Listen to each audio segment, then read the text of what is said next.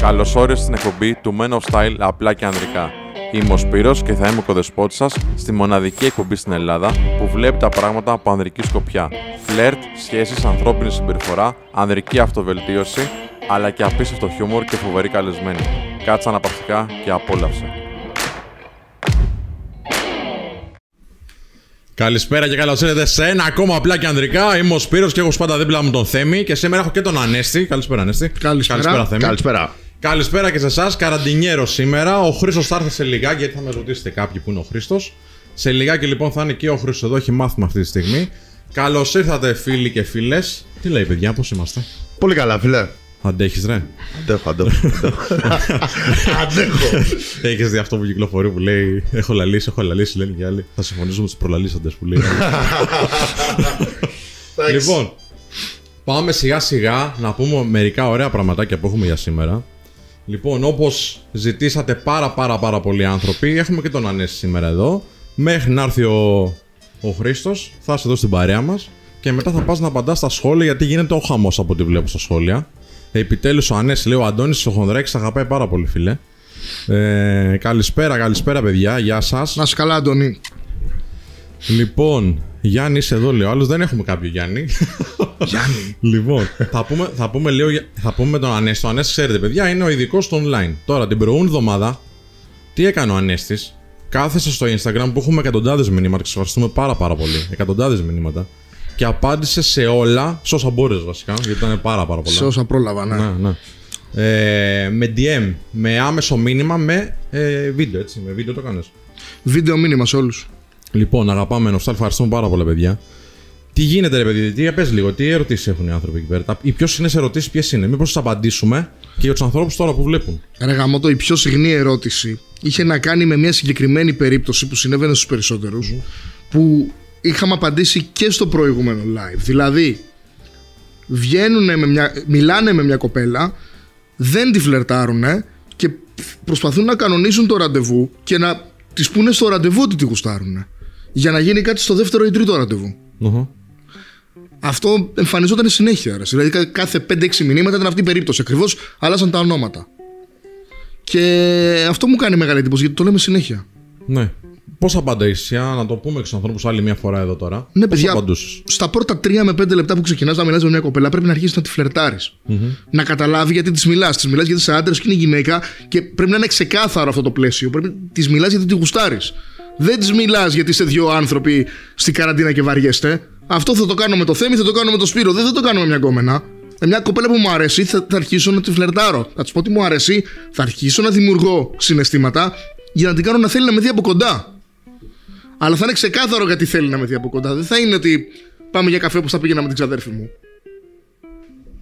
Ε, Θα σου πει τώρα βέβαια ο κόσμος εδώ πέρα ότι ξέρεις τώρα καραντίνα, πότε να της το πω, πώς να της το πω. Η μια άλλη ερώτηση μου που βλέπω και εγώ πάρα πολύ στα σχόλια είναι ότι τώρα το λέω που είμαστε από τα μηνύματα ή τα λέω ξέρω εγώ μετά που θα βρεθούμε; Τώρα. Τώρα, ναι, και εγώ αυτό πιστεύω. Πες, Τώρα. πες. Βέβαια. Τώρα.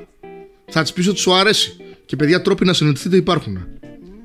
Υπάρχουν. Εντάξει, τώρα, άμα ο ένας μένει Κηφισιά και ο άλλος μένει Γλυφάδα, δεν είναι και το πλέον εύκολο. αλλά ίσως Ναι, μια οκ. παρατήρηση που πρέπει να κάνουμε τώρα είναι φλερτάρετε με κοπέλες που μένουν κοντά σε εσάς. Κοντά στη γειτονιά σας. Η συνάντηση δεν είναι δύσκολο. Και ο κόσμος έχει αρχίσει να τα παίζει με την καραντίνα σε αυτό το κομμάτι γιατί νιώθουμε μόνοι μας. Είναι φυσιολογικό. Οκ. Δε- Δηλαδή με θυμήθηκε μια πρώην από Αγρίνιο, μια πρώην από Θεσσαλονίκη, δύο πρώην από Ηράκλειο. Ο κόσμος νιώθει μόνος του, θέλει επικοινωνία. Και θέλει και επαφή. Ναι. Αυτό δεν θα Εσύ αλλάξει. γενικά, εντάξει, το έχεις με το online, ρε παιδί μου, λίγο περισσότερο από εμάς τέλος πάντων, ή πολύ περισσότερο από εμάς, και μη λέω τι να είναι. Ε, οκ. Πολύ περισσότερο. Ναι, εγώ δεν, δεν τον ασχολούμαι τόσο, δεν ασχολούμαι τόσο. Φυσικά επικοινωνώ με τους ανθρώπους, φυσικά επικοινωνώ, αλλά δεν ασχολούμαι τόσο με το online. Το ζήτημα είναι, ρε φίλε, ότι πολύς κόσμος δεν είναι σίγουρος εάν εν τέλει είναι ο κατάλληλος τρόπος να εκφράσει προθέσεις. Και εσύ τώρα λες ότι είναι ο κατάλληλος τρόπος από τη στιγμή που είμαστε εδώ. Τώρα είναι ο μοναδικός. Τώρα είναι Δεν είναι ο μοναδικός, ναι, κατάλληλος. σύμφωνα, σίγουρα. Μπορεί να μην είναι και τώρα ο κατάλληλος, αλλά είναι ο μοναδικός. Ναι, OK, OK. Δεν Επίσης, μπορούμε Έχει αυτό να που- κάνει δηλαδή και με προσαρμοστικότητα, με το πόσο μπορεί κάποιος να προσαρμοστεί στην κατάσταση και να περνάει καλά παράλληλα σε οποιαδήποτε συνθήκη. Μα δεν γίνεται αλλιώς. Δεν γίνεται διαφορετικά. Ναι. Είναι σημαντικό να, να πούμε στον κόσμο να, Να μην θα βρεις- σταματήσει γενικότερα να επικοινωνεί επειδή είναι πιο δύσκολη η επικοινωνία ή έχει διαφοροποιηθεί λίγο στις μέρες μας. Δεν θα βρεις κάποιον να μιλήσει έξω πια, ούτε στο μπαρ, ούτε στο καφέ. Δεν ούτε υπάρχει στον ούτε δρόμο. μπαρ ούτε καφέ έτσι κι αλλιώς. Όλα είναι κλειστά, ναι. Αναγκαστικά Instagram, Facebook, Tinder, Badoo, social. Εγώ πιστεύω επίσης ότι είναι ένας πολύ καλός τρόπος. Τώρα, βασικά είναι ένας πολύ καλός τρόπος να σου δείξει και η γυναίκα κάποια πράγματα. Δηλαδή, αν συμφωνήσετε ότι ξέρεις μετά την καραντίνα θα ήθελε να βρεθούμε, είναι πολύ καλό σημάδι. Ναι, βέβαια. Και λογικά θα συναντηθούν γιατί τι να αλλάξει, θα γνωρίσει άλλον; Πού; Ε, Όπως σου Μόνο γνωρίζω- με τον ίδιο τρόπο, ναι. Ναι, μόνο τον ίδιο τρόπο. Αλλά Μόνο εκεί αν πέρα κάποιος- πρέπει να είσαι πιο δυνατός εσύ, ρε παιδί μου. σε Ναι, αυτό. αν κάποιος τη τα πει πιο ωραία, Ναι. της τα είπε πιο ωραία. Ναι, ναι, ναι. Αλλά εν τέλει και η καραντίνα δημιουργεί ευκαιρίες. Παντού υπάρχουν ευκαιρίες. Τώρα, ε, ούτε η συνάντηση είναι κάτι αδύνατο. Απλά ξαναλέω, δεν πρέπει να μιλάς με κοπέλες που είναι μακριά σου. Εκεί δυσκολεύεται το Ναι, πράγμα. ναι, ναι. Αλλά ας πούμε, ο, ο κολλητός μου είναι γιατρός. Ναι. Έχει, μπορεί να κυκλοφορεί όπου θέλει. Από βούλα πήγε και φυσικά. Συνάντησε μια κοπέλα. Εντάξει, είναι για τους αυτούς. Ναι, για ας πούμε, αστυνομικούς, γιατρούς, για σώματα ασφαλείας, όλα αυτά είναι μια χαρά. Ναι, εσεί κινείστε ακόμα πιο ελεύθερα. Ναι, εντάξει, δεν χρειάζεται να κάνει κάποιος κάτι παράνομο, βέβαια, να το πούμε αυτό. Δεν χρειάζεται να κάνει κάτι παράνομο, αλλά μπορείτε να βγείτε για ένα τρεξιματάκι όπως λέγαμε την άλλη φορά και να, να το συγχρονίσετε αυτό λίγο. Ή στο σούπερ μάρκετ. Στο σούπερ μάρκετ μια χαρά είναι. Εντάξει, Ε; παιδιά, μην στείλετε τώρα στην κοπέλα μήνυμα άξιση να ρισκάρει 150 ευρώ για μένα. Όχι, εντάξει, δεν χρειάζεται να φτάσεις εκεί. Αν και ωραία τα κάνω, φαίνεται. Ε, ναι, γίνεται και νόμιμα. Λοιπόν, εδώ τώρα να, να πούμε και ένα γεια στα παιδιά που μας στέλνουν μηνύματα. Ε, ευχαριστούμε πάρα πολύ. Ε, δεν ξέρω, μας ακούτε καλά αυτή τη φορά γιατί την προηγούμενη είχαμε ένα θεματάκι με τον ήχο. Αλλά μάλλον τώρα το έχουμε ξεπεράσει, είμαστε καλά. Ο Χρήστος, παιδιά, είναι μάθημα, θα έρθει σε λιγάκι. Ε, γιατί τα μαθήματά μας συνεχίζονται κανονικά. Θα έρθει σε κάνα 20 λεπτό.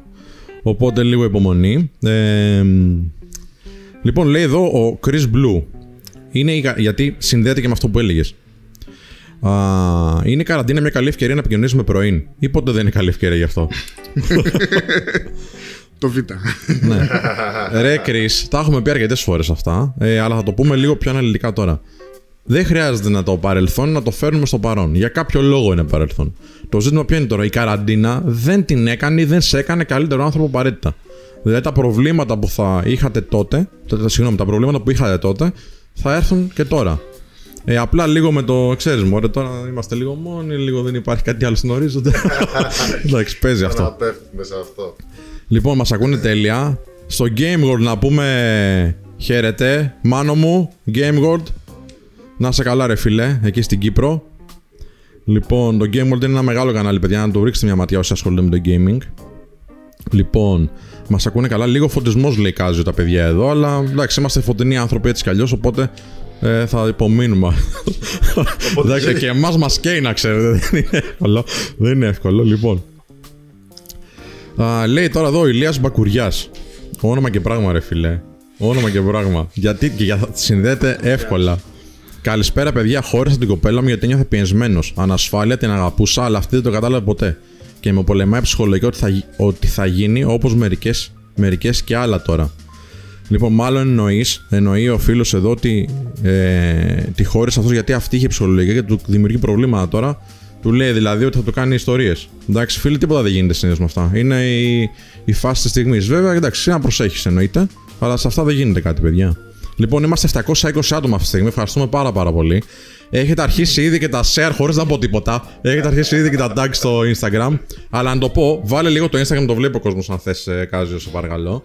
Λοιπόν, το Instagram μας είναι παπάκι menofstyle.gr παπάκι menofstyle.gr τι κάνετε σε αυτό εκεί, μπορείτε να μας στείλετε μηνύματα, μπορείτε να μας κάνετε follow φυσικά, αλλά το καλό, μιας και έχουμε live τώρα, είναι να ενημερώσετε τους ε, followers σας ότι έχουμε live αυτή τη στιγμή. Πώς, θα κάνετε ένα story και ένα tag. Και εμείς θα το κάνουμε share για να το δουν και οι δικοί μας άνθρωποι ότι μας παρακολουθείτε κι εσείς.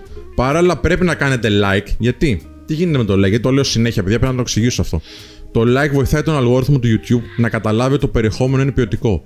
Οπότε, αν πραγματικά πιστεύετε ότι το περιεχόμενο μας είναι ποιοτικό, αν πιστεύετε ότι αυτό που βλέπετε τώρα έχει κάποια αξία για σας, σας κρατάμε καλή παρέα, εμάς μας κρατάτε. Εντάξει. Αν πιστεύετε και εσείς το ίδιο, κάντε ένα like και κάντε και ένα share με το κουμπάκι ακριβώς δίπλα από το like για να το δώσετε στους φίλους σας, τους καλούς, ξαναλέω, όχι τους κακούς, τους καλούς φίλους σας, οι οποίοι αξίζει να έρθουν στην παρέα και αυτοί εδώ. Εντάξει, ακόμα και τους κακούς για να γίνουν καλύτεροι. Ναι. λοιπόν. Λοιπόν, είστε μαθημένοι μάγκες για live. Δεν θυμάμαι μες όλα, δεν καταλαβαίνω τι λέει εδώ ο φίλος. Ευχαριστούμε, παιδιά, για τα σχόλιά σας. Λοιπόν, είμαστε στα 10 λεπτά μετάδοση ακόμα. Ναι, παιδιά, ε, Κάζιο έχεις πάρα πάρα πολύ κοινό από ό,τι βλέπω. Σε μελετάνε οι άνθρωποι εδώ.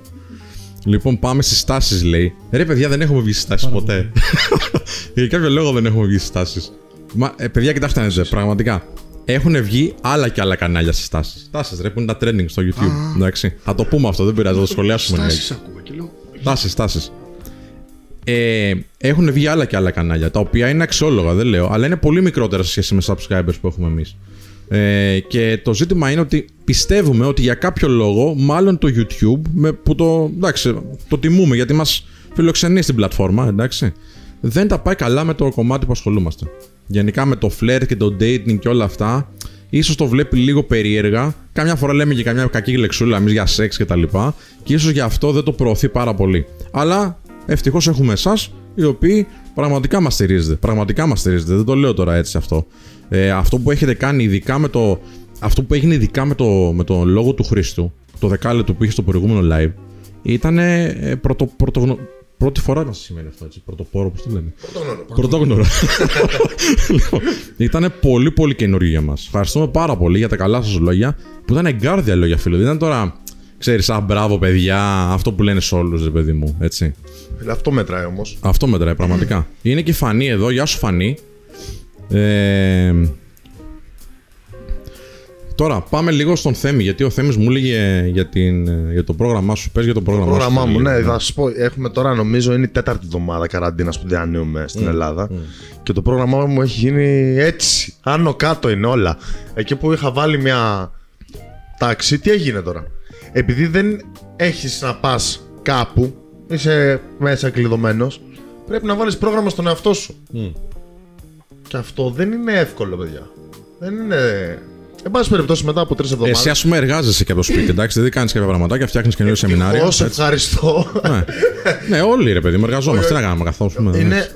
Εντάξει, φίλε, δεν θα την πάλευα χωρίς εργασία, χωρίς να κάνω τίποτα. Αλήθεια, αλήθεια. Και έχω κάνει ένα, ένα πρόγραμμα το οποίο τελικά αυτό με οδήγησε ουσιαστικά.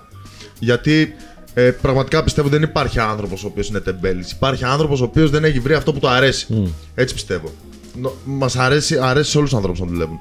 Οπότε το πρόγραμμά μου έχει καταλήξει ως εξής. 3 με 10 περίπου κοιμάμαι, ένα 7 ώρο. 10 με 12 έχω τα ξυπνήματά μου. Δηλαδή, σηκώνομαι, κάνω τη γυμναστική μου, μισή ώρα, 40 λεπτά, μην φανταστείτε, κάνω τίποτα, κάνω τρελό workout. Κάνω ένα μπανάκι, καθαρίζω, τρώω, κάνω ένα καφεδάκι. Ε, 12 με 6 έχει γραφείο στον υπολογιστή. 6 με 8 ξαναμαγειρεύω λίγο, κάνω ένα power nap, δηλαδή κοιμάμαι μισή ώρα, 40 λεπτά έτσι να, να επανέλθει στα φυσιολογικά ο οργανισμός και μετά 8 με 1-2 ξανά στον υπολογιστή. 2 με 3 ξανατρώω κάτι. Εγώ εντάξει δεν κάνω διατροφή, τρώω και λίγο αργά. Ε, 3 ώρα ξανακοιμάμαι. Και αυτό γίνεται καθημερινά.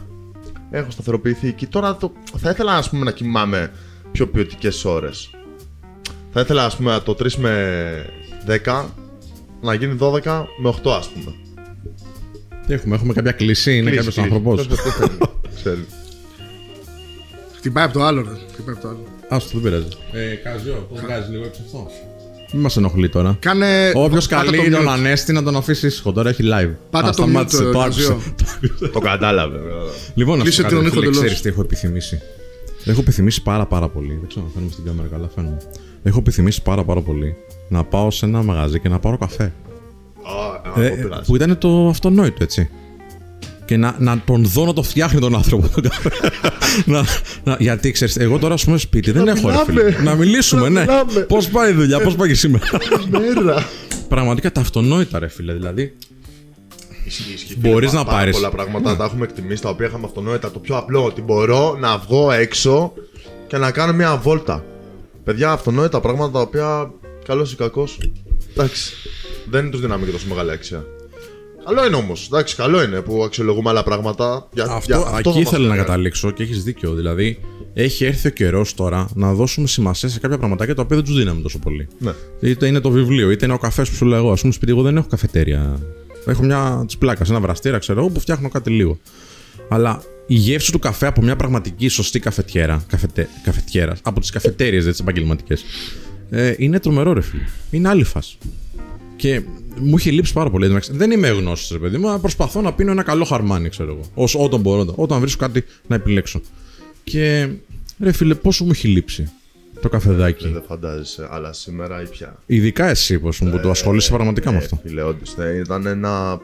Είχα καφέ στο σπίτι μου, αλλά όντως δεν είχα τόσο ποιοτικό καφέ. Δεν γίνεται να βγάλεις τόσο ποιοτικό αποτέλεσμα στο σπίτι. Και ο καφές είναι μια εξάρτηση η οποία. ξέρεις, όταν το. Ω, έτσι είναι εξαρτήσει, όταν είσαι εξαρτώμενος. Αλλά δεν είναι και κακό. Ναι. Να είσαι εξαρτώμενο να πίνεις ένα-δύο καφεδάκια τη μέρα. Σε τονώνει. Καλό κάνει ο καφές. Ναι, σου κάνει. Εντάξει, υπερβολικό. Ότι είναι. Ένα-δύο καφές υπερβολικό. Αλλά η γεύση όντως είναι κάτι το οποίο πραγματικά μου είχε λείψει του καφέ. Η γεύση του καφέ είναι. Μου λέει άλλος να, να, πάω, να πάω έξω, μου λέει στην κάτι κόσμο να σου φέρω ένα καφεδάκι τι προάλλες. Του λέω, γουρλώνω τα μάτια. καφέ. ε;» Έκανα σαν, σαν μικρό παιδί με έναν απλό καφέ. Εντάξει, βέβαια, όσο καθόμαστε και το σκεφτόμαστε κι άλλο, μπορώ να πω ότι μου έχουν λείψει κι άλλα πράγματα. Εντάξει, σίγουρα ρε φίλε. Δηλαδή, μιλφέι. Πίστευε. Μιλφέη. Γιατί δεν μπορείς να βρεις μιλφέη. Δεν μπορείς να παραγγείλεις. Να Να μπεις και παραγγείλουμε. καφέ μπορείς να παραγγείλεις. Ναι. Το e-food. Παραγγέλνει και να κάνουμε. Εντάξει, έχω συγκεκριμένο ζαχαροπλαστικό που τρώω μιλφέι. Οκ. Εν τω μεταξύ τώρα λένε οι άνθρωποι ότι κάποιος του λείπει. Κάποιοι λένε έτσι και έτσι, δεν έχασες και τίποτα φίλοι κτλ. Από εμένα είναι όχι, λέει ο Στάθης. Ε, χτες έκανα ένα παιχνίδι με τον κόσμο στο, στο προσωπικό μου Instagram. εντάξει, και τους έλεγα ρε παιδί μου ότι στείλτε μου τι θα κάνετε αμέσως μετά την καραντίνα. Ναι. και εγώ θα σας λέω ότι θα, πώς μπορώ να το απορρίψω. και μου λέγανε διάφορα και εγώ τους έλεγα από μένα είναι όχι. Και τους έβαζα πολλά από κάτω. Εν τω μεταξύ, πρέπει να κάνω καμιά πενταριά απαντήσεις. Και με το δικό μου τρόπο, με το δικό μου στυλ, όποιος θέλει να μπει να το δει. Και οι περισσότεροι απάνταγαν όχι, όπως έλεγα και εγώ. Και λέω τι καλοί άνθρωποι. Ένιωσα πολύ περήφανος. Ένιωσα πολύ καλά. Γελάει ο κάτω εδώ, γελάει ο κόσμος. Λοιπόν, λέει εδώ ο Αντώνης, έλα Αντώνη, ρώτα τον Ανέσο τι θες. Λοιπόν, είναι και η Δήμητρα μέσα, είναι όλος ο κόσμος, παιδιά. Καφέ μονοπικυλιακό Κολομβίας, λέει ο Reckless Smile. Σου λέει κάτι σε ένα. Top. Top λέει εδώ ο Θέμης Reckless Smile. Άσε μας τώρα. Θα ψάξουμε καφέ. Λοιπόν, λέει εδώ ο Ελιράκ, πίνω μπύρα μόνος μου, λέει παρέα μου. Φίλε και εμείς εδώ παρεούλα είμαστε. Εντάξει, σίγουρα μας λείπουν οι δικοί μας άνθρωποι. Αλλά κάνουμε ό,τι μπορούμε. Δουλεύουμε πάντα με τα εργαλεία που έχουμε. Αυτό εγώ πιστεύω, παιδιά. Εντάξει. Και τα εργαλεία που έχουμε τώρα τι είναι, είναι η τεχνολογία, είναι το YouTube, είναι οι άνθρωποι που μπορούμε μέσω της τεχνολογίας να μιλήσουμε. Και γι' αυτό κάνουμε όλο αυτό το πράγμα. Εμείς δεν κάναμε ποτέ live όπως ξέρετε, παιδιά. Δεν κάναμε ποτέ live. Τώρα έρθει η ώρα να το κάνουμε. Εντάξει, κάναμε ένα βήμα μπροστά, δεν ήταν εύκολο. Θέλει πολύ ιδιαίτερο setup εδώ πέρα αυτό το πράγμα. Και επειδή δεν είχαμε συνηθίσει κιόλας και εμείς είχαμε ένα, ένα άγχος τέλος πάντων στην αρχή. Παρ' όλα αυτά, βλέπουμε ότι ανταποκρίνεστε. Οπότε ο κόσμος χρειάζεται αυτή την παρέα. Και εμείς χρειαζόμαστε τη δικιά σας παρέα, παιδιά. Λοιπόν, λέει, μας πετσόκοψε, λέει η Δήμητρα, όντως, ναι. Χτες δεν το ήθελα, παιδιά. Εντάξει, πήγατε γυρεύοντα. Πήγατε γυρεύοντα. Γιατί εγώ σας το είχα πει. Σας το είχα πει. Λένε πάρα πολλοί άνθρωποι για το motivational video του Χρήστου ότι δάκρυσα εχθές, απίστευτη δουλειά. Ευχαριστούμε πάρα πολύ, παιδιά, ναι. Ο Χρήστος. Προσέξτε να δείτε γιατί μίλησα μαζί του μετά, θα σας το πει βέβαια και αυτός. Δεν το. Δεν ήταν κάτι που ετοιμάζεται αυτό, όπως καταλαβαίνετε. Δεν είναι κάτι που το λες και λες, θα πω αυτό. Απλά εκείνη τη στιγμή με αυτές τις ερωτήσεις που είχαν έρθει, ε, η ένταση πήγε εκεί πέρα. Εντάξει. Και μας ξέρετε τώρα, δεν λέμε πράγματα τα οποία ρε παιδί μου δεν. Εντάξει. Τέλος πάντων, εντάξει, θα, θα, θα πήγε ο Χρήσο, μην του παίρνω τώρα το, το λόγο σε αυτά. Λοιπόν, να σου πω, λέει και, και μετά την καραντίνα να κρατήσετε το live. Ακούστε να δείτε, κύριοι. Είναι πολύ πιθανό να το κρατήσουμε. Τι γίνεται τώρα όμως; Όπως βλέπετε, σήμερα ο Χρήσο έχει μάθημα. Και γενικότερα τι Τετάρτες έχουμε μαθήματα. Και όλες τι καθημερινές, αλλά ειδικώς και το Σάββατο που κάνουμε και το άλλο το live. Υπάρχει και το infield που κάνουμε. Δηλαδή βγαίνουμε έξω ε, με, με ανθρώπους. Θες να πεις μερικά λόγια γι' αυτό; Για το Enfield, ναι, ουσιαστικά το Enfield είναι ένα, ένα μάθημα που δένει όλη τη θεωρία που έχει μάθει ο άνθρωπος μέσα στο Men of Style και περνάει πλέον από τη θεωρία στην πράξη. Είναι ένα μικρό κενό το οποίο κάνει ένα τεράστιο άλμα. Είναι πραγματικά μια εμπειρία ζωής και είναι κάτι το οποίο ναι γίνεται τα Σάββατα όπως λες και τις Παρασκευές και άλλες μέρες βέβαια ε, και πραγματικά το Enfield είναι ό,τι καλύτερο μπορεί να ζήσει Είναι καθένας, εμπειρία, ρε παιδιά, φίλε, πραγματικά. είναι. Είναι πολύ Ό,τι και να έτσι. πω είναι πολύ λίγο. Είναι ο νούμερο ένα λόγος για, τον οποίο- για τον οποίο έρχεται και ο κόσμος σε εμάς. Γιατί δυσκολεύεται να κάνει πράξη τη θεωρία. Γιατί εμείς προσφέρουμε γνώση και στο YouTube αρκετή και στα άρθρα. Δεν είναι ότι δεν υπάρχει γνώση. Πέρα το ότι εννοείται ότι η γνώση είναι πολύ, σε πολύ ψηλότερο επίπεδο στα θεωρητικά που κάνουμε. Αλλά το σημαντικότερο είναι ότι ο περισσότερος κόσμος φοβάται να μιλήσει στην πράξη. Η διαφορά, Φοβάται να πάει να μιλήσει σε μια γνώστη. η διαφορά δεν είναι ότι είναι διαφορετικό η γνώση από τη δεξιότητα. Είναι διαφορετικό να έχω διαβάσει πέντε βιβλία για το πώς θα οδηγώ ένα αυτοκίνητο και είναι διαφορετικό να γνωρίζω πώς να το οδηγώ. Σωστά. Και αυτό ακριβώς γίνεται στο Enfield. Δένουμε το θεωρητικό κομμάτι με το πρακτικό. Λοιπόν, λένε εδώ οι άνθρωποι. Α, συγχαρητήρια στον Χρήστο, ναι, βεβαίως. Ε, λέει εδώ ο Παναγιώτης ο Κρεμίδας. Ανέστη λέει πώς μπορώ να φλετάρω στο διαδίκτυο. Παίζουν 2-3 tips και πριν τα πεις όμως, να απαντήσω στον Down Killer 86, ο οποίος το λέει πολλές φορές, ότι ήθελε να χωθεί σε 6 κοπέλες και οι 6 είχαν αγόρια τελικά τι παίζεις σε διάστημα ενός έτους, φίλε. Σε διάστημα ενός έτους, αν έχεις κάνει 6 προσεγγίσεις, είναι υπερβολικά λίγες. Σκέψω ότι στο Infield κάνουμε 30 σε 3 ώρες. 20 με 30 τέλος πάντων, ανάλογα και τον κόσμο που έχει. Εντάξει. Πάμε στα 900 άτομα, πάμε και ε, φτάσαμε 900. Ευχαριστούμε πάρα πολύ, παιδιά. Ευχαριστούμε πολύ. Πες 2-3 tips έτσι για το. Δύο-τρία tips για το, Για το διαδικτυακό, για το online. Ναι, έτσι πολύ γρήγορα για να μάθει ο κόσμος. Κάμερα στον Ανέστη. Πολύ γρήγορα, μάλιστα. Instagram. Βάλε μια φωτογραφία καλή προφίλ. Οκ; Να, δει, να είσαι καλοντυμένος, να φαίνεσαι ωραίος, να φαίνεσαι τουλάχιστον μέχρι τη μέση, να φαίνεται και το σώμα σου λίγο δηλαδή.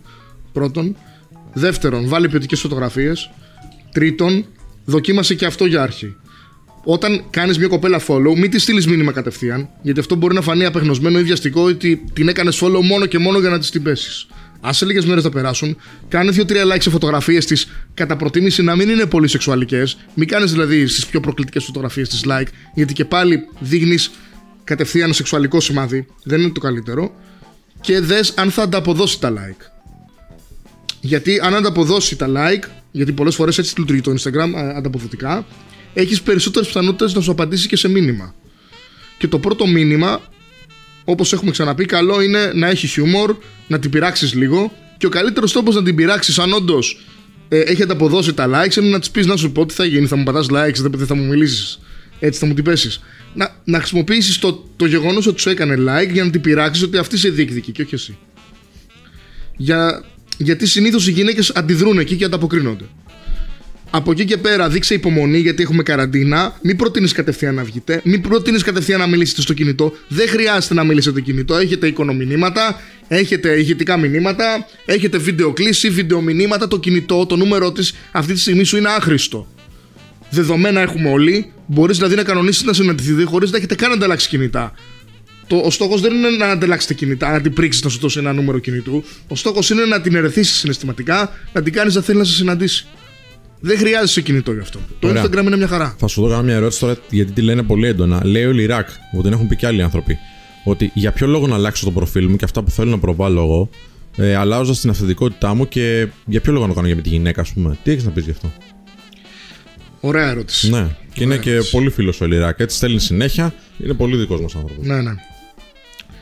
Δεν θέλεις να είσαι κάποιος άλλος από τον εαυτό σου, αλλά όταν βλέπεις ότι αυτός που είσαι δεν έχει τα αποτελέσματα που θα ήθελες να έχεις, πρέπει να αναβαθμιστείς.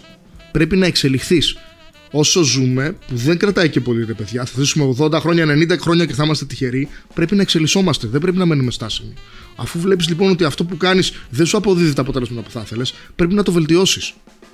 Άλλο βελτιώνομαι και άλλο αλωτριώνομαι και γίνομαι κάποιος που δεν θα ήθελα να είμαι. Αν δεν θέλεις να πλασάρεις, δηλαδή π.χ. αν κατάλαβα καλά, τη χάη ζωή και να δείχνεις πισίνες και κλαμπ και μπουκάλια και σαμπάνιες, δεν σου μπορεί να κάνεις κάτι τέτοιο. Αλλά πρέπει να φανεί ότι ζεις μια ενδιαφέρουσα ζωή, με ενδιαφέροντα χόμπι και η ζωή σου έχει γυναίκες. Αυτό πρέπει να φανεί κάπως. Και βασικά πρέπει να το θέλεις στη ζωή σου. Ούτε αυτό θα το κάνει show off συνέχεια. Αλλά όπως και να το κάνουμε, η πρώτη εντύπωση μετράει. Μία ωραία φωτογραφία μετράει. Ένα ωραίο παρουσιαστικό και έξω όταν γνωρίζεις κάποια μετράει. Πρέπει να προσέξει τον εαυτό σου. Δεν ξέρω, θέλεις να συμπληρώσεις κανείς κάτι; Ε, Εγώ θέλω να πω στον ε, Λιράκ, επειδή ξέρω το προφίλ του και μιλάμε αρκετά συχνά. Ε, είναι σκοτεινό, ρε φίλε. Δηλαδή δεν μπορεί ο κόσμος να καταλάβει για σένα πράγματα. Γι' αυτό μόνο θα, θα πρότεινα έτσι να το ξανασκεφτείς. όχι για να λωτριωθεί όπως λέει ο Ανέση σε κάποια πραγματάκια, αλλά κυρίως για να μπορείς να είσαι λίγο πιο προσιτός σε ανθρώπους που θέλουν να σε γνωρίσουν. Αυτό. Και κακά τα ψέματα τώρα. Μετράει η παρουσία online, έτσι. Εδώ σκέψου ότι κάνουν τα βιογραφικά τους online, δηλαδή για να πάνε για δουλειές. Δεν θα το κάνουν στα προσωπικά τους. Θέλω να το, να το ξαναδεί λίγο ο κόσμος και ειδικά τώρα με την καραντίνα. Έφερε πάρα πολλούς ανθρώπους σε μια κατάσταση να εξυγχρονιστούν σε κάποια πραγματάκια. Δηλαδή, οι άνθρωποι που δεν δουλεύαν ποτέ, ας πούμε, το σπίτι, αρχίζουν και δουλεύουν το σπίτι. Οι άνθρωποι που δεν είχαν ποτέ Skype, δεν είχαν τέλος πάντων τέτοια, αρχίζουν και τα βάζουν αυτά για να συνδέονται πιο εύκολα με τους ανθρώπους. Παιδιά, αυτό είναι το, το νέο. το μέλλον. Έτσι θα πάει τα πράγματα. Πρέπει να το, να το έχετε στο μυαλό σας αυτό και να σκέφτεστε ότι ξέρεις τι, προσαρμόζομαι στις συνθήκες της εποχής, χωρίς να αλλάζω όμως το ποιος είμαι και τι κάνω και πού πάω. OK. Okay? Νομίζω ότι το καλύψαμε αυτό. Και όσο το καλύπτουμε, έχουμε 9,70 τώρα βλέπω. Πάμε για τους χίλιους. Πάμε για τους χίλιους πριν έρθει ο Χρήστος και λέει ότι αν δεν έρθει αυτός δεν μπορούμε να ανεβάσουμε χίλιους. Λοιπόν, πάμε like, πάμε share, πάμε tag στο Instagram. Το κάνετε πάρα πολύ σεβαστό. Λοιπόν, λέει εδώ, εδώ έχει μια πολύ ωραία ερώτηση βέβαια. Λέει εδώ ο Όντο Καρ, στο σημείο που είπε ο Ανέστης ότι δείχνω ότι έχω γυναίκες στη ζωή μου. Και αν δεν έχω, τι κάνω; Αν δεν έχεις, τι κάνεις; Ναι, και μετά θα, θα απαντήσουμε και μια άλλη ερώτηση του Αντώνη του Χονδράκη, ο οποίος λέει ε, προσπαθώ να φλερτάρω γυναίκες χαϊδεύοντάς τους τα μαλλιά. Και αν αυτό είναι σωστό. Είναι μια συναισθηματική εμπειρία, λέει. Α απαντήσουμε στον Ντοκάρ πρώτα. Ναι. Θα σου πω ένα παράδειγμα μόνο. Θυμάμαι συγκεκριμένα έχω πάει σε ένα γάμο και έχω βγάλει φωτογραφία, παιδιά, με τη δεύτερη ξαδέρφη μου. Δεν έγραψα την εξαδέρφη μου. Πολύ όμορφη η δεύτερη ξαδέρφη μου. Μου στείλανε τρεις κοπέλες μήνυμα. Ποια είναι αυτή; Ναι. Γιατί να πει ότι είναι εξαδέρφη σου; Άσε το ερωτηματικό, άσε το μυστήριο και δες τι θα, τι θα γίνει. Κάποια θα τσιμπήσει. Δηλαδή, OK, okay, δεν έχεις γυναίκες στη ζωή σου, στην ερωτική σου ζωή προφανώς. Δεν γίνεται να μην έχεις μια κολλητή ή μια ξαδέρφη ή μια κολλητή της ξαδέρφης σου. Σίγουρα υπάρχουν γυναίκες στη ζωή σου.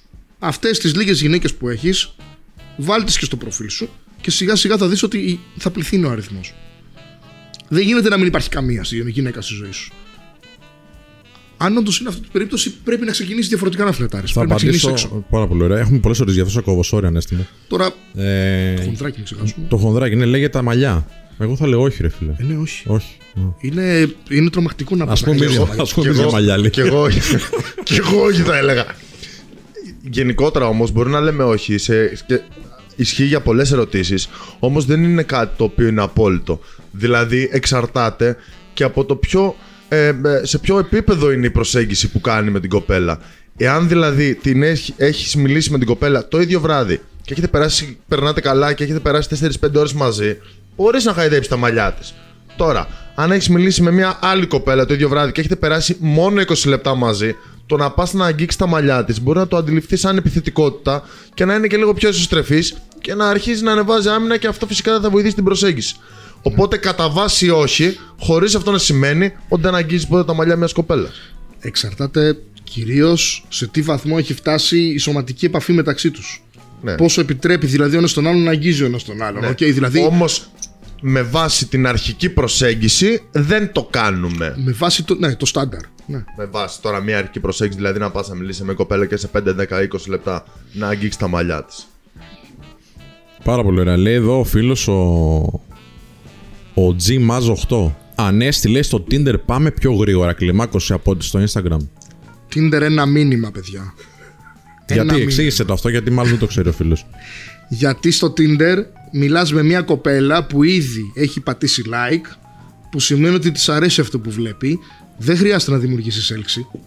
Η κοπέλα γουστάρει και γνωρίζει ότι έχει μπει σε μια εφαρμογή για να βγει ραντεβού με έναν άντρα που θα της αρέσει. Οπότε μπορείς να της στείλεις κατευθείαν τι ωραία, ταιριάξαμε, Πάμε και για ένα ποτό να δούμε αν θα ταιριάξουμε και από κοντά. Εγώ είμαι περίεργος να δω. Εσύ είσαι. Μπαμ. Δεν χρειάζεται να το χτίσεις παραπάνω, βέβαια. Δεν θα είναι όλες πρόθυμες με το πρώτο μήνυμα έτσι να τα αποκριθούν. Ε. OK. Okay. Αλλά θα δεις ότι αρκετές είναι. Κάποια μπορεί να σου πει, αυτή είναι η αγαπημένη μου απάντηση βασικά, γιατί δείχνει κοπέλα που και δεν κρύβεται και δεν το παίζει ιστορία, αλλά και παράλληλα έχει κάποια στάνταρ. Το, η αγαπημένη μου απάντηση που θα διαβάσω είναι, ναι, φυσικά να πάμε για ένα ποτό, αλλά να πούμε κάποια πράγματα πρώτα πριν βγούμε. Αυτή είναι η αγαπημένη μου απάντηση. Δείχνει μια νορμάλ, υγιή, συναισθηματικά κοπέλα. Που ξέρει που μπήκε και γιατί. Στο, σωστό ο Θέμη λέει: Φίλοι μας, Δήμητρα, λέει: Ναι, σε πολλές γυναίκες δεν τους αρέσει να τους πιάνουν τα μαλλιά. Παιδιά λαδώνουν κιόλας από ό,τι ξέρω.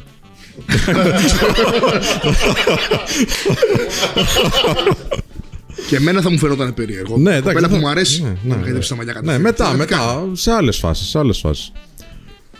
Αχ, Σωτήρι Μαυρί, Σωτήρι Μαυρί έβαλε 4 ευρώ ο φίλος. Φίλε, δεν χρειάζεται. Ευχαριστούμε πάρα πάρα πολύ. Σε καραντίνα και όχι μόνο, ζούμε μόζ για να δούμε. Να σε καλά, ρε φίλε. Να σε καλά. Λοιπόν, ε, λέει εδώ ο Μπάμπης ο Κοντάκης. Πολύ ωραία ερώτηση και νομίζω την έχεις απαντήσει, αλλά στην πούμε μία γιατί την, την είχαν περάσει έτσι. Βοηθάει το προφίλ στο Instagram να είναι ιδιωτικό ή ανοιχτό; Ανοιχτό. Γιατί; Μόνο ανοιχτό, παιδιά. Ε, θα πω. Θα κάνω καταρχάς μια ερώτηση. Μπορείς να βρεις έναν διάσημο που να έχει κλειστό το προφίλ του ιδιωτικό; Όλοι οι γνωστοί έχουν τα προφίλ τους ανοιχτά. Το να έχεις το προφίλ σου ιδιωτικό είναι σαν να κρύβεις κάτι.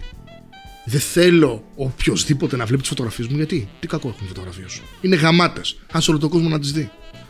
Καταρχάς, το κάνεις πιο εύκολο και για μια κοπέλα που βλέπει το προφίλ σου να κάνει follow back.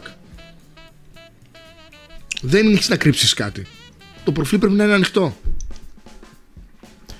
Έχουμε ξεπεράσει τα χιλιά άτομα. Παιδιά, είναι πολύ σημαντικό για μας αυτό. Δεν μπορείτε να φανταστείτε πόσο.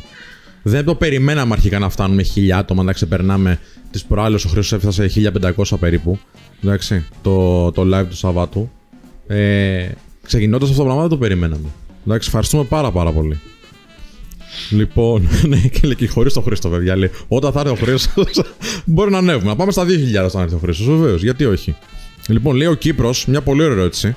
Αν βγαίνεις με άτομα που δεν φλερτάρουν και δεν βοηθάνε σαν παρέα για να φλερτάρεις γυναίκες, νομίζεις θα είναι καλύτερα να βγαίνεις μόνος; Ναι, ναι και πάλι ναι. Και σιγά σιγά να κοιτάξεις για ποιο λόγο αυτές οι παρέες σου δεν φλερτάρουν. Και αν δεν σου δεν μπορείς να τους βοηθήσεις, αλλάζεις και παρέες σιγά σιγά. Γιατί θα σε, θα σε κρατάνε πίσω και σε άλλα πράγματα που θα θέλεις κάποια έτσι ενθάρρυνση. Λοιπόν, ε, ξέρετε, παιδιά, κάτι σκέφτηκα τώρα. Μέχρι να πάμε στι άλλες ερωτήσεις, σκέφτομαι το εξής. Δεν ξέρω κατά πόσο είναι εύκολο τεχνικά. Θα μας πει εδώ ο Κάζιο. Αν θες, Κάζιο, πάρε και το μικρόφωνο, δεν έχω πρόβλημα. Για λίγο, ξέρω. Για πολύ λίγο. Ε, σκεφτόμαστε μήπως βάλουμε ε, ή κάποια Zoom calls ή κάποια Skype calls, δηλαδή μέσω Skype ή μέσω Zoom ή μέσω τηλεφώνου, θα δούμε πώς θα δουλέψει. Να έχουμε κάποιους ανθρώπους να μιλάνε έτσι για 5-10 δευτερόλεπτα. Βέβαια δεν ξέρω πώς θα δουλέψει, ρε Να φίλε. κάνω για- την ερώτηση live, ας πούμε. Να κάνω κάποια ερώτηση live, ναι. Θα σας άρεσε αυτό; Αν μας πει ο κόσμος αν θα τους άρεσε, εννοείται. Λοιπόν. Βλέπω 47.000 δεν να γραφτούν τώρα. Θα μας πει, θα μας πει. Θα Λοιπόν. γίνει πολύ πιο διαδραστικό το live. Κάτσε τώρα λέει. Ε, η γνώμη λέει για Μπλανέστη και Μιχάλη. Παιδιά δεν ασχολούμαστε με άλλους. Sorry, δεν ασχολούμαστε. Δεν ξέρουμε τι κάνουμε. Λοιπόν, πιστεύεις ότι είναι αρνητικό να παίξετε στα social media; Ρε, δεν είναι αρνητικό να απέχετε από τα social media. Δεν είναι εκεί το ζήτημα. Το ζήτημα είναι ότι είναι ένας πολύ καλός τρόπος να επικοινωνείς με άλλους ανθρώπους, να κάνεις connect με άλλους ανθρώπους. Για ποιο λόγο να απέχεις είναι η ερώτηση. Για ποιο λόγο να απέχεις. Οτιδήποτε γίνεται απλά σε υπερβολικό βαθμό και γίνεται αιμονή, μάλλον είναι κακό. Αυτό. Εντάξει, άμα είσαι όλη μέρα στα social media αντί να βγαίνεις έξω εκτός καραντίνας, ναι, είναι κακό. Αν δεν φλερτάρεις καθόλου live ενώ μπορείς, είναι κακό. Λοιπόν, κάντε like, share. Κάντε like, share. Μην σας το θυμίζω συνέχεια. Ε, εσείς να... να το έχετε στο μυαλό σας, σας παρακαλώ. Ότι είναι πολύ σημαντικό. Λοιπόν, like, share και tag στο Instagram το κάνετε πάρα πολύ. Θα σας κάνω reshare, όπως σας είπα, σε λιγάκι. Λοιπόν, α, με τι ερωτήσεις λέει εδώ ο Γιώργος Παπ. Με τι ερωτήσεις τεστάρουν οι γυναίκες συνήθως και τι ζητάνε να μάθουν. Έχεις κάποια τέτοιο. Εγώ, ρε φίλε, δεν νιώθω ότι με τεστάρουν. Εσύ δεν το νιώθεις πια του τεστ. Ναι. Πριν 10 Εγώ χρόνια κάνω το κουβέντα. νιώθεις. Ναι, Ναι. το έχω νιώθω. Πες, πες, Τώρα πες, δεν το ναι. καταλαβαίνεις. Ναι, ναι, ναι. Καλά, άμα σκεφτείς Βλέπει συνειδητά κοντά θα στο το μικρόφωνο. καταλάβεις εννοείται. Αλλά ας πούμε ένα τεστ πολύ συνηθισμένο που κάνουν οι γυναίκες είναι πόσο καιρό είσαι μόνος σου και γιατί. Γιατί χώρισες από την τελευταία σου κοπέλα. Ε, Η κάμερά σου είναι αυτή εκεί πίσω. είναι εκείνη, ναι. Ναι, ναι. Μ' αρέσει να κοιτάω τον Κάζιο. ρε, γαμώτο. Συνέχεια κοιτάω τον Κάζιο. Τι να κάνω, του έχω αδυναμία. Κάμερα. Λοιπόν, καμερά. Ε, μια συνηθισμένη ερώτηση είναι αυτή: Γιατί χώρισες; Πόσο καιρό είσαι μόνος σου; Γιατί είσαι μόνος σου; Αυτά, αυτά είναι δυνατά τεστ. Αν είσαι αρχάριος τουλάχιστον, είναι δυνατά τεστ. Δηλαδή θέλει προσοχή πώς θα απαντήσεις. Δεν μπορείς δηλαδή να απαντήσεις Όταν η άλλη σε ρωτάει γιατί είσαι τόσο καιρό μόνος σου, Ε, είμαι άτυχος με τις γυναίκες. Είναι σαν να τη λες: Δεν πρόκειται να καταφέρω να σε ρίξω ποτέ, δεν το έχω. Δεν μπορείς να πεις κάτι τέτοιο. Είναι τρε- τρελή δυσφήμιση του εαυτού σου. Ε, άλλη ερώτηση. που- Τι άλλο τεστ κάνουν. Κάνουν πάρα πολλά τεστ. Ε, τι γνώμη έχεις για την ισότητα των δύο φύλων; Εδώ είναι τεράστια παγίδα επίσης. Οκ. Τι θα απαντήσεις. Ε, σε όλες τα ίδια λες. Γιατί να δώσω το κινητό μου σε σένα, Γιατί να βγω ραντεβού μαζί σου, Πρέπει να προσπαθήσεις λίγο παραπάνω. Ε, γιατί χώρισες την κοπέλα σου, αν εσύ τη χώρισες; Τι γνώμη έχεις για τις πρώην σου, είναι σημαντικό επίσης. Τι δουλειά κάνεις, και αυτό μπορεί να είναι τεστ, με το, ανάλογα με το πώς θα, πώς θα το ρωτήσουν, βέβαια. Ανάλογα πώς θα το ρωτήσουν. Λέει εδώ φίλος ο Starva 95. Αν δεν είσαι στο social media, για κοπέλα αξίζει να ασχοληθείς για να δεις αν θα έχεις ανταπόκριση. Τι είπε, αν. Αν δεν είσαι στο social media, δηλαδή δεν έχεις, δεν ασχολείσαι, δεν. Αξίζει να το κάνεις για κοπέλα. Μάλλον όχι, θα λέω εγώ. Μόνο σε περίοδο καραντίνας. ναι, όχι. Πραγματικά. Δεν- τίποτα δεν αξίζει να κάνεις για κάποιον άλλον παρά μόνο για τον εαυτό σου. Έτσι. Τίποτα. Παιδιά, λέει ο Ντίνος Τσακαλάκης. Δικός μας, παιδιά, να κάνω share και σε κοπέλες. Φυσικά να κάνεις share σε κοπέλες. Εννοείται. Φυσικά να κάνεις share σε κοπέλες. Πιστεύετε, λέει ο Slash, ο φίλος Slash, ωραίο ε, username. Πιστεύετε ο αριθμός των followers στο Instagram την επηρεάζει; Όλα επηρεάζουν. Το θέμα είναι σε τι βαθμό επηρεάζουν. Και εκεί έχεις να κάνεις με το πώς ασχολείται η άλλη με αυτά. Με τη βιτρίνα, με το φαίνεστε, με το Instagram. Ναι, Εντάξει, βεβαίως. έχω δει κοπέλες τώρα, ας πούμε, για παράδειγμα, ζευγάρια μάλλον, που έχουν τα κορίτσια 12-13 χιλιάδες followers και το αγόρι 400-500. Μιλάμε για τεράστια διαφορά. Αλλά είναι ζευγάρι τα παιδιά. Δεν έχει να κάνει. Μην μη στέκεστε μόνο εκεί, εγώ αυτό θέλω να πω, ρε παιδιά. Εντάξει, μην στέκεστε με τους followers. Αν δεν έχεις followers, τι να κάνεις, θα μην μιλήσεις, αν δεν θα μιλήσεις με μια κοπελά. Τι, θα- τι θα πεις, θα βρεις μια δικαιολογία. Α, δεν είχα followers, γι' αυτό δεν μου απάντησε πίσω. Α, δεν είχα ωραίο προφίλ. Α, το ένα, α, το άλλο. Δεν χρειάζεται. Εντάξει, δεν χρειάζεται να κατηγορείς κάτι κάποιον άλλον ή το προφίλ σου ή αυτό που έχεις χτίσει στα social media. Απλά προσπάθησε για το καλύτερο και βελτιώσου μέρα με τη μέρα. Και ο μόνος τρόπος να μάθεις έτσι κι αλλιώς αν έχει νόημα και αν έχεις πιθανότητες είναι να δοκιμάσεις. Αν δεν τη μιλήσεις και δεν τη φλερτάρεις, δεν θα μάθεις. Απλά θα φαντάζεις. Λέει εδώ ο Νάσος Σιαμπλής και μετά θα πάω στο Μάντο Ζαρμαλή. Για εμάς που χωρίσαμε ενώ εν μέσω καραντίνας καμιά συμβουλή, φλερτ από το σπίτι, φιλέ. Φλερτ από το σπίτι να ετοιμάζεις ραντεβού για τη μετά την καραντίνα.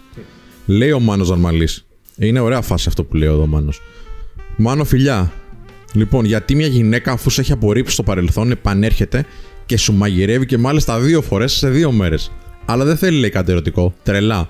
Ναι, τρέλα, φίλε. Παράνοια. τι του μαγείρεψε; Ε, αυτό είναι σημαντικό. Πες μας τι σου μαγείρεψε. να δούμε αν σε θέλει πραγματικά. Καλά, δηλαδή. Μανώ, sorry, την έβαλε σπίτι σου. Σου μαγείρεψε και δεν τη τρίμωξες. Απλά φάγατε; Αυτό μου κάνει εντύπωση. Μπορεί να μην ήθελε, ρε φίλε. Εντάξει, ναι. ναι. Ανέστη, να σου κάνω εγώ μια ερώτηση. Ε, αν εγώ δεν. Πες ότι δεν είμαι εμφανίσιμος. Είμαι π.χ. χοντρός. Α, είσαι εμφανίσιμος. Ωραία. Ήθελα να το ξέρω, γιατί είμαι τυχόν δεν είμαι σίγουρο. Πες ότι είμαι χοντρός. Ναι. Ανεβάζω στο Instagram φωτογραφίες στο σώμα μου ή μόνο πρόσωπο; Ή έτσι ώστε να μην φαίνομαι ότι είμαι χοντρός; Και, έχω- και περισσότερα κιλά να έχεις, όπως έχω πάρει και εγώ καλή ώρα τώρα, σημασία έχει να φαίνεσαι cool. Να, φαι, να, να έχεις προσεγμένα ρούχα, να κολακεύουν το σώμα σου όσο γίνεται. Και ναι, βάλει και ολόσωμο εννοείται. Δεν έχεις να κρύψεις κάτι. Και σ- πρέπει να νιώθεις άνετα με το πώς φαίνεσαι. Και αν δεν νιώθεις άνετα, κάνε δίαιτα. Μμ, Πάρα πολύ ωραία, 1100. Ρωτάει εδώ ο Νταβατζής 7. Προτείνω να αρχίσετε κάτι αντίστοιχο και για τις γυναίκες σε φάση women of style. Φίλε, όχι. Θα σου πω γιατί. Γιατί αρχικά δεν ξέρουμε. Εμείς ξέρουμε το ανδρικό φλερτ. Το έχουμε πει αρκετές φορές αυτό.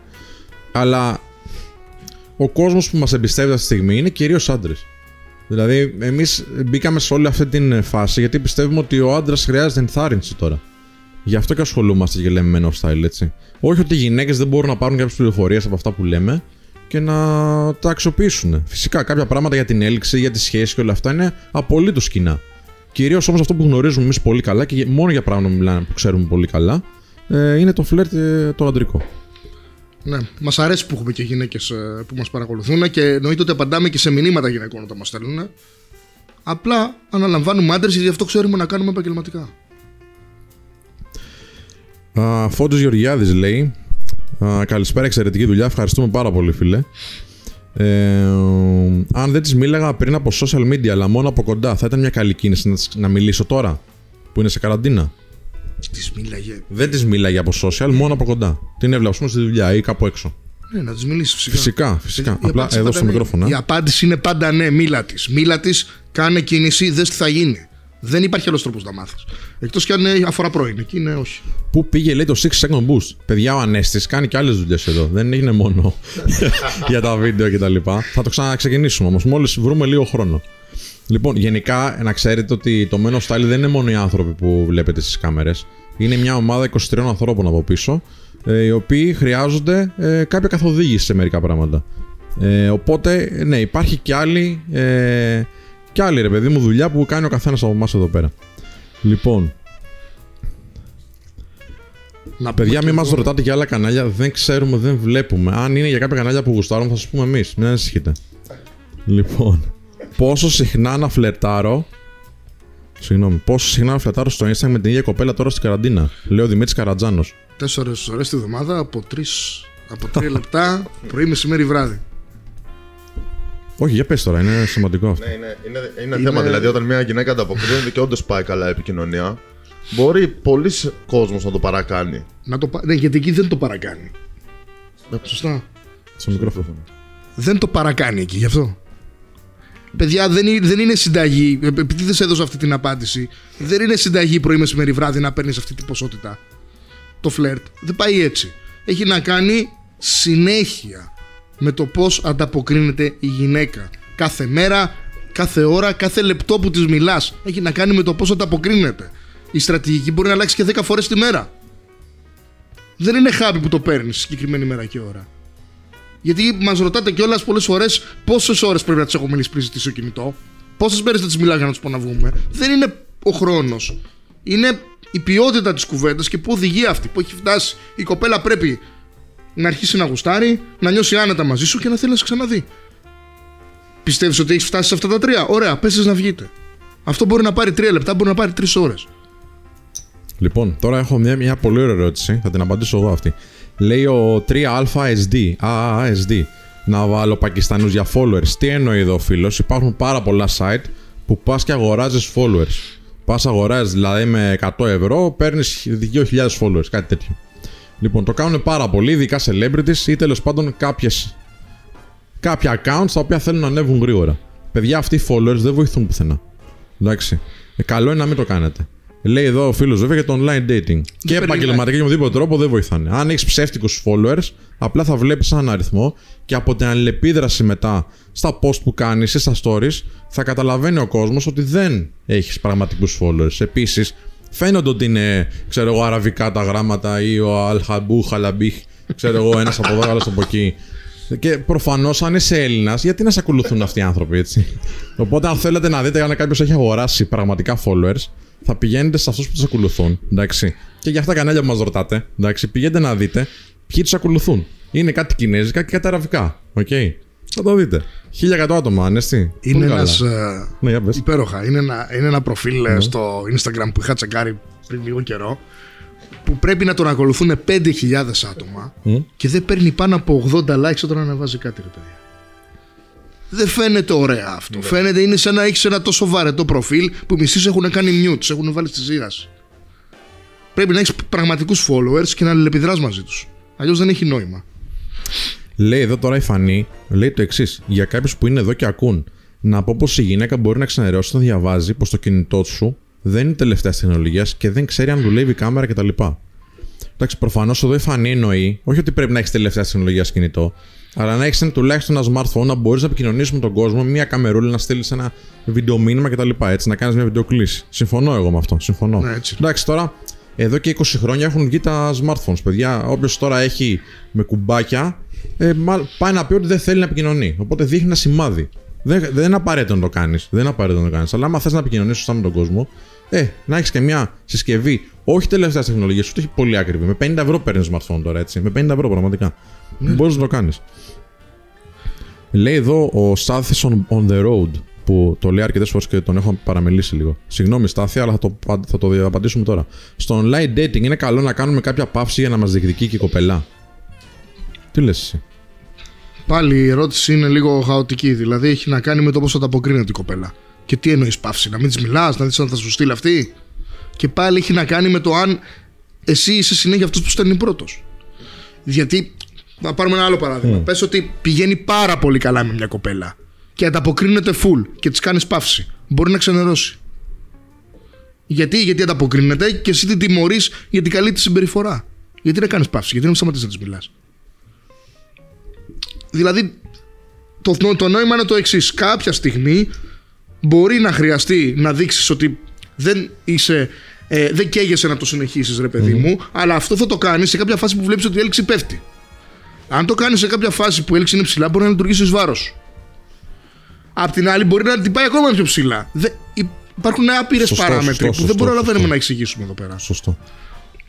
Λέει Και- εδώ. Α, sorry, νομίζω τελείωσες. Ναι, και είναι και κάτι που αναλύω και τώρα βασικά γιατί γράφω και ένα, να το πούμε και αυτό, ένα σεμινάριο καινούριο για το online dating σε περίοδο καραντίνας. Για τώρα πρέπει να δείξουμε υπομονή σε μερικές περιπτώσεις και αναλύουμε αυτό ακριβώς πότε, πότε δημιουργεί έλξη, πότε δημιουργεί σύνδεση, πώς αυτά τα δύο εναλλάσσονται, τι κάνεις όταν η κοπέλα διαφορεί και πάει να κάνει κοιλιά. Δεν αναλύονται αυτά σε ένα λεπτό, ρε παιδιά, που θα σας απαντήσουμε. Δυστυχώς, μακάρι να Λοιπόν, μπορούσαμε. λέει, ωραία, πάμε παρακάτω γιατί έχει πολλές ερωτήσεις. Λέει εδώ ο Στάθης Κουρκούβελος που είναι πολύ σωστό. Ό,τι και να κάνεις, λέει από το Insta, αν δεν το έχεις από κοντά, πρέπει πρώτα να βελτιωθείς εκεί. Τα social media είναι μια καλή λύση σε περίοδο καραντίνας, αλλά ο καλύτερος τρόπος προσέγγισης είναι από κοντά. Ναι, φίλε, συμφωνούμε πολύ. Ακόμα και αν ξεκινήσει η κουβέντα από, την, καρα- από, από τα social media, θα πρέπει κάποια στιγμή να γίνεις καλός στο φλερτ, έτσι ώστε να έρθεις σε επαφή και από κοντά. Γιατί αυτός είναι ο στόχος. Κάποια στιγμή να συναντηθείτε. Συμφωνώ απόλυτα. Το ζήτημα είναι τώρα αυτή την περίοδο προσπάθησε και εσύ και όλοι οι φίλοι που τώρα και οι γυναίκες εννοείται. Ε, γιατί στο, στο story που κάνα, έκανα το μεσημέρι, το χτες το βράδυ μάλλον, ε, απαντούσαν και οι γυναίκες ότι θέλουν να πάνε να φλερτάρουν άντρες. Έτσι. Ε, φροντίστε να, να ετοιμάζετε ραντεβού για, μετά την καραντίνα. Να είμαστε όλοι έτοιμοι. Λοιπόν, ο Χρήσο έχει μάθει, παιδιά, έρχεται σε λιγάκι. Κοιτάξτε να δείτε, παιδιά, μην, μην σπαμάρετε, μην στέλνετε συνέχεια τα ίδιε ερωτήσεις. Τις βλέπω, εντάξει. Τις βλέπω. Λοιπόν.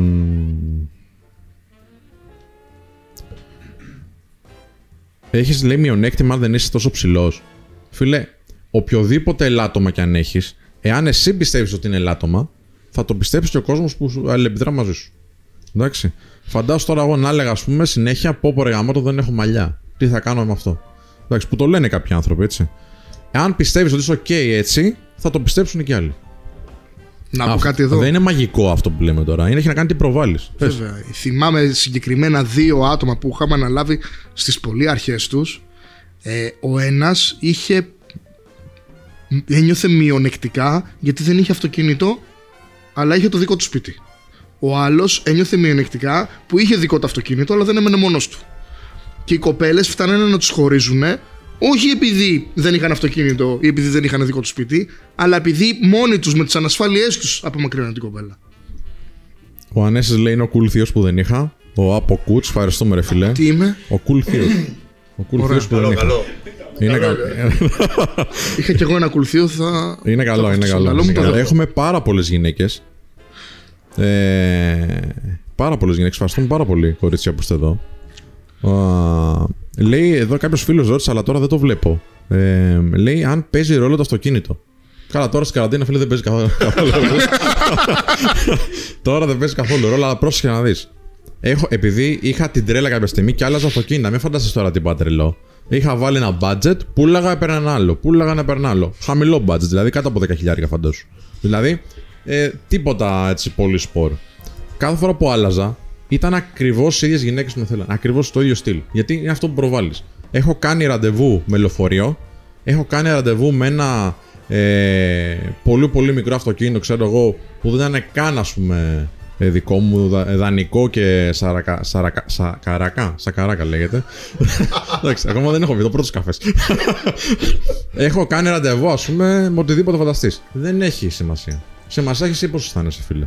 Βέβαια, παίζει ρόλο, να σου πω το εξής τώρα, για να λέμε τα πράγματα με το όνομά τους. Είναι άλλο να πεις Ετοιμάσου, έρχομαι να σε πάρω, στο πρώτο ραντεβού, ας πούμε, και είναι άλλο να πεις Στην τάδε στάσης του λεωφορείου θα βρεθούμε τότε. Αν δεν έχεις όμως αυτοκίνητο, αυτό δεν μπορεί να σε εμποδίσει από το να κάνεις ραντεβού. Εντάξει. Δηλαδή, οι φοιτητές τόσο καιρό οι φοιτητές που δεν έχουν αυτοκίνητα δικά τους, ή πιο νέοι άνθρωποι τέλος πάντων, που ακόμα δεν τους έχουν βοηθήσει τα οικονομικά τους να ανεξαρτοποιηθούν και σε αυτό το κομμάτι. Τι θα κάνουν δηλαδή; Μια χαρά βγαίνουν και μια χαρά κάνουν και σεξ κιόλας. Λέει ο, Δη- ο Δήμαν, αν, Ανέστη λέει πότε θα ανέβει το σεμινάριο αυτό που λες. Το σεμινάριο αυτό δεν θα ανέβει, παιδιά. Το σεμινάριο αυτό είναι για άτομα που θέλουν να τους αναλάβουμε και να πάρουν το κάτι παραπάνω από αυτό που βλέπουν στο YouTube. Θα γίνει δηλαδή η σωματική κλίση στο Skype. Παιδιά, αυτό το σεμινάριο που λέω Ανέστη που ετοιμάζει τώρα, μπορείτε, αν θέλετε, καλέσετε αύριο 2, 10, 25, 25, 900 να ενημερωθείτε. Θα γίνει μέσω βιντεοκλήση. Θα είναι πάρα, πάρα πολύ προσιτό, πάρα πολύ προσιτό για τους ανθρώπους που θέλουν τώρα να φλερτάρουν, εντάξει. Λοιπόν, λέει, θα ήθελα να ρωτήσω τον Ανέστη πώς καταλαβαίνουμε ότι ένα προφίλ είναι fake. Λοιπόν, καταρχάς θα βλέπετε ότι αυτή η κοπέλα στις περισσότερες φωτογραφίες ή σε όλες μάλλον είναι μόνη της. Δεν έχει φίλους, δεν έχει φίλες και θα δείτε επίσης ότι κανένας φίλος ή φίλη της, πραγματικός φίλος, όχι διαδικτυακός, δεν σχολιάζει. Το ότι θα βλέπεις από κάτω σχόλια τύπου προσωπάρα, βυζάρα, ε, δεν ξέρω τι, αυτό δεν σημαίνει ότι είναι πραγματικοί της γνωστοί. Οκ, είναι fan, είναι fan club. Θα δεις ότι δεν σχολιάζουν πραγματικοί φίλοι και πραγματικοί φίλες. Να πούνε Α, φίλε, να τι ώρα που βγήκες εδώ, θυμάσαι τότε που είχαμε πάει πιο εκεί, που βλέπεις σε κάτι αληθινά προφίλ. Και επίσης υπάρχει και η εξής επιλογή στο Google Chrome. Παίρνεις τη φωτογραφία, πατάς δεξί κλικ και βάζεις αναζήτηση στο Google. Α, αν έχει πάρει φωτογραφίες και δεν είναι επαγγελματίας η κοπέλα, θα δεις ότι η ίδια φωτογραφία θα είναι και σε ένα βραζιλιάνικο site με μοντέλα και σε ένα άλλο αργεντίνικο με μοντέλα και κάπου αλλού ή οπουδήποτε. Ή από την τάδε celebrity που δεν είναι τόσο celebrity και γι' αυτό δεν την αναγνώρισες. Αυτή είναι η κυριότερη τρόπη. Και αν δεν είναι κάτι τόσο εμφανές, θα δεις ότι ενώ της μιλάς και ενώ η κοπέλα ανταποκρίνεται full, βρίσκει συνέχεια χαζές δικαιολογίες για να μην συναντηθείτε. Λέει εδώ Δημάν, αν θα ανέβεις στο Digital Academy. Φίλε, αυτό δεν θα ανέβεις στο Digital Academy. Ετοιμάζουμε άλλα δύο σεμινάρια αυτό το μήνα να ανέβουν πάρα αυτά. Οπότε όποιος μπαίνει στο Digital. Α, να το πω και αυτό γιατί με ρωτάνε πάρα πολύ. Η συνδρομή που παίρνει στο Digital Academy, που είναι αν πάρεις για ένα μήνα, ας πούμε, στα 49 ευρώ, αν πάρεις για 12 μήνες είναι 29 ευρώ, είναι για όλα τα σεμινάρια, παιδιά. Για όλα τα σεμινάρια, ω συνδρομητής μπορείς να βλέπεις. Δεν είναι μόνο για ένα. Είναι για τα 13, 14, 15 που θα είναι τη μέχρι τέλος του μήνα. Έχουμε μέσα 15 σεμινάρια σε πολύ προσιτή τιμή. Πάρα πολλές ώρες υλικό. Είναι πάρα πολλές ώρες. Ναι, εντάξει. Παιδιά είναι σαν το Netflix του φλερτ. Μπαίνεις ό,τι ώρα γουστάρεις να δεις όποιο σεμινάριο θες. Αρκεί να έχεις ίντερνετ. Ειδικά τώρα, παιδιά, είναι ότι πρέπει. Γι' αυτό, ας πούμε, έχει γίνει χαμός τώρα αυτή την περίοδο. Γι' αυτό και θα βγάλουμε και άλλα σεμινάρια, έτσι. Λοιπόν, 1100 άτομα, ακατέβατα. Να και ο Χρήστο ήρθε, αλλά είναι λίγο πίσω από τις κάμερε, σε λιγάκι θα μπει. Λοιπόν, αν έχω μακρύ μαλλί, λέει εδώ ο φίλος, μου χαλάει το φέρ για την έλξη. Όχι, ρε φίλε. Είτε δεν έχεις μαλλί, είτε έχεις μακρύ μαλλί. Ε, γεια σου, Λένι. είτε έχεις μακρύ μαλλί, είτε έχεις καθόλου μαλλί όπως έχω εγώ. Η έλξη έχει να κάνει με τη συμπεριφορά σου. Πάρα πολύ ωραία. Να κάνουμε την αλλαγή. Τι λέτε, Να βάλουμε και τον Χρήστο στο παιχνίδι, να τον παίξουμε λίγο; Το παίξουμε λίγο. να παίξει ο Χρήστος. λοιπόν, πάμε, τι λες; Ε, Ωραία. Εγώ είμαι έτοιμος. Ωραία, κάνουμε αλλαγή, παιδιά, λιγάκι. Όχι, δεν κλείνουμε. Να μένει ο κόσμος εδώ. Είναι μεγάλη στιγμή. Κάνω και μια είσοδο. Έχει μπέρτα. Δεν έχει κανένα. Το έχεις ξανακάνει αυτό, δεν έχεις ξανακάνει αυτό. Εσύ το έχεις πει σε μια ιστορία όταν πήγε να κάνει μια προσέγγιση που έπεσε πάνω στην τούρτα. Ναι, Στον Μπάρτσελορ, στον Μπάρτσελορ. Που πήγα να ανέβω τα σκαλιά Ναι. και έπεσα και πήσα με το κεφάλι μου. Ναι, και τους χάλασε τον Μπάρτσελορ. Έπεσα με τον μπάτσελ. Ναι. Μόνο εγώ θα πω. Δεν είναι ο πρώτος γάμος που καταστρέφω τελικά. Αυτός πρέπει να ήταν ο πρώτος. Αυτό ήταν η Παρθενιά, ναι. Εντάξει. Ε, guys, πού είστε, παιδιά; Ε, πού κοιτάω, ρε; Ε. Πίσω, πίσω. Ε, γεια, καλώ όρισα. Έλα, καλώς σας βρήκα. Πείτε ένα γεια στον Χρήστο μόλις ήρθε. Έλα, παιδιά, για πάμε. ε. Τι έγινε, Ανέστη, έχω κάτι φωτογραφίες πώς βρίσκεις την από Βραζιλία και τέτοια. Τι, τι είναι αυτά τώρα; Περίεργα. Μαγικά. Λοιπόν, ο Ανέστη συνεχίζει την παρέα. Θα είναι πίσω, θα απαντάει στα σχόλια, θα επεμβαίνει κιόλας. Έχουμε τον Γκάζο, έχουμε και την Ελένη εδώ. Δεν ξέρω, μπορούμε να δείξουμε λίγο την Ελένη. Πού φαίνεται; Α, φαίνεσαι. Χαίρετε καλά. Γεια, κάνε ένα γεια. καλησπέρα, καλησπέρα σε όλους. Καλησπέρα, Ελένη. Λέει τώρα εδώ ο φίλος, είμαστε 1100 Χριστό. Μόνο. Μόνο 1100. Κάτσε, μα, περίμενε τώρα. Περίμενε. 1173. Τι ξεφτιλίκια είναι αυτά, ρε. Πάμε να πιάσουμε ένα μισή χιλιάρικο πάλι. Έλα. Και τα donate για εδώ και χιλιάρικα. Τα... Γεια σου Χρήστο, λέει μεγάλος παίχτης. Ήρθες Χρήστο, γεια σου κοουτσάρα. Φιλιά, φιλιά, λεβέντες μου, φιλιά. Είναι και γυναίκες μέσα. Λεβέντισσες, φιλιά. λοιπόν, κεφάλι δεξιά λέει. Τιμόμενο πρόσωπο. λοιπόν, πάμε, πάμε, πάμε. Τι λέτε, για, για... πολύ καλά πήγε. Λέγαμε για online, ρε φίλε, πιο πολύ, γιατί ήταν και ο Ανέστης. Οκ. Αλλά έχουν εδώ διάφορα τα παιδιά. Τι Λοιπόν. λοιπόν, ναι. Πριν ξεκινήσουμε, παιδιά, κάντε ένα like και ένα share. Γιατί, Γιατί βοηθάει πάρα πολύ τον αλγόριθμο, ειδικά αν είστε καινούργοι εδώ. Ειδικά αν είστε καινούργοι, βλέπω 1100 τόσα άτομα μέσα. Και μόνο 500 like. Κάποιοι δεν έχουν κάνει like. Κάποιοι δεν... Μην τους κοιτάς έτσι. Είναι εντάξει, το, δεν το έχουν μάθει ακόμα. Ποιο το like δεν έχουν μάθει; Τι νοήστε να πάρει το like; Βλέπετε, νευριάζω. δεν μαθαίνετε αυτό, ρε παιδιά. Δεν Εντάξει. Χρήστος. Σας Λοιπόν. παρακαλώ. Είναι 1100 άτομα, κάποιοι δεν έχουν κάνει like. Παρακαλώ, κάντε like. Εντάξει. Επίσης, παρακαλώ, κάντε share. Στείλτε στους φίλους σας να μπουν, να δουν, γιατί είμαστε πολύ καλή παρέα. Και εσείς και εμείς. Έτσι. Περνάς καλά. Με Τώρα που μπει 10 δευτερόλεπτα. έτσι. Χωρίς εσά. Δεν μπορώ, δεν ζω. Λοιπόν, χαμούλης λέει τώρα που μπήκε ο Χριστάρας. Και θέλω και tag στο Instagram ή σε κάποιο άλλο social media. Δεν μπορείτε να πάρετε το, Αχ. το link και να το βάλετε στο Facebook. Έτσι. Για να έρθει κι άλλος κόσμος. Donald Duck. Τι είναι αυτό; Είναι το username. Α. Ένας φίλος. Α, έλα, ρε, Duck. Αισθάνομαι πως με πατάει τι να κάνω. Σα βάζω στα σκληρά με τη μία. το, το, το, Με με πα- πατάει. Ε, εντάξει, μωρέ τώρα, δεν καμιέται. Καραντίνα είναι, ρε παιδιά. Εντάξει, τώρα, όχου. Πού να σταματήσει; Σαν νύχτα. Μήπως είσαι λίγο υπερβολικό, αδερφέ. Φίλε, πώς το αισθάνεσαι; Κάτσε. Κάτι συνέβη. Ω, άμα έχεις υποψίες, δείξα στο τραπέζι. Το θέμα είναι πώς σου συμπεριφέρεται. Είπαμε, άμα μπει δεύτερος κόκορα στο κοτέτσι, κάτι συμβαίνει. Ναι, βέβαια. Βέβαια. Κρήτη έρχεστε για φίλοι, λέει ο Σταυρουλάκης ο Γιώργος. Ναι. Ναι, ρε φίλε. Παιδιά, κοιτάξτε να το δώσουμε λίγο κάμερα. Ε, τα θεωρητικά μαθήματα για τους ανθρώπους που είναι εκτός Αθηνών γίνονται όλα μέσω Skype Zoom. Εντάξει. Τα πρακτικά μαθήματα, επειδή είναι πρακτικά, κάπως πρέπει να συναντηθούμε. Αυτή την περίοδο, αυτή τη στιγμή, μέχρι τώρα έχουμε κάνει επέκταση. Αθήνα, Θεσσαλονίκη, Κρήτη. Εντάξει. Οπότε, ναι, κάνουμε infill και στη Θεσσαλονίκη και στην Κρήτη. Κάνουμε πρακτικά μαθήματα, δεν βγαίνουμε έξω και βλετάρουμε άλλες γυναίκες και Θεσσαλονίκη και Κρήτη. Βεβαίως. Ο άνθρωπος δηλαδή που είναι σε μια άλλη περιοχή και μπορεί να έρθει εκεί, θα μας βρει να κάνουμε infill, εννοείται. Α, πω πω έχει εδώ χαμός παιδιά. Πείτε ένα γεια στο Χρήστο επίσης. Ε, Χρήστος για πρωθυπουργός Ανέσης και Θέμης για κυβέρνηση. Και εμένα είπε εδώ, δεν ξέχασα να με πω. Λοιπόν. Λοιπόν λέει εδώ ο φίλος Παιδιά θέλετε να κάνουμε ένα πολύ μεγάλο σερί ερωτοαπαντήσεων Αν θέλετε μου λέτε να το κάνουμε τώρα Να ξεκινήσουμε έτσι. Γιατί έχουμε και πράγματα να πούμε Λοιπόν, ε, έλα Κρήτη, έλα πάμε Κρήτη, ποιοι είναι οι κριτικοί. Πάμε να κάνουμε ερωτήσεις, απαντήσεις. Τι λες. Συμφωνεί ή έχεις κάτι να πεις. Εγώ πάντα έχω κάτι να πω, απλά δεν έχω Συλληστικές. τώρα. Ε, σε- ε, χθες, ε, σήμερα. Σήμερα. Πώς πήγε το μάθημα, για πες. Τι μάθημα έκανες τώρα; Role playing. Role playing. Με την Ελένη. Για πες, τι κάνετε. Για πες. Να εξηγήσουμε και λίγο τι κάνει η Ελένη εδώ. Πες το. Ε, το, role, το role playing τι είναι; Ακούστε, παιδιά, αυτό Α- είναι αφού, σημαντικό. αφού γίνονται τα θεωρητικά και μαθαίνουμε κάποια πράγματα, ειδικά στο επικοινωνιακό κομμάτι, γιατί ένα μεγάλο ζήτημα των ανθρώπων είναι ότι δεν ξέρω τι να πω, τι συμβαίνει με τη δημιουργία της έλξης, τι συμβαίνει με τη δημιουργία της άνεσης, που είναι πυλώνες. Ε, έρχονται εδώ ή μέσω Skype και κάνουν μια προσωμείωση φλερτ μαζί με μια γυναίκα coach και μαζί με την παρουσία ε, είτε δική μου είτε του Θέμη, εντάξει γιατί χρειάζεται άλλος ένας, και στη συνέχεια βλέπουν που κολλάμε επικοινωνιακά, τι θα μπορούσαν να κάνουν καλύτερα, κατά πόσο εφάρμοσαν αυτά που έμαθαν.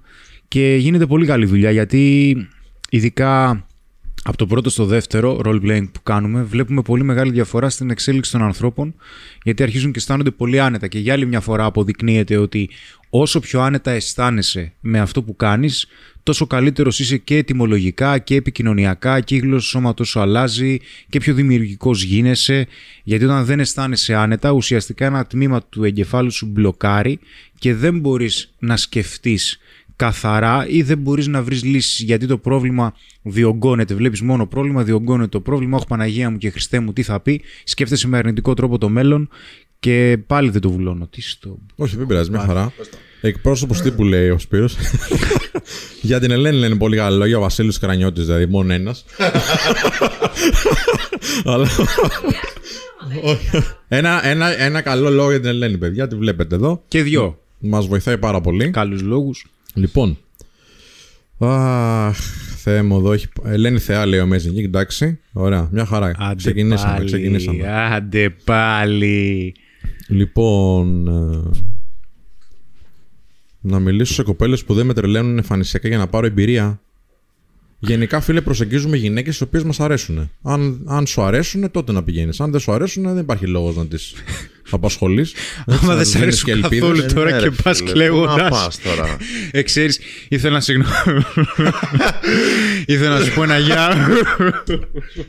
Όχι, ρε. Ε, γιατί, γιατί πρέπει να το κάνω. Μ' αρέσει, Έλα, λίγο, όχι, λίγο. δεν μ' αρέσει. Συγγνώμη που ήρθα. Το μετάνιωσα. Δεν το κάνουμε, δεν το κάνουμε αυτό. παιδιά. Εντάξει, λένε πολύ ωραία σχόλια για την Ελένη τώρα. λοιπόν. Άλλο τα λέει, άλλο Όχι δεν τίποτα άλλο. Θα κάνουμε και πιο δύσκολη τη ζωή κάποιου ανθρώπου που όντως θα ενδιαφέρεται για τη γυναίκα που εσύ φλερτάρεις μόνο και μόνο για να πάρεις την εμπειρία. Δεν το κάνουμε αυτό. Κάνουμε τον κόσμο καλύτερο. Λοιπόν. Το μαλλί του Χρήστου λέει αυξάνεται με γεωμετρική πρόοδο. Ναι. Ναι. Ισχύει. Ε, παιδιά, δε, μάλλον θα κουρευτώ μόνος μου μέχρι τέλος Απριλίου, οπότε θα με δείτε, ξέρεις πώς θα είμαι στα επόμενα live, θα είμαι για κλωτσίδια. Το πήρες απόφαση για μόνος σου. Μέχρι τέλος Απριλίου, ρε φίλε, θα, Ναι, θα έχω, χρειαστεί, θα θα έχω χρειαστεί. γίνει μαλάκα σαν μπαμπουίνος θα, Θα είμαι. χρειαστεί μια μηχανή, ρε φίλε. Έχω μηχανή. Ε, εντάξει, τη χρησιμοποίησε τη. Ναι. Εντάξει. Τι να, δεν πειράζει, να αναζωογονηθείς. Θα μεγαλώσει εύκολα ρε, και γρήγορα. Δηλαδή, αν τα ξηρίσει αύριο. Τι να λέω, ξερίσω. το κεφάλι σου. σαν το δικό σου. Εντάξει, μην βάλεις Δεν το- Τι ξηράφι. λες ρε μαλάκα. Δεν υπάρχει περίπτωση. Θα βάλεις ψαλίδι. Ψαλίδι δεν ξέρω να βάζω. θα, θα γίνω σαν κ- κοντοκουρεμένο πρόβατο. Θα γίνω θα το γίνει; χάλι μου το. μα- Μηχανή, ρε. Όπως έλεγε ο Αναστάσης στο Insta. Α, Να με τα άλλη πάρω- σκάλα. Να τα πάρω με την τριάρα στα πλάγια Ναι. και με την πεντάρα στα πάνω. Μην με μπλέξεις τώρα με αυτά τα 3-5. Ε, σκάλες είναι, εντάξει, ξέρω εγώ. Άντε να. Εντάξει, δοκίμασέ το, ρε φίλε. Τι δοκίμασέ. να δοκιμάσω, μόνο τα σκαλιά της σκάλας ξέρω. Δοκίμασέ το. δεν ξέρω Αν τι. δεις είναι. τελικά να πεις ότι Σκατά. έχεις δίκιο, ρε Θεέ. Ήθελα Σκα- να ξέρεις, το αν, δεν, χρειαζόμουν. αν δεν εμφανιστώ στα επόμενα live, Χρειαζόμουν. θα ξέρετε για ποιο λόγο δεν εμφανίστηκα. Θα γίνω χάλια, το, το ξέρω. Ε, δεν ξέρω τι θα κάνω. Θα βάλω σε βιντεοκλήση μάλλον τον Αναστάση.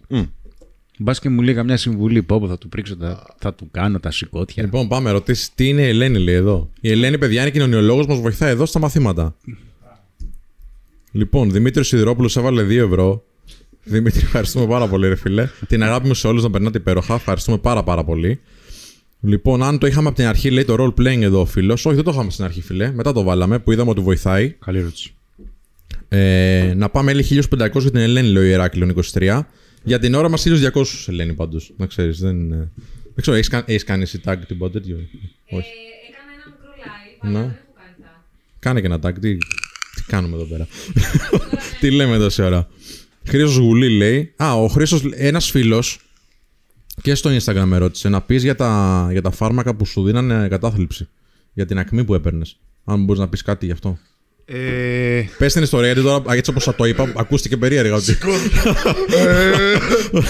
Δεν είχε κατάθλιψη. Ακμή είχε ο άνθρωπος, έτσι. α, ακνοτρέν. Ακνοτρέν που με πήγε τρέν.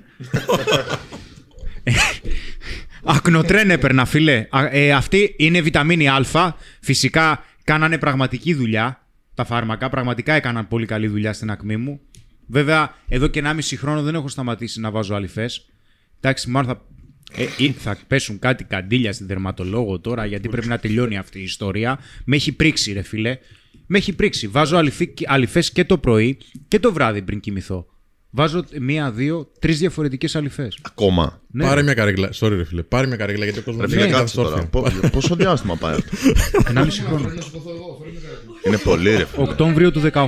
Είναι πολύ, εντάξει, έχει να κάνει τώρα και με Ε, το. ή του 19. Πότε έκανα ρε μαλάκα θεραπεία; Ήταν, ρε. 19. Οκτώβριο του 19. Ναι. Ένα, ένα χρόνο και. Είμαι. Δεν είναι πολύ ρε φίλε για θεραπεία ακμής. Δεν ξέρω κιόλας, δεν γνωρίζω. Δεν είμαι ειδικός Υπάρχουν τώρα. κάποιοι που δεν βγαίνουν ποτέ. Μπαίνουν και ξαναβγαίνουν. Μπαίνουν, μπαίνουν, βγαίνουν και ξαναμπαίνουν στην αντιβίωση, στη βιταμίνη Α. Ακνοτρέλ λέγεται, παιδιά. Λοιπόν, α- ακούστε παιδιά, ακούστε τώρα εδώ τι λέει εδώ ο φίλος. 1200 άτομα και μόνο 700 likes. Πολύ σωστός. Πολύ σωστός. Βέβαια είναι, είναι 200 παραπάνω από τα 500, άρα κάτι γίνεται αδερφέ. Κάτι γίνεται. Μα εσύ που σχολιάζεις και όλο το κάνεις χειρότερο. Προσέξτε. Προσέξτε λίγο να δείτε. Γιατί θέλουμε το like. Παιδιά, δεν είναι να μαζεύουμε like και να λέμε Α, πόσα like πήραμε. Απλά δείχνει στο YouTube ότι αυτό που κάνουμε είναι ωραίο και ο κόσμος το γουστάρει. Άρα θα το δουν και περισσότεροι. Γι' αυτό το ζητάμε το like. Το ίδιο γίνεται και με το share και με το tag. Αν το βλέπει κάποιος φίλος σας, δηλαδή το, τα story σας, θα μπει και αυτό στην παρέα εδώ πέρα. Οπότε να, να, να έρθει κόσμος να γίνουμε μεγαλύτεροι παρεούλα. Πάμε μαδάρα. Λέει, διάβασα λέει Game και Mystery εδώ ο φίλος. Έχουν αντίκρισμα στη σημερινή εποχή. Φίλε, είναι οκ. Προφανώς τώρα δεν έχουμε να πούμε πολλά πράγματα. Ε, αλλά είναι λίγο ξεπερασμένο. Δεν είναι 20 χρόνια πίσω τώρα. Έχει κάποιες καλές βάσεις όμως, σίγουρα. Λοιπόν, ex polo 2 ευρώ έβαλε ο φίλος. Ευχαριστούμε πάρα πολύ, αδερφέ. Ευχαριστούμε πάρα πολύ. Λέει, σας παρακολουθώ λέει, από δύο συσκευές. Η μία σχολιάζει και η άλλη είναι η TV. Είδε. λοιπόν, αυτό, αυτό είναι μια λύση. Δηλαδή, όπως έχει πολλές συσκευές, βάλετε σε όλες τα παίζουν. Πώς το έκανα αυτό, τι εννοείς; Ε, καλά, έχει το, πώς έχω εγώ αυτό, έχει και το κινητό ή την τηλεόρασή του και βλέπει, ξέρω εγώ, τις δύο, καταλαβες. Ευχαριστούμε, ρε φίλε. Οργανωμένος, ευχαριστούμε. οργανωμένος. Εντάξει, στηρίζουν οι άνθρωποι, στηρίζουν. Λοιπόν, Βαγγέλης Βαρέσης. Χρήστο πρότεινε κάποιο καλό βιβλίο για την καραντίνα. Venom έχουμε δει, φίλε, ναι. Ξελαριγκιάστηκα το Σάββατο στο live. Πες και σας ένα-δύο, έλεγα. ένα-δύο γρήγορα. Τώρα κόλλησα. Εντάξει, με πειράζει, λέει, όταν οι κοπέλες δεν στέλνουν πρώτες ποτέ. Φίλε, στείλε εσύ. Σε αυτούς που σου αρέσουν. Στείλε εσύ. Λοιπόν, Συνήθως δεν θα στέλνουν πρώτες οι κοπέλες. Ε, αν μιλάει για την πρώτη προσέγγιση, για την στοιχειοθέτηση σχέσης, αλλάζει το μοτίβο. Α, Ε, βέβαια, αυτό ρε έχετε φίλε, δίκιο, ναι. ναι, Εντάξει, ξέρω. δε- δε- φαντάζομαι ότι δεν θα λέει μέσα σε σχέση, δεν τους στέλνουν και κοπέλα εγώ αυτό πρώτα. πιστεύω, ναι. προφανώς μιλάει για την πρώτη επικοινωνία. Ναι, ναι. Πώς μπορώ να αρχίσω την επικοινωνία χωρίς να φανώ απελπισμένος; Λοιπόν. Ε... Πέσει το. Γεια, αλλά δεν είμαι απελπισμένος. και θα δουλέψει. και θα δουλέψει. Παιδιά, αυτό που κάνουμε έτσι εδώ προτείνουμε είναι ε, ασχολιάστε ένα story, κάτι, πείτε κάτι αστείο ή ένα post. Έτσι, ξεκινάει η κουβεντούλα έτσι. Ο Σοκράτης 100 έβαλε και αυτός 2 ευρώ και λέει Ισοτρετοτονοήν... Sorry, θα το πω, θα το πω, θα το πω. Ισοτρετινοίνη. Πίσω. Έχει τρετίν μέσα η κρέμα που είναι για την ακμή. Δεν Μάλιστα. ήταν κρέμα που έπαιρνα για ακμή, ήταν χάπια. Ναι, απλά έχει και κρέμες. Εγώ έκανα θεραπεία με κρέμες. Ναι, αλλά εγώ έκανα με χάπια. Θα το μετρήσουμε. Όχι, τα δικά μου είναι το πιο βαριά, είναι Ο σίγουρο. Σοκράτης λέει κάτι. Α, σωστά. Δεν το ξέρει, ήταν πιο βαριά. Κάμισε τα. Λοιπόν, λέει εδώ ο φίλος, κάνα πόκερ παίζεται ή μόνο για εφέ; ο Ρέστη Νούχα. Λοιπόν, κοίταξε. Εγώ παλιά έπαιζα. Και τώρα δεν ξέρω αν πρέπει να το πω. Θα το πω, δεν πειράζει. Έπαιζα και σε πιο. Όχι μόνο σπίτι, ξέρω εγώ, και σε καζίνα επίσημα. Έπαιζα και αλλού. Χαρτόμουτρο. Ναι, αλλά βαρέθηκα μετά, ρε. Έκ, Βαρέθηκα. έκλεινε σπίτια. Ξέρεις. Βα- Βαρέθηκα, δεν μπέτωσα έπαιζε. δύο-τρει. Όχι, ρε φίλε. Το έχω ξανακάνει. Έπαιζα και online. Έτσι. Poker stars και τέτοια. Κάτσε ήσυχα, ρε φίλε. το- ναι, σοβαρά, σοβαρά. Α, και online. Έπαιζα και online. Νόμιζα ναι. το πες μόνο. Όχι, λα- όχι, όχι. Αλλά τώρα πάνε χρόνια και βαρέθηκα με παιδιά. Σταμάτησα μετά. Δεν, δεν κέρδιζα και ποτέ. Έτσι εξηγούνται όλα. Ασχολούμαι με πράγματα που είμαι καλός. Λοιπόν. λοιπόν. Λέει εδώ ο φίλος, καλησπέρα παιδιά. Εργάζομαι στο σούπερ μάρκετ και μου αρέσει μια συνάδελφο πώς θα μπορούσα να της μιλήσω; Φίλε, εκτός εργασίας είναι και το καλύτερο. Εκτός εργασίας. Βέβαια, όπως έχουν μπει και σε άλλες ε, περιπτώσεις, καλό είναι στα εργασιακά και τα εργασιακά και τα ερωτικά να μην τα μπλέκουμε πάρα πολύ γιατί δημιουργούνται προβληματάκια. Προβληματάρες. Ναι. Ε, με φλετάρουν τρεις κοπέλες, λέει, όλες πολύ ωραίες και από πολλές απόψεις. Με τι κριτήριο θα διαλέξω και ποια θα ασχοληθώ; Σάκι Τζόκερ. Εκείνη που Έχει- σου δείχνει Ναι. ότι είσαι πιο ξεχωριστός για εκείνη και με ξεχωριστό τρόπο. Δηλαδή. Ανέλησε το λίγο αυτό γιατί. Ε, ήθελα να μείνει τώρα έτσι αυτό, για, να, για να μείνει το μυστήριο. ε, θα χρειαστεί αρχικά το ότι περνάς καλά και η επικοινωνία σας όπως αυτό που ονομάζουμε χημεία, που ουσιαστικά είναι μία μίξη έλξης εμπιστοσύνης, σύνδεσης και αμοιβαίων απόψεων και αξιών να βγαίνουν αφίαστα.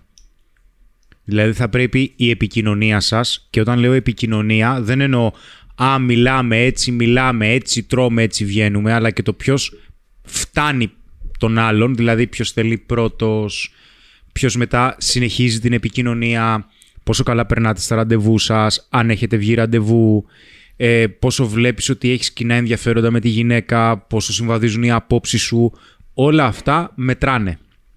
Όλα αυτά μετράνε για να καταλάβεις αν η συγκεκριμένη γυναίκα είναι ξεχωριστή. Το νούμερο ένα κριτήριό σου μην είναι η εξωτερική εμφάνιση. Ο φίλος Μάκης έβαλε 2 ευρώ. Τώρα λέει: Μάθαμε πώς έχασε τα μαλλιά του ο Σπύρος. Πόκερ. Φίλε, ήταν, ήτανε στιγμές οι οποίες ήταν πάρα πολύ ωραίες. Εντάξει, μην λέμε μαλακίες. Μην λέμε μαλακίε. Ο τζόγος τώρα. Δεν είναι τζόγος. Το, το πόκερ δεν είναι τζόγος. Εντάξει. Έχει και ικανότητες. Ναι. Αλλά είναι εν ο- τέλει- το μοναδικό παιχνίδι του τζόγου που χρειάζεται ικανότητες. Όλα τα άλλα είναι μόνο στην τύχη. Κοίταξε, ο μόνος λόγος που θα το πρότεινα σε άνθρωπο να ξεκινήσει είναι μόνο άμα το βλέπει επαγγελματικά. Δηλαδή να παίζει όπως οι επαγγελματίες. Να κάτσεις, να διαβάσεις, να αφιερώσεις χρόνο. Τότε μόνο θα παίξεις. Αλλιώς είναι δύσκολο, ρε φίλε, πολύ. Και είναι το, το επίπεδο είναι πολύ ψηλό γενικά παγκοσμίω, έτσι. Θέλει χρόνια, παιδί μου αυτό. Ανέστη, λέει, λέει εδώ ένας φίλος να πεις δύο-τρία λόγια για το σεμινάριό σου. Του απάντησα κάτι, να πω και κάτι, ναι. Πες κάτι αν θες. στο σεμινάριο αφοσιώνομαι στο Instagram καταρχάς πώς να έχεις ένα σωστά στημένο προφίλ και πώς σε περίοδο καραντίνας μπορείς να ξεκινήσεις διάλογο ή να συνεχίσεις διάλογο με μια κοπέλα που σου αρέσει μέχρι και το τέλος. Το τέλος είναι να βρεθείτε ερωτικά, παύλα σεξουαλικά. Υπάρχουν κάποιες ιδιαιτερότητες τώρα λόγω καραντίνας. Ας εστιάζουμε και εκεί, αλλά εστιάζουμε και γενικότερα και στο online. Από εκεί και πέρα, Χρήστο, κάποιος σε ρωτάει επανειλημμένα, ένας Δημήτρης. Το απάντησα, αλλά θέλει εσένα. Της έχω πει ότι μου αρέσει, μου είπε ότι με αγαπάει σαν άνθρωπο, δεν είναι έτοιμη να κάνει σχέση, μου στέλνει μηνύματα, μιλάμε, κάνουμε πλάκα και δεν μπορεί να κόψει μαζί μου. Τι γίνεται; Ου. Ε; Ήταν λίγο με μουδίσιο αυτό βέβαια. ε, ναι. Ανέστη είπες αρχικά για το σεμινάριο, μην σε διακόψω. Δεν με ακούς. Τελείωσες εννοώ, ρε. Ναι, Ή θέλεις να πεις κάτι άλλο; Αυτό. Οκ. Λοιπόν, κοίταξε να δεις, φίλε, αυτή είναι μια πάρα πολύ καλή ερώτηση. Μπου. Αρχικά, θα πρέπει να κατανοήσεις για ποιο λόγο εσύ συνεχίζεις και επικοινωνείς με τη συγκεκριμένη γυναίκα. Αυτό είναι το πρώτο κομμάτι. Εντάξει. Δηλαδή, αν το κίνητρό σου είναι ότι συνεχίζεις και επικοινωνείς μαζί της, μπας και κάποια στιγμή σε δει ερωτικά και εσύ αρπάξεις την τύχη με το μέρος σου και εν τέλει εξελιχθεί, εξελιχθεί μία σχέση, είναι λάθος. Είναι λάθος. Από την άλλη, υπάρχει περίπτωση να σου πει ότι σε αγαπάει σαν άνθρωπο και ότι θέλει να επικοινωνεί μαζί σου. Ο κάθε άνθρωπος βέβαια μπορεί να θέλει ό,τι θέλει. Από την άλλη όμως, αν εσένα αυτό σε καταπιέζει, θα χρειαστεί να της ξεκαθαρίσεις ότι δεν θέλεις να επικοινωνείτε φιλικά, γιατί δεν τη βλέπεις φιλικά και ότι δεν θα σε ενδιέφερε κάτι παραπάνω και πως την βλέπεις ερωτικά. Και θα χρειαστεί συγκεκριμένα να αρχίζεις να κόβεις λιγάκι επικοινωνία και να κρατάς τις αποστάσεις σου. Αφού πρώτα τη έχεις ξεκαθαρίσει τη κοπέλα ότι ξέρεις κάτι, δεν σε βλέπω φιλικά και δεν θα με ενδιέφερε μια φιλική επικοινωνία. Γιατί εμένα αυτό δεν με κάνει και αισθάνομαι άνετα εκφραζόμαστε όμορφα και ωραία και αυθεντικά, στη συνέχεια, αν εκείνη βλέπεις ότι συνεχίζει και σε πρίζει, θα χρειαστεί να της δείξεις ότι και εσύ δεν θα είσαι εκεί όποτε εκείνη θέλει έναν φίλο, γιατί δεν είσαι φίλος. Λέει εδώ φίλος, είμαι σε σχέση εξ αποστάσεως. Η κοπέλα μου παίζει πολλά video games με άλλους άντρες και ανταλλάζουν αστεία με σεξουαλικά υπονόμενα. Είμαι υπερβολικός που εκνευρίζομαι και ζηλεύω. Ο φίλος Ριγκίνος. Δεν Παίζει. έχεις, δεν έχεις να ζηλέψεις κανέναν, αλλά θα χρειαστεί εσύ ο ίδιος πρώτα απ' όλα να καταλάβεις αν μπορείς να το ανεχτείς αυτό. Αν δεν μπορείς να το ανεχτείς θα πρέπει να το ξεκαθαρίσεις.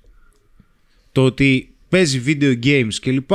Δεν ξέρω τώρα αν τα έχετε βρει ή όχι, εγώ δεν έχω επαφή με το αντικείμενο. Αλλά θα χρειαστεί να της πεις ότι ξέρεις κάτι, αυτό που κάνεις, εμένα με κάνει και αισθάνομαι άβολα. Γιατί; Φαντάζεσαι εμένα να παίζω video games με γυναίκες και να ανταλλάζω σεξουαλικά υπονοούμενα; Σε περίπτωση λοιπόν που εσύ πες της, επειδή, οκ, έχετε μια σχέση, θέλεις να ανταλλάζεις σεξουαλικά υπονοούμενα με κάποιους άλλους, φαντάζομαι ότι και εγώ μπορώ να κάνω το ίδιο. Δηλαδή μπορώ να ανταλλάζω σεξουαλικά υπονοούμενα και με κάποια άλλη γυναίκα. Θα σου άρεσε; Αλλά αν είναι έτσι, τότε έχουμε ελεύθερη σχέση. Δεν έχουμε σταθερή σχέση. Κάτσε λοιπόν και κάνε μια συζήτηση για να δεις και πώς το βλέπει εκείνη και ποια είναι η άποψή της. Λέει εδώ ο φίλος ο Ντανετζέρτ. Παιδιά, είπα σε έναν φίλο μου μια συμβουλάρα από τα δικά σας λεγόμενα και μου λέει: Δεν ισχύει ότι λένε ημό. Ενώ ήταν μια απλή γνώση. Ε, τον θυμάμαι λέει που και που.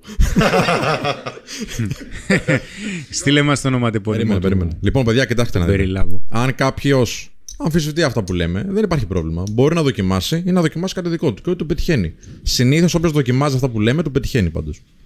Λοιπόν, έλα, ναι, για πες. Κάποιος ρωτάει εσένα συγκεκριμένα, Ναι. όταν είσαι ένα μήνα με μια γυναίκα και περνάτε τέλεια Ναι. και ξαφνικά εξαφανίζεται εντελώς. Χωρίς κανένα λόγο. Τι παίζει, γιατί δεν βγάζω άκρη.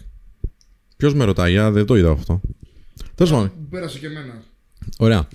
Ένα μήνα ρε φίλε μιλούσατε. Ή βαρέθηκε, γιατί δεν το κλιμάκωσες, εντάξει. Ή παίζει άλλος. Απλά τα πράγματα. Εντάξει, μην, μην παιδεύεστε παιδιά με αυτά. Μην παιδεύεστε με αυτά.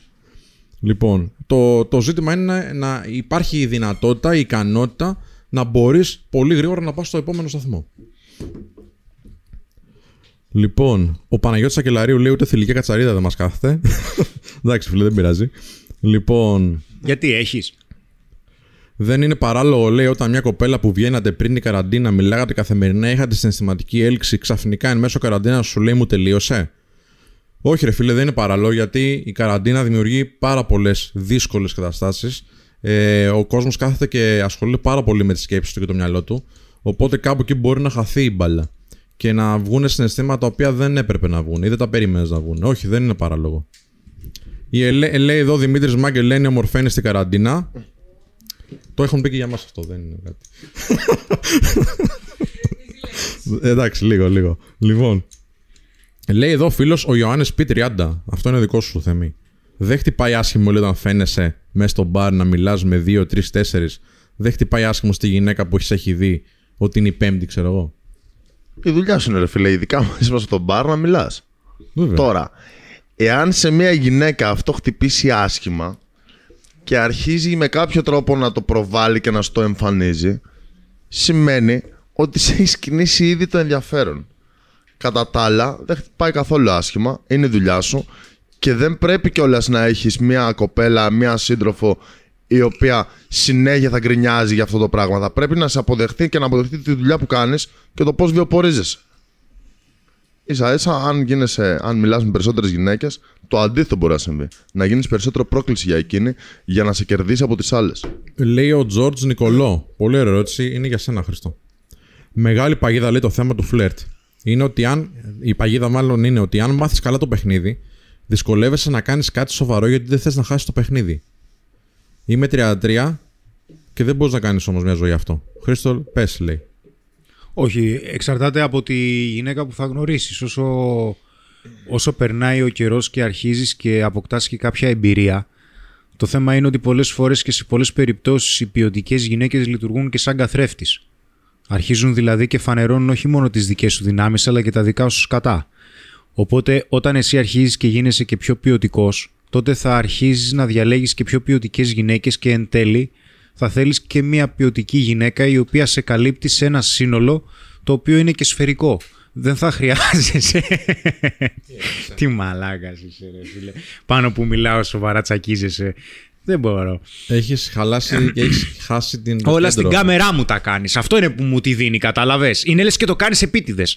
Ε, αυτό λοιπόν που θέλω να πω. με ήρεμο τρόπο. ε, είναι ότι ε, καθώς λοιπόν η εμπειρία σου αρχίζει και σου δείχνει τι είναι αυτό που πραγματικά θέλεις, εν τέλει αυτό θα λειτουργήσει σαν μια μορφή ερη- ορίμανσης, όπου στο τέλος θα θέλεις και εσύ να κάνεις και κάτι σταθερό και κάτι μακροπρόθεσμο. Πω, πω. Παιδιά, γενικότερα με την ηλικία είναι κάτι το οποίο μάλλον τυχαία συναντάω τώρα τελευταία. Δηλαδή, πολλοί άνδρες μου λένε αυτό το θέμα της ηλικίας. Γιατί η ηλικία είναι ένας αριθμός. Και αν σε οποιοδήποτε τομέα θέλει κάποιος να εξελιχθεί κάπου, δεν είναι ένας περιορισμός που βάζει μόνο στον εαυτό του. Ότι μετά δε ηλικίας, Α, θέλει τόσο χρόνο, Α, δεν θα το κάνω, Α, έπρεπε να ξεκινήσω πιο νωρίς. Ό,τι έγινε, έγινε. Δεν, δεν μπορούμε να αλλάξουμε το παρελθόν. Εντάξει. Δουλεύουμε σήμερα για το αύριο. Πω, πω, φίλε, έχουμε πάρα πολλές ερωτήσεις.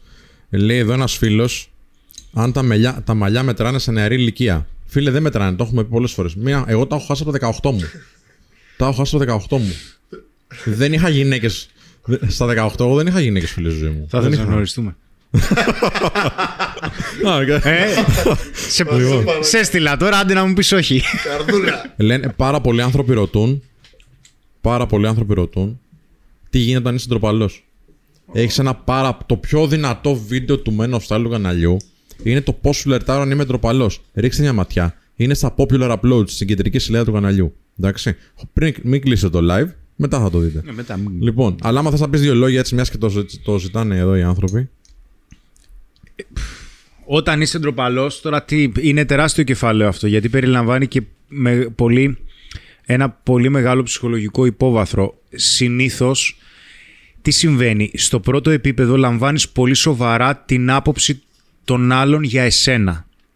Στο δεύτερο επίπεδο λαμβάνεις, μάλλον παίρνεις πολύ στα σοβαρά την υποθετική άποψη που μπορεί να σχηματίσουν οι άλλοι για εσένα και δεν ρισκάρεις να εκφραστείς γιατί; Γιατί για κάποιο λόγο δεν θέλεις να έρθεις αντιμέτωπος με μια πιθυν- πιθανή αρνητική κριτική γιατί για κάποιο λόγο κριτικάρεις αρνητικά τον εαυτό σου.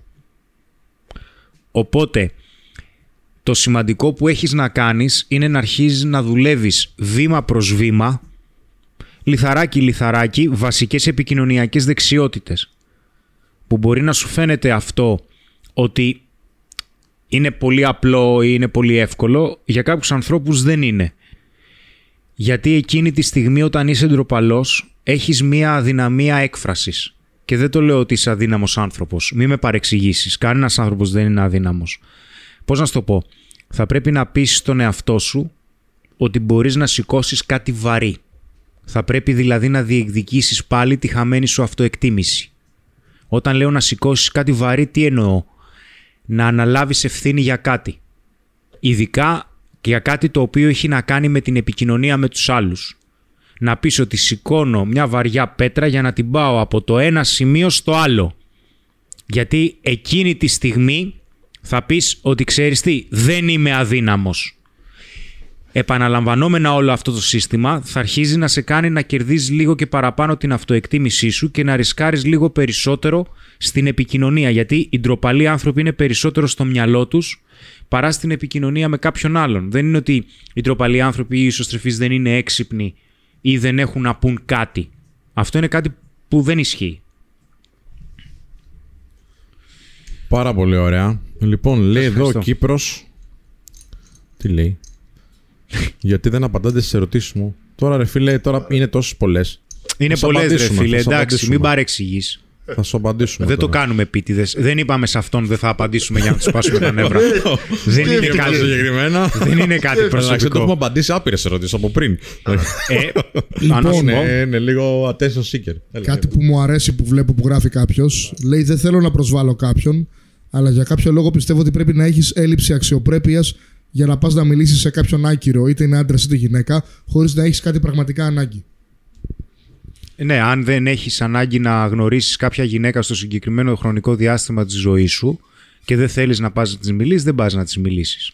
Αν δεν έχεις τη δυνατότητα να γνωρίσεις γυναίκες γενικότερα ή δεν γνωρίζεις γυναίκες ούτε στον κοινωνικό σου κύκλο, δεν υπάρχει άλλος τρόπος. Αν έχεις κάποιον άλλο τρόπο να δοκιμάσεις, φυσικά ελεύθερα.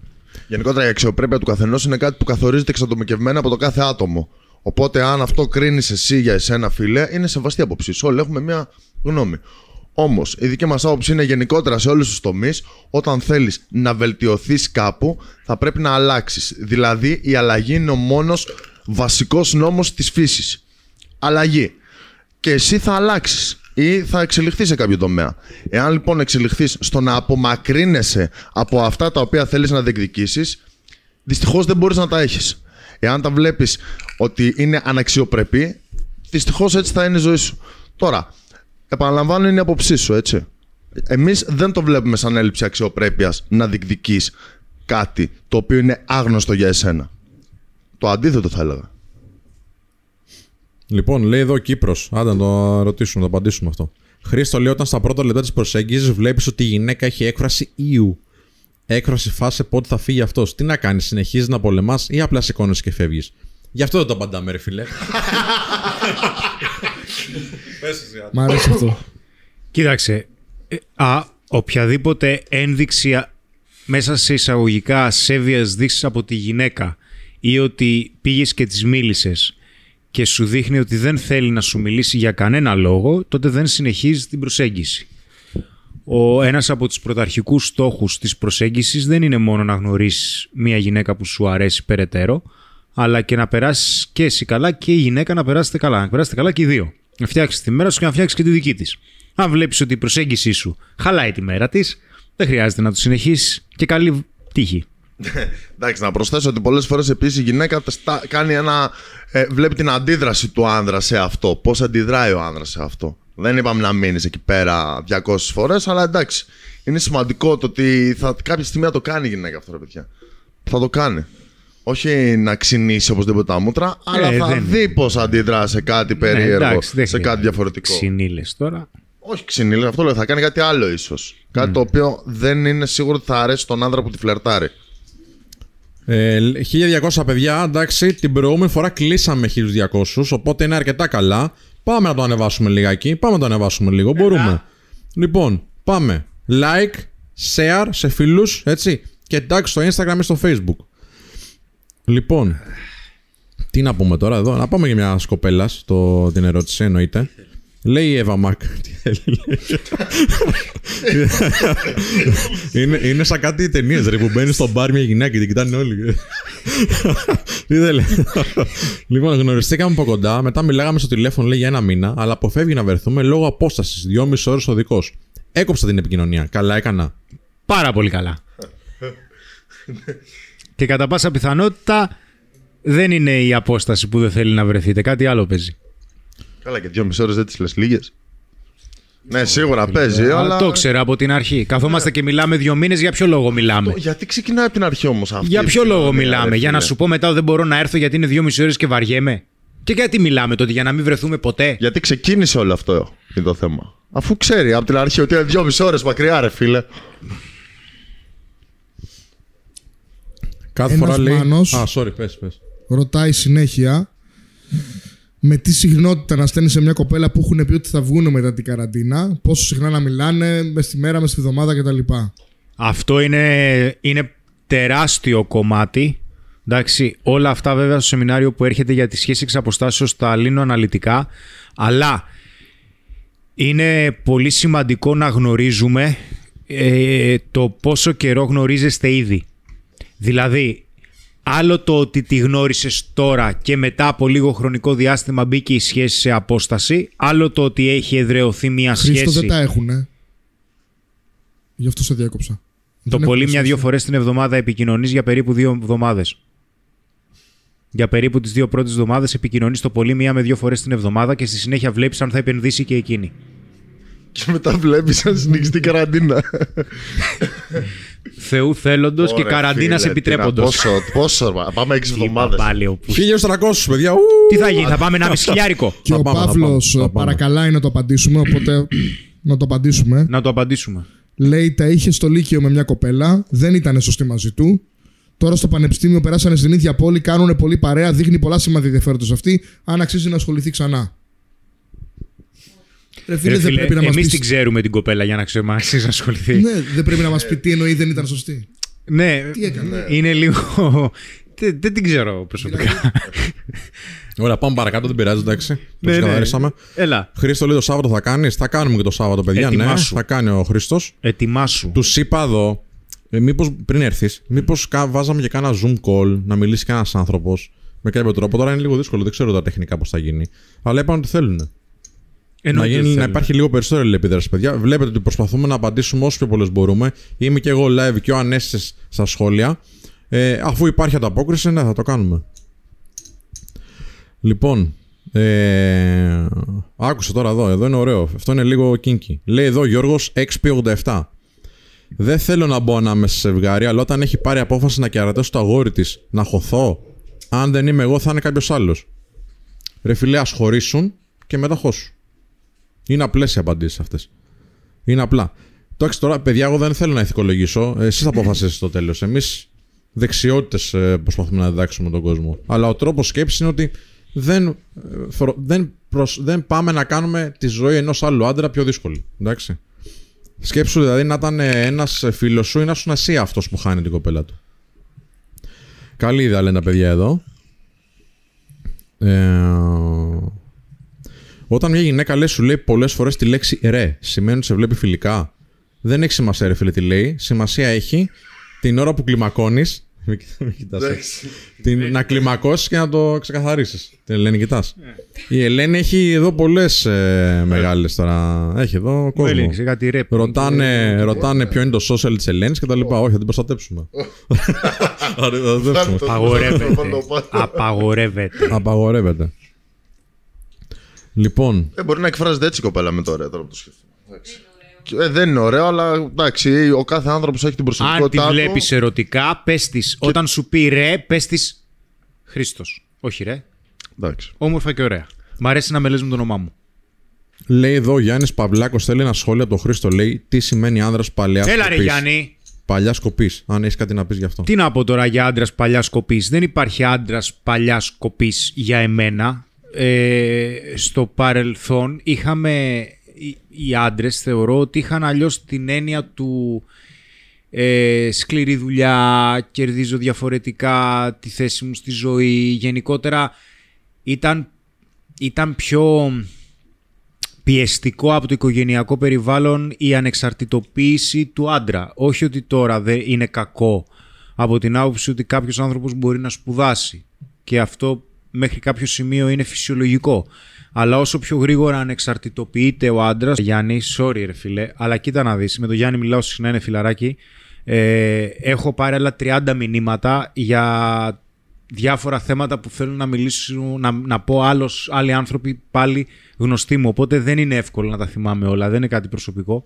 Τώρα, ε, στο, υπήρχαν, οι, οι- οι- δεν ήταν άντρας παλιά σκοπής μόνο. Τι να σου πω τώρα;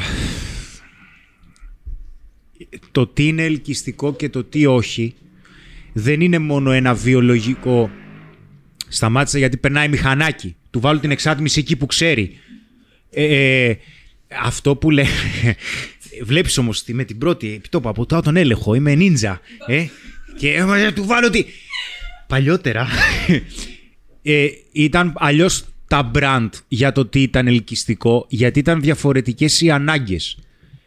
Για παράδειγμα, θα δεις ότι ε, ε, ένα μεγάλο κομμάτι ας πούμε που κάποιος άντρας μπορεί να έλκεται ας πούμε από το μεγάλο στήθος είναι γιατί δείχνει ότι η γυναίκα μπορεί να αποθηκεύσει μεγαλύτερη ποσότητα γάλακτος άρα βιολογικό εξελικτικά σημαίνει ότι μπορεί να δώσει και περισσότερη τροφή στον νεογνώ, στο παιδί τους.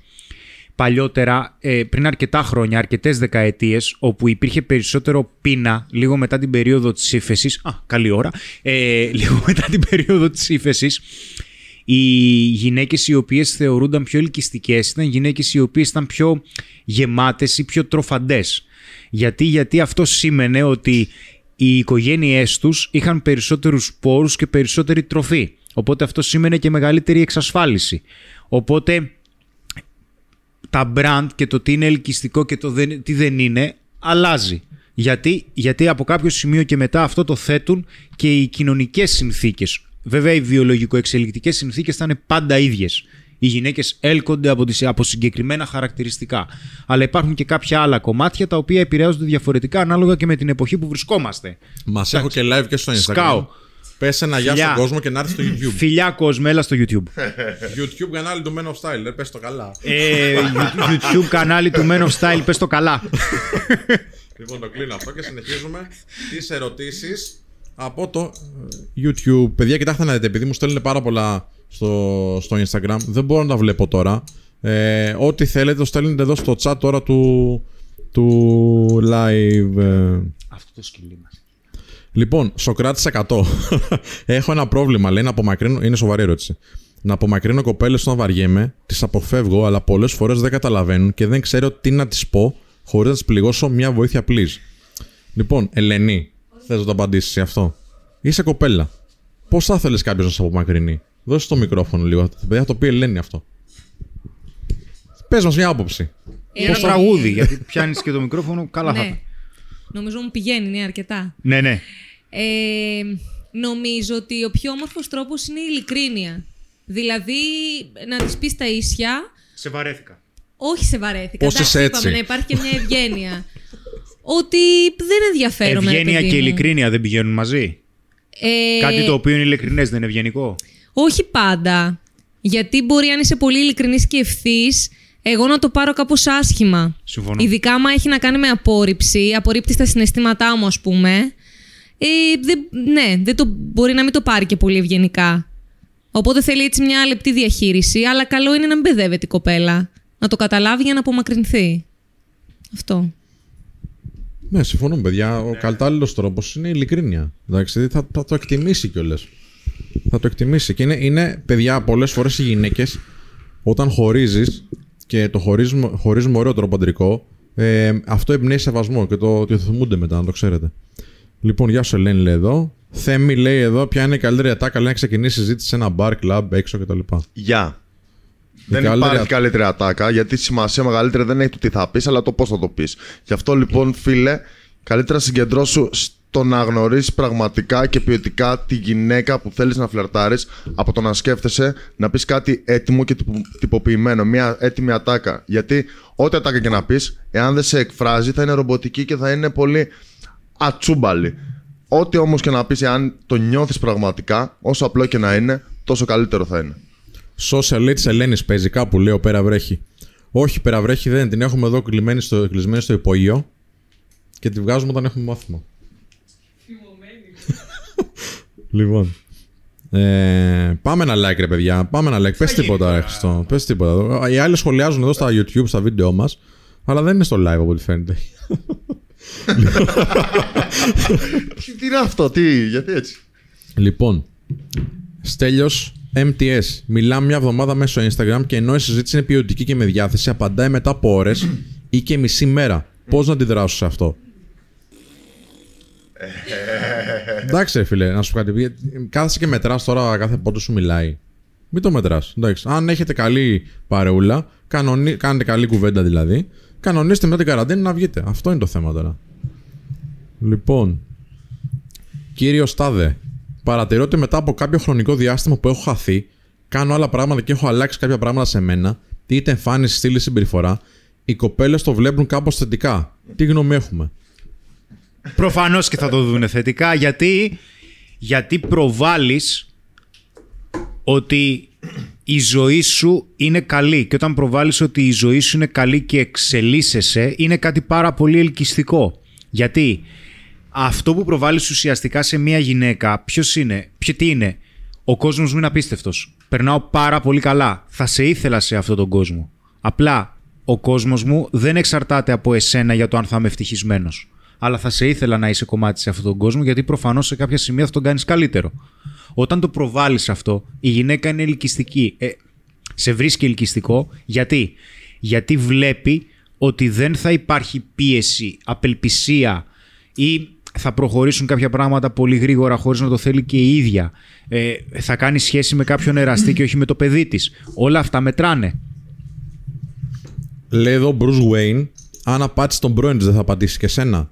Οι πιθανότητες είναι φίλοι, οι πιθανότητες είναι να, να υπάρχει ένα μοτίβο συμπεριφοράς. Εντάξει. Οπότε ενδεχομένως ναι.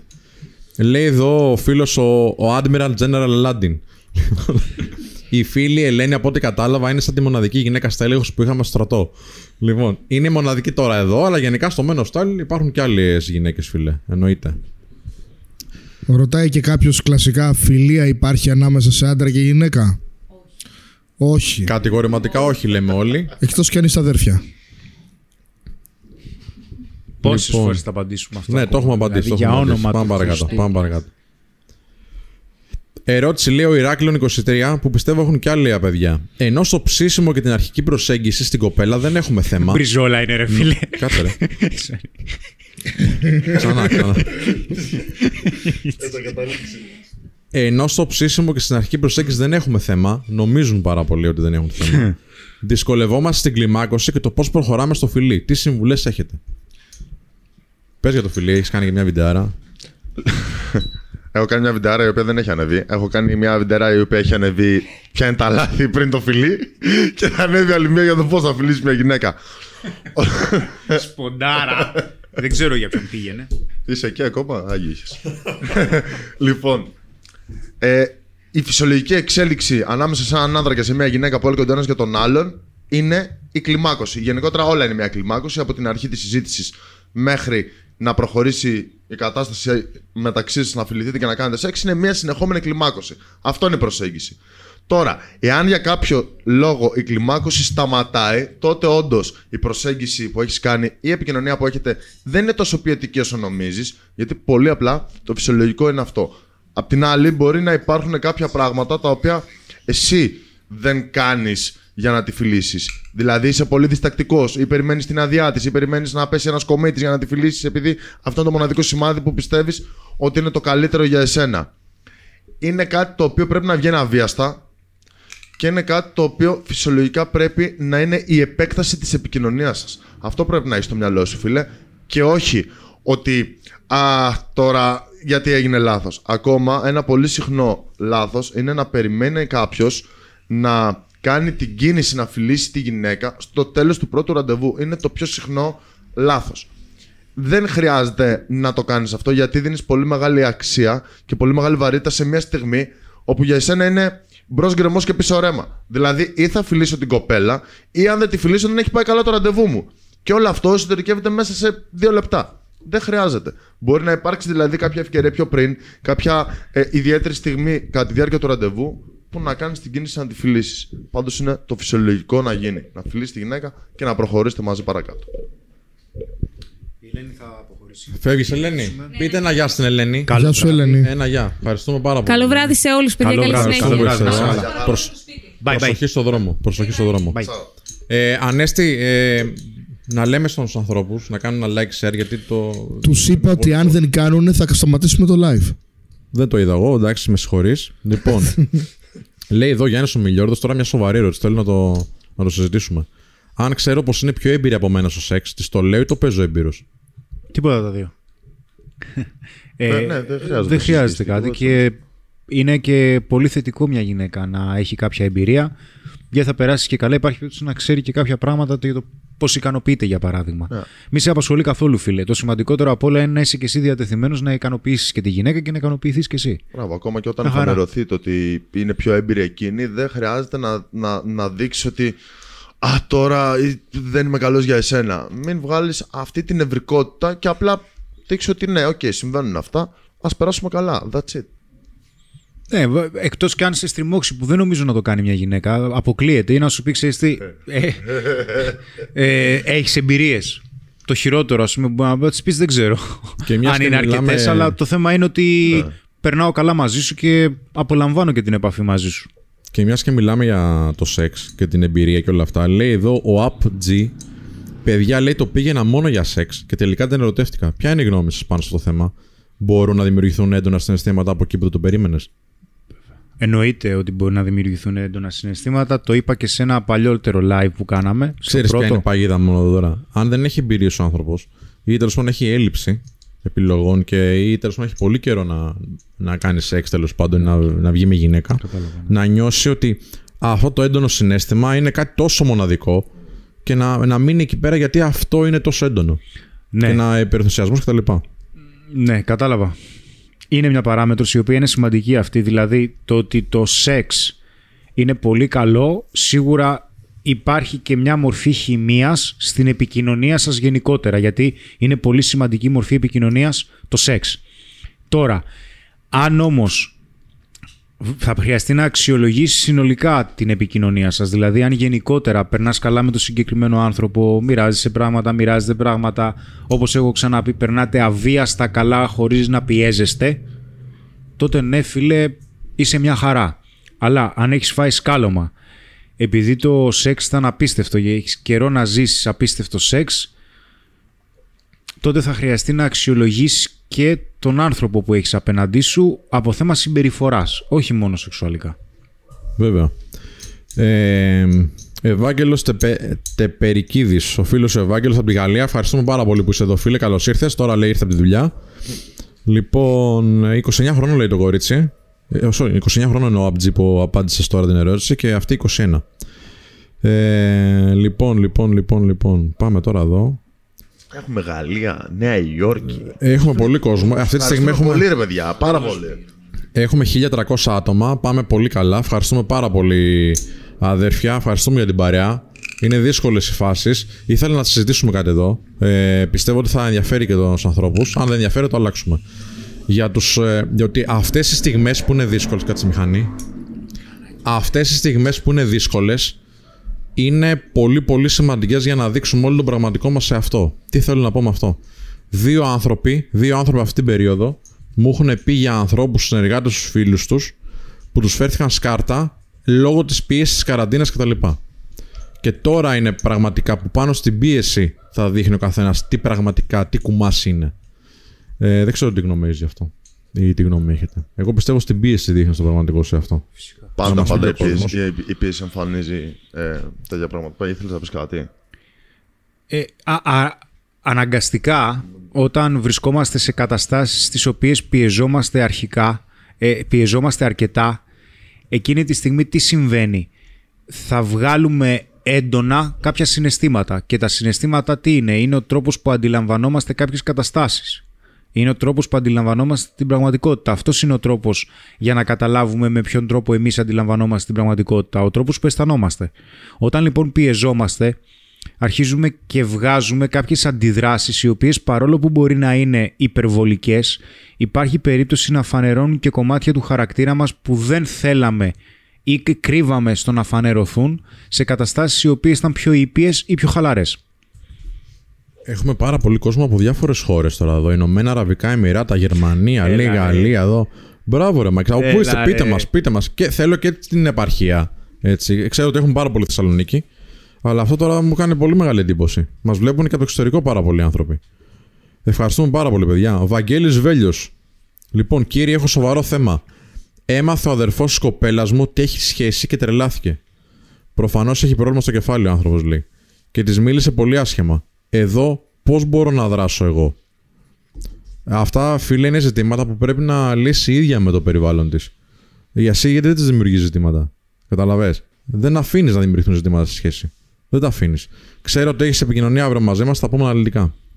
Ο φίλος ο Βαγγέλης ο Βέλιος. Λοιπόν. Ε, όταν είμαστε με παρέα, λέει ο Μιχάλης Παπαργυρίου, μου μιλάει πολύ με όρεξη. Όταν είμαστε μόνοι, είναι σαν να της παίρνω συνέντευξη. Τι κάνω με τέτοια περίπτωση. Τις το λες. Και από τη στιγμή που θα τη το πεις, άκου. Όταν είστε με παρέα, ε, έχει πολύ όρεξη σε σένα ή έχει πολύ όρεξη γενικότερα; Γιατί, για παράδειγμα, μη σου βάζω ιδέες χωρίς λόγο, υπάρχει περίπτωση να βαριέται τη σχέση.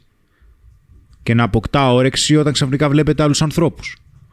Οπότε θα της πεις ότι ξέρεις τι, βλέπω δύο ανθρώπους. Όταν βγαίνουμε έξω είσαι έτσι. Όταν είμαστε κοντά είμαστε αλλιώς. Οπότε εκεί θα χρειαστεί να καταλάβει ότι, ξέρεις, εμένα, εγώ αυτό δεν τον βρίσκω ελκυστικό. Και θα της το πεις, θα της πεις ότι αυτό που κάνεις με μπερδεύει. Και στη συνέχεια θα χρειαστεί να πάρεις αποφάσεις. Αν συνεχίσει η επικοινωνία σας και είναι έτσι, υπάρχει περίπτωση να χρειαστεί να πάρεις δύσκολες αποφάσεις. Το θέμα είναι να περνάτε στο μέγιστο καλά όταν είστε οι δυο σας. Ε, δεν κατα- Είναι ζευγάρι. Για- Για να λέει, της παίρνουν συνέντευξη όταν είμαστε δυο μας, είναι ζευγάρι. Και, Έτσι κατάλαβα εγώ. Λες. Μαζί θα είναι. ε, είναι ζευγάρι τα παιδιά. Και όταν βγαίνουν με παρέα, ξέρω εγώ, περνάει καλά. Είναι δεν είναι ξεκα- ζευγάρι, όχι, θέλει να την φλερτάρει. Α, Α, ρε φίλε. ε, εντάξει. Με- Τότε- λέω το Ναι, αλλά και σύνορα. πάλι όμως να σου πω τότε κάτι. μπορεί να, με- με την παρέα να αισθάνεται πιο άνετα και ότι δεν θα απειληθεί εισαγωγικά, δηλαδή δεν θα τη φλερτάρει με πιο έντονο βαθμό ο άνθρωπος, γιατί μπορεί να μην νιώθει άνετα με, τον, ε, με, το, με το φίλο μας. Και όταν μένουν μόνοι της, να θέλει να νιώσει λίγο περισσότερη άνεση για να προχωρήσει μαζί του, τουλάχιστον επικοινωνιακά μιλώντας. Έτσι. Φυσικά δεν πρέπει πάντα να, να επενδύσεις. εσύ. Θα κάνεις μια προσπάθειά σου και ο ρόλος σου είναι να λάβεις την ευθύνη να κινήσεις ε, ξέρεις, τη συζήτηση και να πείτε κάτι διαφορετικό, να πείτε κάτι διασκεδαστικό, να περάσετε καλά, να ανταλλάξετε και πληροφορίες, αλλά και να φλερτάρετε, να ανταλλάξετε ματιές, να ανταλλάξετε διάφορες εμπειρίες, ξέρω, προσωπικές που έχετε πει μεταξύ σας. Αυτά θα δημιουργήσουν περισσότερη οικειότητα. στο βαθμό που χρειάζεται για να αρχίζει και η γυναίκα να ανοίγεται. Εάν δεν ανοίγεται ποτέ και της παίρνει συνέντευξη, μάλλον, ναι, μάλλον δεν θα θέλει τόσο. Πω πω φίλε, είναι, είναι άπειρες ερωτήσεις. Ευχαριστούμε πάρα πολύ, παιδιά. Ε, και είναι και πάρα πολλές οι περιοχές, δεν το περίμενα. Έχει από παντού, από όλο τον κόσμο. από όλο τον πάμε, κόσμο. πάμε. Από όλη την Ευρώπη, ε, από Wuhan λένε κάποιοι. από Κίνα. λοιπόν, Μάγκες λέει: Είχα μια κοπέλα παλιότερη, η οποία με παρέα, η οποία με παρέα με έγραφα, αλλά μόνη μας όλα κομπλέ. Τι έπαιζε, δεν το ρώτησα ποτέ. Ε, μάλλον ήταν λίγο πιο μαζεμένη, δεν έχει σημασία. Μας έχει προσφέρεται σε σένα, φίλε. Λοιπόν, καλησπέρα από Λονδίνο. Πάμε, ρε φίλε Στέφανος Μουρδικούδης. Πολύ Λονδίνο έχουμε. Ευχαριστούμε πάρα πολύ. Ε, καλησπέρα στην παρέα. Λέει: Θα ήθελα να πείτε τη δική σας ιστορία για μια καψούρα με κάποια γυναίκα. Εντάξει. Εντάξει, ε, θα, πω, θα πω εγώ μια. Αλλά κάτω το θερμοσύφωνο ξέχασα ανοιχτό. Συγγνώμη, πρέπει να φύγω. Λοιπόν, ε, εγώ παιδιά ο λόγος που ασχολήθηκα... Έφυγε ο Ανέστης. Έλα εδώ ρε! Έλα εδώ ρε πίσω! Λοιπόν, ένας από τους λόγους που ξεκίνησα να ασχολούμαι με την αυτοβελτίωση και το, τη μεθοδολογική προσέγγιση στο φλερτ ήταν γιατί είχα γνωρίσει μια τύπησα που γούσταρα πάρα πάρα πολύ, θεωρούσα ότι είναι πάρα πολύ ποιοτική, να είναι καλά, εντάξει. Και κάποια στιγμή με χώρισε. Και πώς με χώρισε, μία μέρα που πήγα να την πάρω από το σπίτι της. Sorry. Πραγματικά. Το θυμήθηκα. Δεν πειράζει, θα κλαίω μόνος μου. Μία, με... μία, μία μέρα. Εσείς γελάτε. Εσείς γελάτε. Μία μέρα, παιδιά, είχα φορέσει και ένα πουκάμισο μου είχε κάνει η ίδια δώρο. Έτσι, να σας δώσω και λίγο την εικόνα. Μπαίνω στο αμάξι και πάω να την πάρω για ποτό. Αυτό είχαμε συνοηθεί. Να πάμε για ποτό. Κανονικά σαν όλα τα ζευγάρια. Εντάξει. Δεν ήξερα Χρήστο, δεν ήξερα Θέμη, δεν ήξερα για τίποτα. Λοιπόν, και πάω να την πάρω και κατεβαίνει αυτή από το σπίτι, όχι με τη τσάντα τη που συνήθως την έπαιρνα για να πάμε έξω, αλλά κατεβαίνει με μια τσάντα με τα πράγματά μου που άφηνα εκεί όταν έμενα σπίτι της. Εντάξει. Και μου λέει ότι ξέρεις τι, μάλλον τέλος. Έτσι, στην ψύχρα, ρε. Στην ψύχρα. Ήταν από τις χειρότερες στιγμές. Μάλλον τέλος. Ναι, μάλλον- ναι, όχι αυτό. Μάλλον Πήγαμε, τέλος. ναι, θα σου πω γιατί μάλλον τέλος. και πάω, φίλε, και πάω, την πάω λίγο πιο πέρα στο φιλοπάου που ήταν ένας λόγο που κάθόμαστε και μιλούσαμε μια φορά. Ε, Τέλος πάντων, με τα πολλά μέσα στα πολυλαίο, έμαθα ότι ο πρώην. Μη γελάτε, ρε Μαλέκε. Στο φιλοπάπου και εδώ και μιλούσαμε. Πάω Μια στο φορά. λόφο του λοιπόν. ήθελα, ήθελα να κατα... Συγγνώμη. Συγγνώμη. τότε, Γλίστρισε η κοπέλα, εγώ να μιλήσω ήθελα. τότε με το φτωχό μου το μυαλό, εγώ ήθελα να μάθω να καταλάβω για ποιο λόγο με χώρισε. Που είναι λογικό. Εντάξει, ε, είναι λογικό, αλλά δεν με αφήνει να το πω. λοιπόν, και εν τέλει δεν μου είπε εκείνη η φάση. Αυτό είναι το χειρότερο. Δεν μου είπε. Δεν μου είπε, ρε φίλε, μου τα άφησε πολύ φιλό. Έμαθα ότι είχε πάει ο πρώην της Τι να σου πήρε. και της έταξε γάμου και ιστορίες. Ε, ναι, τι να σου τώρα μιλάμε πριν 10 χρόνια τώρα, έτσι. 11. Πόσο Κοίτα, πάει. φίλε, παντρεύομαι σε δύο μήνες. Ναι, τέλος πάντων. Πάμε παρακάτω, παιδιά. Θα χάνεις και τα τελευταία σου μαλλιά. Το έχω ξαναπεί. Δεν Αυτό, λέγονται παιδιά, αυτά. αυτό είναι. Μαλάκα, Λοιπόν, ο Βαγγέλης Βέλιος λέει: Ρε Σπύρο, ξέρεις πόσο άσχημο είναι να σε παίρνει τηλέφωνο και να κλαίει και να σου λέει ρε φίλε τι να κάνω και τέτοια. Είναι πολύ άσχημο, φίλε. Πρέπει να είσαι ψύχρεμος εσύ. Αλλά είναι κάτι που μπορεί να χειριστεί μόνη της. Λοιπόν, γιατί αν την επηρεάσεις και το χειριστεί με τρόπο ο οποίος δεν πάει καλά, θα το ρίξει πάνω σου. Και αν την επηρεάσεις θετικά και κάνει κάτι το οποίο εν τέλει, ρε παιδί μου, είναι θετικό, θα σε έχει για ψυχολόγο μετά. Το πιάνεις. Αυτά τα πράγματα πρέπει να τα χειρίζονται μόνοι τους οι άνθρωποι. Ειδικότερα όταν έχει να κάνει με ένα οικογενειακό ζήτημα. Βέβαια. Γιατί το να μπαίνεις μέσα σε μια οικογένεια, να λες απόψεις, γνώμης και, αυ- και λοιπά, δεν είναι τόσο απλό. Αν ρε φίλε φτάσει το κομ- ο κόμπος στο χτένι, ας έρθει ο αδελφός της αν θέλεις να σου μιλήσει κιόλας και να μιλήσετε και να δείτε και τι γίνεται κιόλας. Ξεκάθαρα πράγματα. Ο Κύπρος ρωτάει διάφορα πραγματάκια. Λέει, ας πούμε, θα ανέβει αυτό το live στο YouTube. Ναι, θα ανέβει. Και για- ότι ξεκίνησε να κάνει τα σεμινάρια Λέλα Κόλλος στο τέλος. Τι να κάνουμε; Φίλε, πάρε τηλέφωνο να τα βρούμε. Δεν υπάρχει πρόβλημα. εντάξει. Τι να κάνεις; Ε, Respect που το λέω όμως έτσι διά, ε, Όντως. δημόσια. Ναι, ναι, εντάξει, ο άνθρωπος εννοείται. Έρχεσαι σε επαφή μαζί μας και τα βρίσκουμε. Δεν έγινε κάτι. Λοιπόν, ε, με την κοπέλα μου λέει, είμαι, είμαι με την κοπέλα μου με γαμάτη κλιμάκωση φτάσαμε σε σχέση από απόσταση τέσσερις μήνες. Αλλά βγαίνουμε έξι φορές το μήνα. Μιλάμε όλη την ημέρα. Είναι καλό να μειώσεις τη συχνότητα τη επικοινωνία στην καραντίνα. Ο Παναγιώτης Μπέλτου. Τη συχνότητα της επικοινωνίας την μειώνεις μόνο αν υπάρχει κάποιο ζήτημα στη σχέση. Oh, τι άλλο ερώτηση. Sorry. Έτσι. Δεν μειώνουμε την συχνότητα της επικοινωνίας ειδικότερα σε δύσκολες στιγμές ξαφνικά, Θα πρέπει κάτι να αρχίζει να συμβαίνει. Να υπάρχουν κάποιες δρογμές στις σχέσεις που εσύ ο ίδιος δεν καταλαβαίνεις ή υπάρχει κάποιο πρόβλημα συνήθως στην εμπιστοσύνη. Αν ή, γιατί, ή επειδή ας πούμε η επικοινωνία σας πιέζει. Δηλαδή αισθάνεσαι πίεση από αυτήν την επικοινωνία. Υπάρχει περίπτωση να υπάρχουν στιγμές που δεν θέλεις να επικοινωνείτε γιατί θέλεις λίγο περισσότερο προσωπικό χρόνο. Αυτό θα το βρεις με τη σχέση σου. Αλλά θα πρέπει να της πεις και ειλικρινά ότι δεν θέλω να σταματήσουμε την επικοινωνία. Χαίρομαι που μιλάμε. Αλλά αν θέλεις να μιλάτε και η σχέση πηγαίνει καλά, μην μειώσεις την επικοινωνία. Έχω μια ωραία ερώτηση για το Θέμη. Εσύ θα την απαντήσεις, αλλά είναι για το Θέμη προσωπικά. Ε, θα σου πω γιατί, θα τα καταλάβεις. Ε, λέει ο Ρέξχε. Καλό. Παιχνίδι εδώ, παιδιά. Θέλω μια Λέει- ερώτηση όχι, όχι. για τον Γκάζιο. Λέει που κανονικά ωραία. θα την απαντήσει ο Θέμη, αλλά τελικά θα την πει ο Ανέστης. έχει ως θέμα, έχει ως θέμα τον Θέμη, ρε παιδί μου, γι' αυτό. Λέει, Σπύρο Χρήστο λέει, για μας ουσιαστικά, λέει, ε, θέλετε να μας πείτε τι παραπάνω είδατε στον Θέμη και τον βάλατε μπροστά από τις κάμερες σε σχέση με κάποιον άλλο μαθητή; Γι' αυτό το λέω. Απλά επειδή είσαι υπεύθυνος εκπαίδευσης εσύ, μήπω θα το Ναι. απαντήσει γι' αυτό; Φίλε, τι να πω τώρα για το Θέμη; Να πούμε πριν το, πριν το πεις, γιατί καταλαβαίνω ότι τώρα η ένταση θα είναι πάρα πάρα πολύ έντονη, γιατί θα πούμε αυτό το πράγμα. Κάντε like, share και tag στο Instagram. Πες τώρα. Ναι. γιατί ο Ανέστη δεν θα το πει ποτέ, εντάξει. Το πρώτο πράγμα που αξιολογεί στην θέληση κάποιου και το κατά πόσο το θέλει κάποιος είναι το τι θυσίες είναι διατεθειμένος να κάνει. Όταν βλέπεις κάποιον άνθρωπο που είναι διατεθειμένος να κάνει μέγιστες θυσίες, δηλαδή να μετακομίσει από την πόλη του, να παρατήσει τη δουλειά του χωρίς να σκέφτεται το οικονομικό, συνεχώς να εξελίσσεται, συνεχώς να νοιάζεται, ε, να νοιάζεται για την εταιρεία σαν να είναι δική του. Όλα αυτά είναι ένα σύνολο. Δεν μιλάω για τον επαγγελματισμό, γιατί για να ανεβαίνει κάποιος ε, ιεραρχικά σαν coach θα χρειαστεί να είναι και καλός στη δουλειά του, γιατί το να αναλαμβάνεις έναν άνθρωπο και να του μεταφέρεις κάποιες γνώσεις είναι η μέγιστη ευθύνη.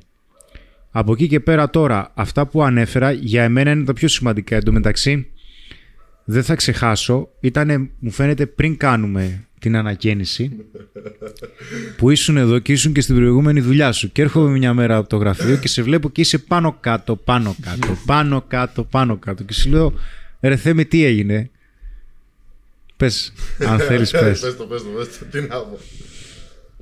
Και σου λέω τι έγινε και αυτά και μου λες ε το σκέφτομαι να φύγω. Ε, και μετά από λίγο ε θα φύγω. και Πεντάλεπτο. στο και παίρνει πεντάλεπτο. τηλέφωνο τη δουλειά του την άλλη και τους λέει σταματάω και έγινε, ήρθε μόνιμα βέβαια εδώ που εντάξει. Εντάξει, να πούμε εδώ στον κόσμο, πολύ ωραία τα λες και ισχύουν αυτά 100%. Ε, και ο, ο Θέμης είναι ένα άνθρωπος που το εξελίσσει συνέχεια. Έτσι, δηλαδή είναι 100% ενεργός καθημερινά και κοιτάει τους ανθρώπους που αναλαμβάνουμε ε, στα μάτια και μπορεί να τους βοηθήσει πραγματικά. Δεν είναι για όλους αυτό το πράγμα. Δεν είναι εύκολο. Δεν είναι εύκολο να ακούς προβλήματα και να προσπαθείς να τα χειρίζεσαι. Εντάξει, δεν είναι εύκολο να ακούς προβλήματα και να μην τα παίρνεις σπίτι, γιατί μετά δεν μπορείς να τους βοηθήσεις. Εντάξει, ή δεν είναι εύκολο σε πολλές περιπτώσεις που και ο Χρήστος και ο Θέμης το έχουν αυτό, να είσαι αυστηρός εκεί που πρέπει και να αντιλαμβάνεσαι πότε πρέπει να είσαι αυστηρός και πότε πρέπει να είσαι υποστηρικτικός. Και επίσης δεν είναι εύκολο, γιατί δεν ήμασταν πάντα μια, μια εταιρεία τέλος πάντων που πήγαινε σχετικά καλά. Το κάναμε για την πλάκα μας. Αυτό δεν είχαμε τα έσοδα που μπορεί να έχει τώρα μια επιχείρηση. Εντάξει. Ε, δεν είναι εύκολο να, να ζεις με λίγα χρήματα για να κάνεις αυτό που γουστάρεις, όπως έκανε ο Θέμης. Εντάξει. Λοιπόν, πάμε σε ερωτήσεις. Λέει εδώ ο τρολονό Αζόρο ότι Πάτερ Θέμη λέει αμάρτησα. Ήτανε 43 μέρες στο no που είχες κάνει. 43 μέρες. Καλά τα πήγε.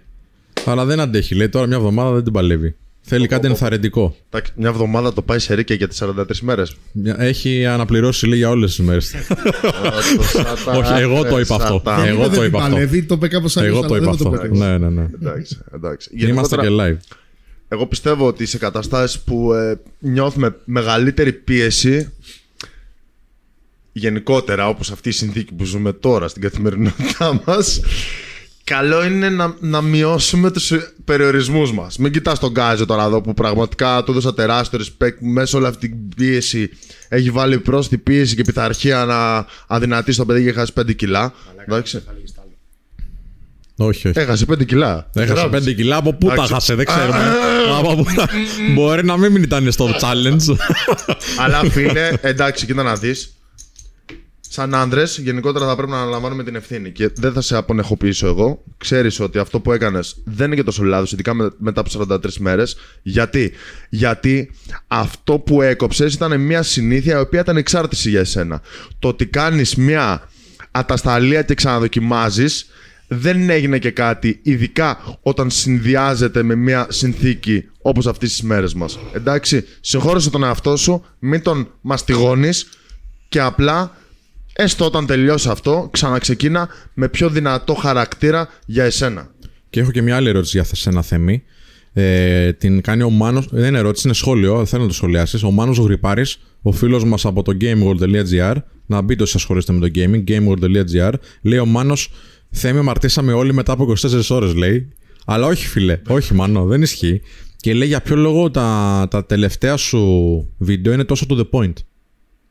Για ποιο λόγο τα τελευταία μου βίντεο Ναι, είναι τόσο γιατί to το the προηγούμενο point. δεν ήταν δηλαδή. Πάνω. Ε, εντάξει, το αρέσουν Εντάξει, πιο πολύ, μάλλον. το αρέσουν Πιστεύω πιο πολύ. πραγματικά ότι και εγώ εξελίσσομαι και όταν το ακούω από τον κόσμο πραγμα- είναι κάτι το οποίο με συγκινεί.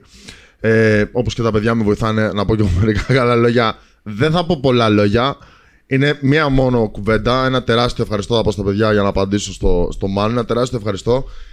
Και πραγματικά έμαθα να λέω και ευχαριστώ και να το εννοώ πολύ περισσότερο εδώ πέρα. Οπότε είναι πολύ τεράστια η κουβέντα της ευγνωμοσύνης.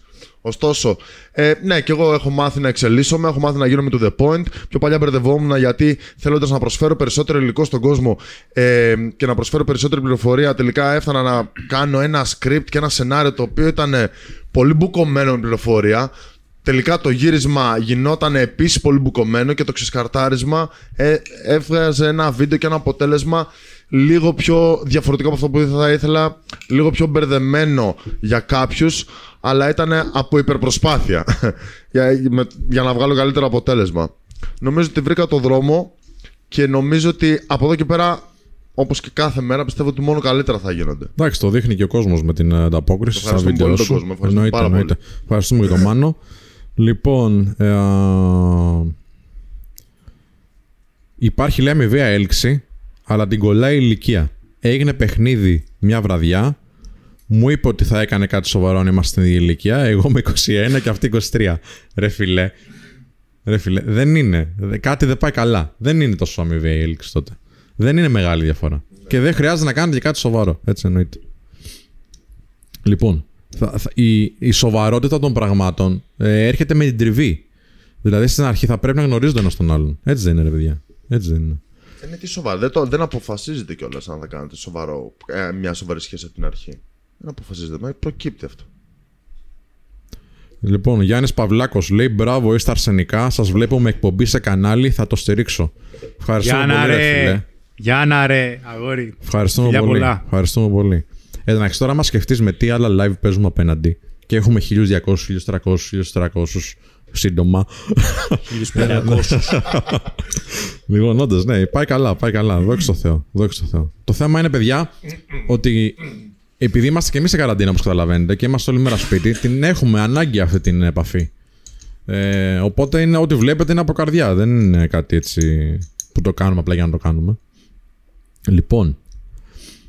Α, δεν έχω σχέση, αλλά ξέρει πως την θέλω και δείχνει ενδιαφέρον. Δεν έχω σχέση μαζί της. Τι να κάνω να διατηρηθεί η φλόγα μέχρι να τελειώσει η καραντίνα.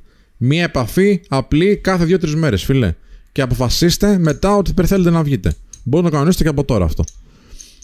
Λοιπόν, λέει εδώ βιβλία φλερτ ελληνικά ή ξένα που προτείνεται μετά το γαμάτο δικό σας. Ελληνικό ρε φίλε δεν υπάρχει. Δεν ξέρουμε αν υπάρχει. Δεν, ξέρω. υπάρχει, όχι. δεν υπάρχει. Ή τέλος πάντων δεν υπάρχει στο δικό μας επίπεδο. Και το λέω αυτό με το χέρι στην καρδιά. Σε τέτοιο επίπεδο δεν υπάρχει. Ορκίζω. ναι, αυτό είναι το βιβλίο εδώ. Είναι έτσι. Αυτό είναι το βιβλίο εδώ, παιδιά. Άνδρας αξίας σε όλα τα βιβλιοπολία και από το site του ε, menofstyle.gr. Λοιπόν. Ε, τώρα, άμα θες κάτι πιο συγκεκριμένο, πάρε ένα τηλεφωνάκι αύριο να τα πούμε. Θα σου προτείνω μερικά πράγματα για να δεις. Κυρίως για επικοινωνικές δεξιότητες. Λοιπόν, φοβερή δουλειά. Συνεχίστε έτσι. Ευχαριστούμε, ρε Να Κυριάκο σε καλά, Βίδα. ρε. Κοπέλα λέει, η οποία έχει υιοθετήσει τοξική συμπεριφορά λόγω του οικογενειακού της περιβάλλοντος. Πιστεύω ότι μπορεί να αλλάξει αν το καταλαβαίνει και αλλάξει περιβάλλον; Αυτό είναι δικό σου. Έχει υιοθετήσει τοξική συμπεριφορά. Κοίταξε να δεις τι γίνεται τώρα. Ε, οι άνθρωποι οι οποίοι έχουν τοξικές συμπεριφορές δημιουργούν τοξικές σχέσεις. Υπάρχει περίπτωση κατά τη διάρκεια της τριβής σου με τη συγκεκριμένη κοπέλα να επηρεαστείς και εσύ. Και μέχρι εκείνη να αρχίζει να βελτιώνεται, εσύ να έχεις γίνει ράκος. Δεν κάνουμε σχέσεις ή για να αλλάξουμε τον άλλον ή για να τον σώσουμε ή να μας σώσει. Κάνουμε σχέσεις για να δημιουργήσουμε ένα σύνολο στο οποίο σταδιακά και οι ζωές και των δύο μπορεί αργά ή γρήγορα να γίνουν μία, αλλά εξελίσσονται και βελτιώνονται καθώς περνάει ο χρόνος. Αν βλέπεις ότι η επαφή σου με τον οποιονδήποτε άνθρωπο γίνεται χειρότερη και σε επηρεάζει και σε κάνει και εσένα χειρότερο και όχι καλύτερο, τότε πιθανότητα θα χρειαστεί να αξιολογήσει εντελώς διαφορετικά τα κριτήρια που αρχικά τον επέλεξες. Το οικογενειακό περιβάλλον παίζει καθοριστικό ρόλο. Παρ' όλα αυτά, υπάρχουν περιπτώσεις ανθρώπων οι οποίοι μπορεί να είχαν τοξικό περιβάλλον, αλλά οι ίδιοι να μην είναι τοξικοί. Αν όμως είναι και η ίδια η κοπέλα τοξική, τότε καλύτερα να προσέξεις. Να πω κάτι τώρα εδώ, γιατί μας ρωτάνε πάρα πολλοί άνθρωποι για το βιβλίο, μιας και το ανέφερα. Ευχαριστώ πάρα πολύ, παιδιά. Η Αντωνία λέει: Αν το δίνουμε στο εξωτερικό, ε, η Κύπρος έχει σε όλα τα βιβλιοπολία της το άνδρας αξίας. Έχει το Πάργα, έχει το Public, έχει το Σολόνιο, το έχει το βιβλίο. Στέλνουμε στο εξωτερικό βεβαίως, έτσι, ε, μέσω της εσωπτών των εκδόσεων, οι οποίες εκδόσεις, παιδιά, έχουν απίστευτα βιβλία αυτοβελτίωσης, αν θέλετε να δείτε. Ε, πόσο κάνει είναι 20-21 ευρώ ε, σε ανάλογο το βιβλιοπωλείο, φίλε που πας.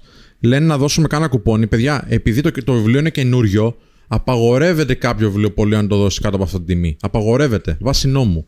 Από τον επόμενο χρόνο θα υπάρχει πτώση, αλλά από τον επόμενο χρόνο ίσως υπάρχει κάτι άλλο. Ε, κάτι για το Digital Academy να πούμε. Τι είναι το Digital Academy, Είναι μια πλατφόρμα η οποία έχει μέσα βίντεο σεμινάρια, όχι σε καθένα το YouTube, βίντεο σεμινάρια ολόκληρα για θέματα τα οποία καίνε πάρα πολύ κόσμο. Και τα έχουμε κάνει σε πολύ προσωστή τιμή. Πάτε στο menofstyle.gr κάθετο digital και εκεί πέρα βλέπετε τη συνδρομή που θέλετε να επιλέξετε. Αν κάποιος θέλει να μπει για ένα μήνα μέσα να βλέπει τα βίντεο μας, θα πάρει το 49 ευρώ. Αν κάποιος θέλει για 12 μήνες να βλέπει για όλο τον χρόνο, γιατί θα γιατί βγάζουμε συνέχεια, ε, ήδη αυτό το μήνα θα έχουμε άλλα δύο, παίρνει αυτό που το συμφέρει που είναι τα 29 ευρώ. Εντάξει. Οπότε, μένω στα Laser κάθετος digital και έχετε με μία συνδρομή πρόσβαση σε όλα τα σεμινάρια και τα παλιά και τα επόμενα που έρχονται. Εντάξει, πιο καλό δεν μπορούμε να το κάνουμε. Παιδιά, είναι ότι καλύτερο Ναι, δημιουργήθηκε ποτέ στον πλανήτη. Να Δηλαδή, δώσουμε ένα κουπόνι. Και. Περίμενε. Μου χάλασε τη ροή τώρα, ρε μαλάκα. Είναι, έλεγες ότι είναι το καλύτερο δημιουργήθηκε στον πλανήτη. Ναι. Κοίτα. Φαντάσου τώρα. Μπερδεύτηκα. Λοιπόν, κοίτα τι γίνεται. Γεννημένος πολιτής. Ε, φιλέ. Μη γελάτε ρε, μου χαλάτε τελείω, μου, χα, μου έχασε την τζαμπουκά. Παιδιά, είναι πάρα πάρα... Δεν φαντάζεστε, δεν φαντάζεστε τι δουλειά έχει πέσει και τι δουλειά πέφτει για να ενισχυθεί η συγκεκριμένη πλατφόρμα που έχει οπτικοακουστικό υλικό κυρίως και όχι μόνο έχει φοβερά σεμινάρια που σε καλύπτουν αλλά μπορείς να δεις, θα, θα το κάνουμε τούμπανο, θα βγάζουμε επεισόδια ανάλογα με το κάθε σεμινάριο. Να ξέρεις ότι αναβδομάδα αυτό θα ανανεώνεται. Πέφτει πάρα πάρα πολύ δουλειά. Πίσω από αυτό που βλέπετε εδώ πέρα το παρεάκι πέφτει πολλή δουλειά. Μπες και αν δεν έχεις μπει χτες, μπες τώρα. Είναι πολύ καλή δουλειά. Δηλαδή ανεπιφύλακτα. Ωραία. Ε, τώρα επειδή δεν έχω κάποιο κουπόνι έτοιμο, ε, όποιος θέλει κουπόνι, α στείλει μήνυμα στο Instagram. Θα το απαντήσουμε εγώ ανέσαι να του δώσουμε κουπόνι, παιδιά, να μπει, να πάρει έτσι μια εκτοσούλα. Λοιπόν. Λέει εδώ Σπύρο, λέει, θέλω να μας πει ο Χριστάρας αν το έχει κόψει το τζαμπουκά κάποια γυναίκα ποτέ. Και μετά θα πούμε και τι θα κάνουμε για τα μέλη του VIP που έλεγα χτες. Ναι, Σταρβάς. Σε ευχαριστώ. Φίλε, κοίτα, όσες φορές μου έκοψαν γυναίκες στο τζαμπουκά ήταν όσες φορές πήγαινα να επιβληθώ. Και συνήθως πήγαινα να επιβληθώ λόγω ανασφάλειας. Και αυτό γινόταν στις αρχές. Όταν δεν ήξερα να επικοινωνώ κάποια όρια, δεν ήξερα να επικοινωνώ κάποιες ανάγκες και κυρίως δεν ήξερα να ακούω και κάποιες ανάγκες της γυναίκας. Τώρα, ε, όσον αφορά για το αναφέρθηκε πριν, και κολλήματα έχουμε φάει και πατώματα έχουμε πέσει και σουγκαρίστρες έχουμε γίνει και πατινάζ έχουμε κάνει από τις γλίστρες από τα δάκρυα και όλα αυτά φυσικά και έχουμε φάει πολύ μεγάλες σίτες, εννοείται Και ποτέ δεν ξέρεις. Δεν λέμε μεγάλα λόγια. Σε οποιοδήποτε επίπεδο και αν βρίσκεσαι, ποτέ δεν ξέρεις. Λοιπόν, και λόγω των ημερών, δώσ' μου λίγο κάμερα να ενημερώσω λίγο τους ανθρώπους. Και λόγω των ημερών, για όλα τα VIP μέλη, τι εννοούμε VIP μέλη. Όλοι οι άνθρωποι οι οποίοι έχουν κάνει εκπαίδευση με εμά. Για όλους τους ανθρώπους, λοιπόν, όποτε και να έκανε την εκπαίδευση, την έκανε το 2014 ή την έκανε το 2020, την εκπαίδευσή του, δίνουμε δωρεάν συνεδρίες με coach. Δεν ήταν δωρεάν πάντα, τις δίνουμε για αυτή την περίοδο. Εντάξει. Γιατί, γιατί πιστεύουμε πραγματικά ότι τώρα οι άνθρωποι χρειάζονται την επικοινωνία. Είτε θα τα πούμε, θα πούμε φιλικά δύο-τρία πραγματάκια, είτε θα δώσουμε πραγματική γνώση για τις σχέσεις σας ή για το πώς θα φερτάρετε. Οπότε, όποιος είναι VIP μέλος και θεωρούνται VIP μέλη όποτε και να έκανα την εκπαίδευση, δεν έχουμε κανένα περιορισμό, ανεξαιρέτως, ακόμα και αν δεν το είχαν στο πακέτο τους στις συνεδρίες, ακόμα και αν την υποστήριξη δεν την είχαν στο πακέτο τους, τη δίνουμε δωρεάν για την καραντίνα. Εντάξει, παιδιά. Οπότε καλείτε 2, 10, 25, 25, 900 και παίρνετε ε, τηλέφωνο και μιλάτε με τους ανθρώπους που έχουμε εδώ πέρα στο κέντρο έτσι ώστε να βρούμε μία ώρα η οποία βολεύει και εσάς και τον coach. OK. Okay. Ή στο info παπάκι Men of Style επίσης, συγγνώμη Κάζιο, ήθελες να αλλάξεις την κάμερα αλλά σε πρόλαβα. Λοιπόν, ή στο info απάκι men of style.gr με ένα όνομα και ένα τηλεφωνάκι να σας πάρουμε εμείς τηλέφωνο να βρούμε μία ώρα που θα σας βολεύει. Δωρεάν. Δεν το πληρώνετε αυτό. Και, και θα το δώσουμε αυτό το, αυτό το special αν θέλετε δώρο και στους ανθρώπους που έχουν Digital Academy. Και στους ανθρώπους που έχουν Digital Academy. Ναι, οι άνθρωποι που έχουν Bootcamp θεωρούνται VIP. Εντάξει. Πάμε τώρα σε ερωτήσεις γιατί αρκετά τα πάμε. Α, παιδιά, Στάθης Μαραντίδης. Παιδιά λέει είναι ένας μάγκας που λέει δεξιά και αριστερά ότι άμα πληγώσω την κοπέλα μου θα με σπάσει το ξύλο. Δεν έχει καμία σχέση, λέει, με την κοπέλα αυτό. Είναι απλά γνωστή. Εγώ πώς παίρνω το χειριστό; Τίποτα, ρε φιλέ, τι να κάνεις; Ε, πρέπει να έρθει να σου πει κάτι μπροστά σου έτσι. Τώρα αυτά μπορεί να είναι και λόγια. Αλλά ένας που απλά μιλάει είναι ένας που απλά μιλάει. Η πράξη είναι το θέμα. Δεν ξέρω αν έχεις καμιά άλλη. Δεν την ξέρει, λέει την κοπέλα. Απλά λέει, άμα την πληγώσει, θα το, θα το κάνω ντά. Ρε φίλε, τώρα εντάξει, δεν μπορώ να μιλήσω ανοιχτά. Εντάξει, όχι, το αφήνουμε. Εντάξει, δεν χρειάζεται. Καταλάβατε. Πείτε, λέει ο Νίκος Ρουσέλης, πείτε ρε μάγκες καμιά καλή συμβουλή για το πώς να είμαι καλός wingman. Πες το θέμα αυτό. Wingman. Τι είναι ο wingman; Αν δεν ξέρει κάποιος τι είναι ο wingman, είναι ο φίλος ναι. που φλερτάρετε μαζί. Αυτό λέμε wingman. Τώρα, για να είσαι καλός wingman, αρχικά πρέπει να μιλάς κι εσύ. Εντάξει. Βέβαια, ρε φίλε, Πρέπει να μιλάς κι εσύ αυτό είναι το καλύτερο σενάριο. Απ' την άλλη, μπορεί να το είπα έτσι, αλλά είναι το καλύτερο σενάριο να μιλάς κι εσύ. Γιατί μπορεί να πάει ένας φίλος να φλερτάρει με μια κοπέλα και η φίλη της να μην ενδιαφέρεται να φλερτάρει με σένα.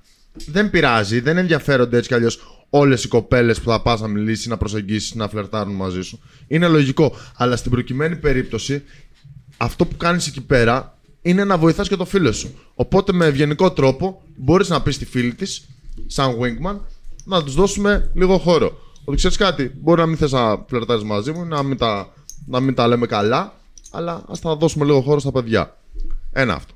Δεύτερον, σαν Wigman, όταν μιλάμε για Wigman, δεν μιλάμε για Wigman, μιλάμε για φίλο. Εντάξει, καταρχάς, για να το αλλάξουμε. Φίλο. Τώρα, τι άλλο μπορεί να κάνει ο φίλος λοιπόν που φλερτάρετε μαζί; Μπορεί να καταλάβει ότι ο ένας φίλος σκαλώνει. Δεν είναι σωστό να πηγαίνει ο φίλος δηλαδή που φλερτάρεται μαζί να μιλάει μόνο αυτός πρώτος, γιατί έτσι και ο άλλος να αναπτύσσει τη δεξιότητα να προσεγγίζει γυναίκες άγνωστες και να αναπτύσσει συζήτηση. Οπότε όμως στην αρχή μπορεί ένας wingman, παύλα φίλος που φλερτάρεται μαζί, να πάει να μιλήσει στην παρέα για να εισάγει και τον άλλον φίλο του, δηλαδή που είναι λίγο πιο ντροπαλός, πιο στρεφής, που δεν πάει να προσεγγίσει, να τον εισάγει πιο εύκολα στην παρέα. Λοιπόν, λέει εδώ ο Χρήσο, τελειωσέ. Να σου κάνω εγώ μια ερώτηση; Ναι, αλλά Ε, okay. Ο Wingman θα μπορεί να είναι γυναίκα; Ο Wingman εννοείται μας. πως θα μπορεί να είναι γυναίκα ο Wingman. Και αν Εννο- είναι καλύτερο, ή... καλύτερο με φίλο ή καλύτερο με φίλη; Καλύτερο. Από τι εξαρτάται το καλύτερο. Από το αποτέλεσμα. Από το, από το αντίκτυπο δηλαδή από αυτό που θα έχει απέναντί του. Ναι. Ναι. είναι πιο λογικό όταν πάει με μια γυναίκα για wingman, με μια φίλη του για παράδειγμα, να έχει καλύτερο αντίκτυπο η παρέα. Να είναι δηλαδή ακόμα πιο φιλικές και πιο οικίες οι γυναίκες ή η παρέα που θα προσεγγίσει, γιατί έχει μια γυναίκα δίπλα του. Εντάξει, αυτό δεν το επιλέγει κιόλας. Η γυναίκα είναι λίγο υποσυνείδητος τη βγαίνει ότι είναι διαφορετικό, ρε φίλε. να είσαι ένας, μία κοπέλα εσύ στο μοναστηράκι και να έρθουν δύο μαντράχαλοι σαν εμένα και είναι διαφορετικό να είσαι μία κοπέλα και να έρθει ένα ζευγάρι. Είναι πολύ πιο ανοιχτή, πολύ πιο φιλική. Απλά, ξέρεις ότι μερικές φορές η γυναίκα wingman, ε, wing wing woman μπορεί να χρειαστεί wingman. Πολύ ωραία. Πολύ δυνατό παρεάκι λέει παιδε ο Χρήστος Κατσίκας. Και πολύ καλή δουλειά. Συνεχίστε έτσι και ανοίξτε λέει τους ορίζοντέ σας και σε άλλους τομείς γιατί το έχετε και το αξίζετε. Είναι κάτι που συζητάμε, ρε φιλέ. Είναι κάτι που συζητάμε. Μας κρατάει πολύ αυτό που κάνουμε, αλλά βλέπουμε ότι ο κόσμος έχει ανάγκη, ας πούμε, και για την αναβλητικότητα και γενικότερα για επικοινωνικέ δεξιότητες. Και μας το ζητάνε πάρα πολύ. Όπως μας ζητάνε και εδώ οι φίλοι από την Κρήτη. Αχ, την έχασα, ρε γαμώτο. Και λέει να κάνουμε ένα κανάλι και για τις γυναίκες. Να πω το όνομά της. Η Τζέννη Βασιλάκη. Ευχαριστούμε, Τζέννη μου. Ευχαριστούμε. Έχουμε ένα κανάλι που μπορείτε να μπαίνετε και εσείς να κρυφακούτε. Εντάξει. λοιπόν. Τι γνώμη έχετε, λέει ο Σανίδα, για το Friends with Benefits; Α, δεν είναι φιλία αυτό, δηλαδή, λέει. ναι, ναι, ναι, ναι, ναι. Όχι, από τη στιγμή που έχει, υπάρχει έλξη, φίλε, δεν είναι φιλία. Τριλογία λέει απλά και. αν- Α, sorry, sorry. νόμιζα. Είναι, είναι φόβος δέσμευσης. Το Friends with Benefits είναι φόβος δέσμευσης, ουσιαστικά. Κατά πάσα πιθανότητα οι συνθήκες ή συναισθηματικοί παράγοντες σας κρατούν μακριά από το να πείτε ότι είμαστε έτοιμοι για σχέση. Λέει εδώ ο φίλος ο Βαλτεσινιώτης. Παιδιά, έχω πάρει το βιβλίο σας, άξιζε. Παρ' όλα αυτά, έψαξα το βιβλίο του Θέμη που είπε από το Man Up. Μπορώ να το βρω κάπου στα ελληνικά και όχι ξενόγλωσσα. Φίλε, ψάξτε, δεν ξέρουμε. Δεν τους εκπροσωπούμε, να σου πω την αλήθεια, οπότε δεν, το έχουμε, εικόνα- δεν έχουμε εικόνα. Α, Συγγνώμη, λέει, μιλάτε για γυναίκες φίλες, αλλά δεν πιστεύετε στη φιλία μεταξύ αντρών και γυναικών. Τι φάση. Φίλε, δεν χρειάζεται να είστε κολλητάρια με μια γυναίκα γιατί δεν έχεις στη ζωή σου. Λοιπόν, και επίσης είναι πολύ σημαντικό να ξέρεις ότι καλό είναι να υπάρχουν στην παρέα γυναίκες γενικότερα. Δίνουν μια άλλη αίσθηση. Λοιπόν, ελάτε Κύπρο, θα, θα έρθουμε κάποια στιγμή, φίλε. Α, καλησπέρα. Α, α. Α, τι γνώμη έχετε για κάποιον που έχει κοπέλα, αλλά συνεχίζει να φλερτάρει και άλλα κορίτσια χωρίς να κάνει τίποτα παραπάνω; Κοιτάξτε, μπορείς να φλερτάρεις και την κοπέλα μέσα στη σχέση, τη δικιά σου. Εντάξει. Τώρα από εκεί πέρα, εφόσον είσαι ξεκάθαρος και τα έχεις αυτά πει, ε, δεν έγινε κάτι. Αρκεί να το ξέρει και η άλλη, έτσι. Λοιπόν, γιατί στο εξωτερικό λέει είναι πιο δεχτικές οι γυναίκες. Και λέει εδώ ο Μάριος, δεν ξέρω τώρα, ότι το μικρόφωνο του Χρήστο δεν λειτουργεί. Δεν ξέρω αν. Για μίλα λίγο. Για μίλα λίγο. Ένα-δύο. Ένα-δύο. Ακούτε το Χρήστο, παιδιά, να μας πείτε λίγο. Λοιπόν, γιατί. Τον περίεργο. Λοιπόν, εγώ που έχω φλερτάρει στο εξωτερικό, παιδιά, γιατί μου αρέσει να ταξιδεύω, υπάρχουν. είναι ανάλογα τη χώρα. Δεν έχει να κάνει με, με τις γυναίκες γενικότερα. Εντάξει, με το φύλλο. Α, εκεί πέρα πιο ψηλά είναι, πιο δεχτικέ κτλ. Κάθε χώρα έχει μια άλλη νοοτροπία. Α πούμε, αν πας σε μια χώρα η οποία είναι λίγο πιο ανατολίτικη, δηλαδή η Αίγυπτος ή η Τουρκία, είναι δύσκολο το φλερτ. Στην Ελλάδα είναι παράδεισος για αυτούς τους ανθρώπου. Αν πας τώρα Σκανδιναβία, που είναι μια διαφορετικής παιδείας εκεί πέρα ο κόσμος και μιας άλλης κουλτούρας, ναι, θα βρεις πολύ θετικές γυναίκες. Ισχύει αυτό. Είναι ανάλογα τη χώρα. Δεν έχει να κάνει τώρα με το φίλο. Δεν λειτουργεί, λέει, το λένε όλοι φίλε. Ναι, και του Θέμη λέει ένας δεν Θα μιλάω εγώ συνέχεια λοιπόν, μια χαρά. Τέλεια. Τέλεια. Τέλεια. Λοιπόν, Κάποιος ρώτησε, ναι. κάτι που δεν έχουμε πει ποτέ μάλλον, πώς, να πούμε την ιστορία πώς γνωριστήκαμε εμείς οι τρεις. Το έχουμε πει 150 φορές. Λέει εδώ, λέει, δυνάμω στο μικρόφωνο. Ούτε το δικό σου. Θα μιλήσω. Λοιπόν, συνέχισε να μιλάς. Ένα. Παρούσε, εμείς Δύο. έχουμε ένδειξη ότι παίρνει feedback. Λαλά. Παίρνει- Λοιπόν. Ένα-δύο. Μαλάκας. Ε, όχι, και εμένα δίνει. λοιπόν Ακούγεται. Τι μια Ωραία. χαρά ρε μάλ. κα- ε, απλά λέει το δικό μου Μια χαρά, απλά ακούγεται, δεν μας ακούνε. ακούγεται Εδώ περισσότερο. μια χαρά Χαρά έχεις είναι, κόβεση λέει ο στο άλλος. χώρο. Δηλαδή εντάξει μας κοροϊδεύεις. Έλα ρε. σιγά.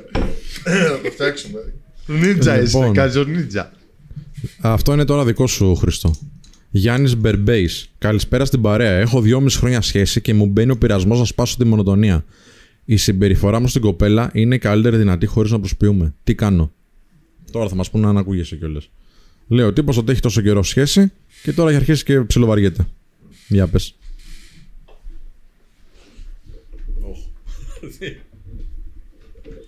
Διάγγελμα. λοιπόν.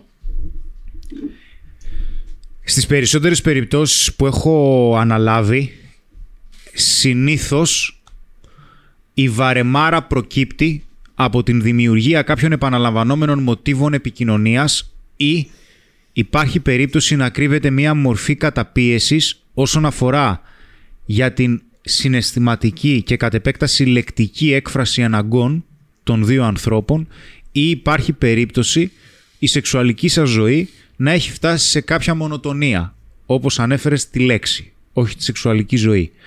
Οπότε σε αυτά τα κομμάτια θα χρειαστεί να κάνεις κάποια ανανέωση. Η ανανέωση αυτή θα χρειαστεί να είναι είτε στον τρόπο που επικοινωνείτε ή υπάρχει περίπτωση από τη στιγμή που εσύ βαρέθηκες να σκεφτείς με το τι μπορείς να δοκιμάσεις. Μπορείς να δοκιμάσεις να παίξεις με τη φαντασία της, okay, με τον οποιονδήποτε τρόπο, με θετικό τρόπο, όχι αρνητικό τρόπο, ή υπάρχει περίπτωση να αλλάξεις κάποια μοτίβα επικοινωνίας που έχετε. Γιατί αν έχετε μπει στη διαδικασία και μιλάτε πρωί, μεσημέρι, βράδυ, πρωί, μεσημέρι, βράδυ, λέτε απλά ένα γεια, ωραία, εγώ τρώω τώρα σάντουιτς, εσύ τι τρως, εγώ τώρα τρώω ρεβίθια, α, πολύ ωραία, η δουλειά καλά, η δουλειά καλά. Κάτι δεν έχει πάει καλά. Και υπάρχει περίπτωση, αν είστε χρόνια μαζί ρε φίλε, θα χρειαστεί να το συζητήσεις μαζί της. Όταν έχεις μία σχέση, μην ξεχνάς ότι, γι' αυτό και λέμε ότι το συγκεκριμένο άτομο είναι σύντροφος. Δηλαδή, θα χρειαστεί να συζητήσεις μαζί της και να της πεις «Κοίταξε, δεν έχω κάποιο θέμα μαζί σου». Εκτός αν έχεις κάποιο θέμα μαζί της και δεν τη βλέπεις πια ελκυστική. Ή δεν τη βλέπεις τόσο ελκυστική όσο την έβλεπες. Ή υπάρχει περίπτωση η σχέση αυτή να σε κάνει να μην την παλεύεις. Αυτά είναι πιο σοβαρά ζητήματα. Λοιπόν, άκου τώρα εδώ τι λέει εδώ ο φίλος ο Μερσενάρη. Mercenary EX. Την προσέγγισα με απέρριψε. Μαθαίνω μετά από ένα μήνα πως δουλεύει που φλερτάρω με άλλες γυναίκες. Να, την ξανα- να την ξαναπροσεγγίσω; Όχι. Εγώ λέω όχι. Εντάξει. Ότι... Εγώ λέω όχι. φίλε. Όχι. Όχι. Γιατί, όχι, εσύ είσαι σκεπτικό. Για πες Ναι, το. ήμουν σκεπτικός, ρε φίλε. Γιατί να μην την ξαναπροσεγγίσει; Δηλαδή, η βασικά, γιατί να μην την προσεγγίσει. Ε, γιατί τον απέρριψε μια φορά μόνο. Μπορεί να πέρεψει μία φορά. Εντάξει, μπορεί να Ξέρεις θέλει πως γυναίκες προσοχή. μπορούν να απορρίψει τρεις φορές και Ναι, να πάει οκ, ξανά. οκ, Το οκ. ίδιο βράδυ βέβαια. Αλλά οκ. Αν είναι για το ίδιο βράδυ, συμφωνώ. Αλλά Όχι. άμα έχει περάσει καιρός, όπως λέει εδώ ο φίλος, μάλλον όχι. Μάλλον όχι. Λοιπόν, λένε εδώ ο Μίτσος Μιτσάρας. Εσείς οι 8 λέει που κάνετε dislike, γιατί το κάνατε; Παιδιά, για, για ποιο λόγο να κάνει κάποιος dislike, αλήθεια; Άμα δεν το αρέσει, πάει σε άλλο κανάλι. Για ποιο λόγο να κάνει dislike; Οι αρνητικοί άνθρωποι, ρε παιδί μου. Οι αρνητικοί. Ναι. Πώς γίνεται αυτό; Εντάξει, βέβαια. Λοιπόν, πάμε παρακάτω. Έστελνε, λέει στην πρώην μου, ένας φίλος τη καρδούλες, φατσούλες, emoji. Ναι. Τη ζήτησα το λόγο και μου είπε ότι είναι απλά φίλοι. Δεν είχε δώσει κανένα δικαίωμα παρά τα αυτά, αλλά είπαμε ότι δεν υπάρχει φιλία, έτσι. Ναι, εντάξει, φίλε, άμα δεν δίνει δικαίωμα η, η κοπέλα σου και απλά αυτός επιμένει, δεν χρειάζεται να κάνεις κάτι. Αυτό το χειρίζεται το κορίτσι μια χαρά. Αν δεν σου δίνει δικαίωμα, είσαι κομπλέ. Ηλίας Μπέιν, θεωρείτε πως μια παρέα αντρών που πλέον όλοι έχουμε μακροχρόνιες σχέσεις είναι φυσιολογικό να έχει καταργηθεί η αντροπαρέα; Όχι. Όχι, τι είναι αυτό; Πες τα, ρε φίλε, πες τα. Η αντροπαρέα δεν πεθαίνει ποτέ, ρε φίλε. Ποτέ. Πα, με, με, με, με, με- μ' ανατείναξε τώρα. Ε, να σου πω κάτι, Ηλία. Έχω παρατη... Έχουμε παρατηρήσει εδώ στατιστικά, γιατί κρατάμε στατιστικά από όλους τους ανθρώπους που αναλαμβάνουμε και... και κρατάμε και στατιστικά και από αυτά που μας ρωτάτε. Ε... Πέραν της εμπειρίας που έχει ο καθένας από εδώ, από εμάς. Έχουμε παρατηρήσει ότι οι άνθρωποι που αφήνουν τις ασχολίες τους, τις παρέες τους για μία σχέση, ε... η σχέση συνήθως τελειώνει. Γιατί αντιλαμβάνεται η κοπέλα ότι παίρνει τόσο σημαντικό κομμάτι στη ζωή σου και της δίνεις μια τόσο σημαντική ευθύνη που καμιά φορά δεν την θέλει. Και αφήνεσαι. Και σε αφήνει και αυτή μετά.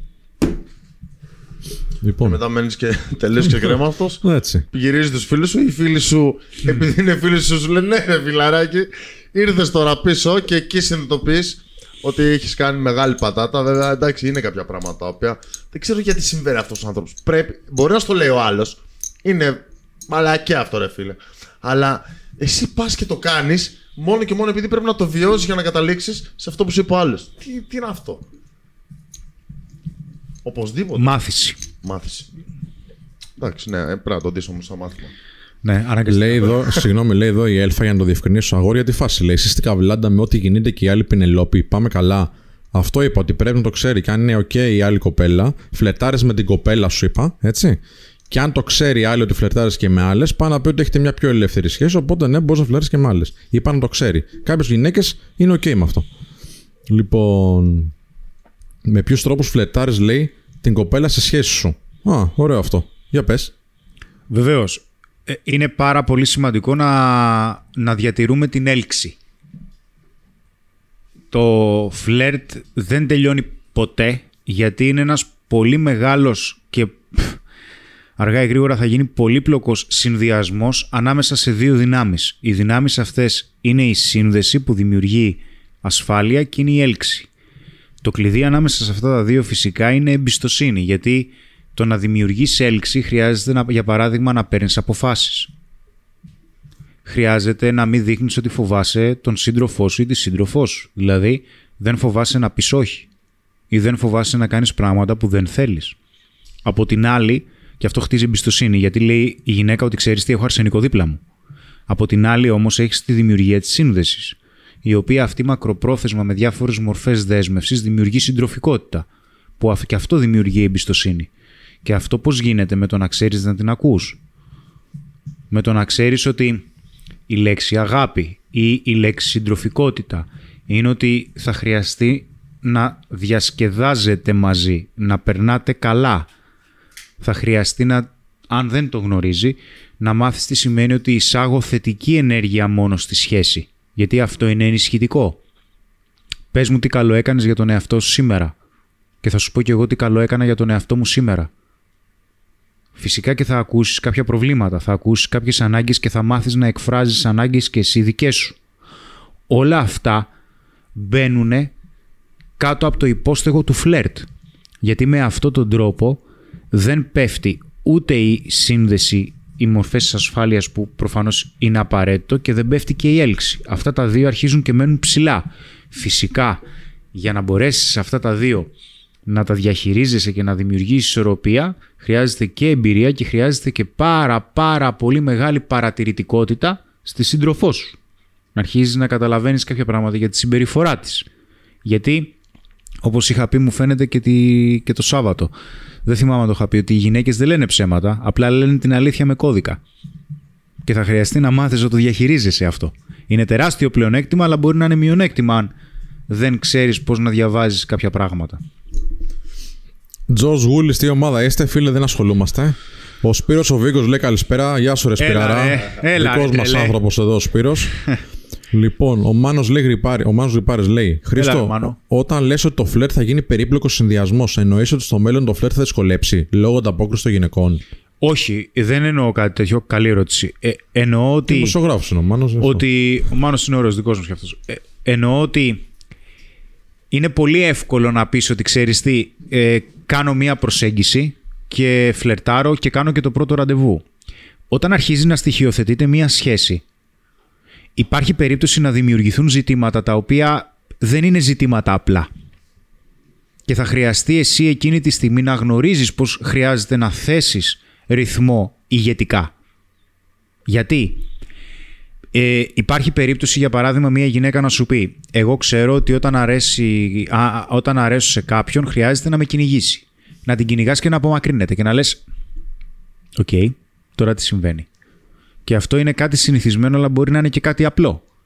Γιατί υπάρχει περίπτωση, για παράδειγμα, να δημιουργηθεί ένα ζήτημα που αναφέρθηκε τώρα και το έχω αυτό το πρόβλημα ε, σε διάφορες περιπτώσεις. Γίνεται πολύπλοκο όταν η οικογένειά της βάζει λόγια για εσένα όταν γνωρίζεις ότι μπορεί να τη φλερτάρουν άλλοι άντρες. Όταν, για παράδειγμα, έχεις πολύ υψηλές μορφές ζήλιας, ε, τσα, ε, τσακωμών και εντάσεων και γκρίνιας. Κάτι συμβαίνει.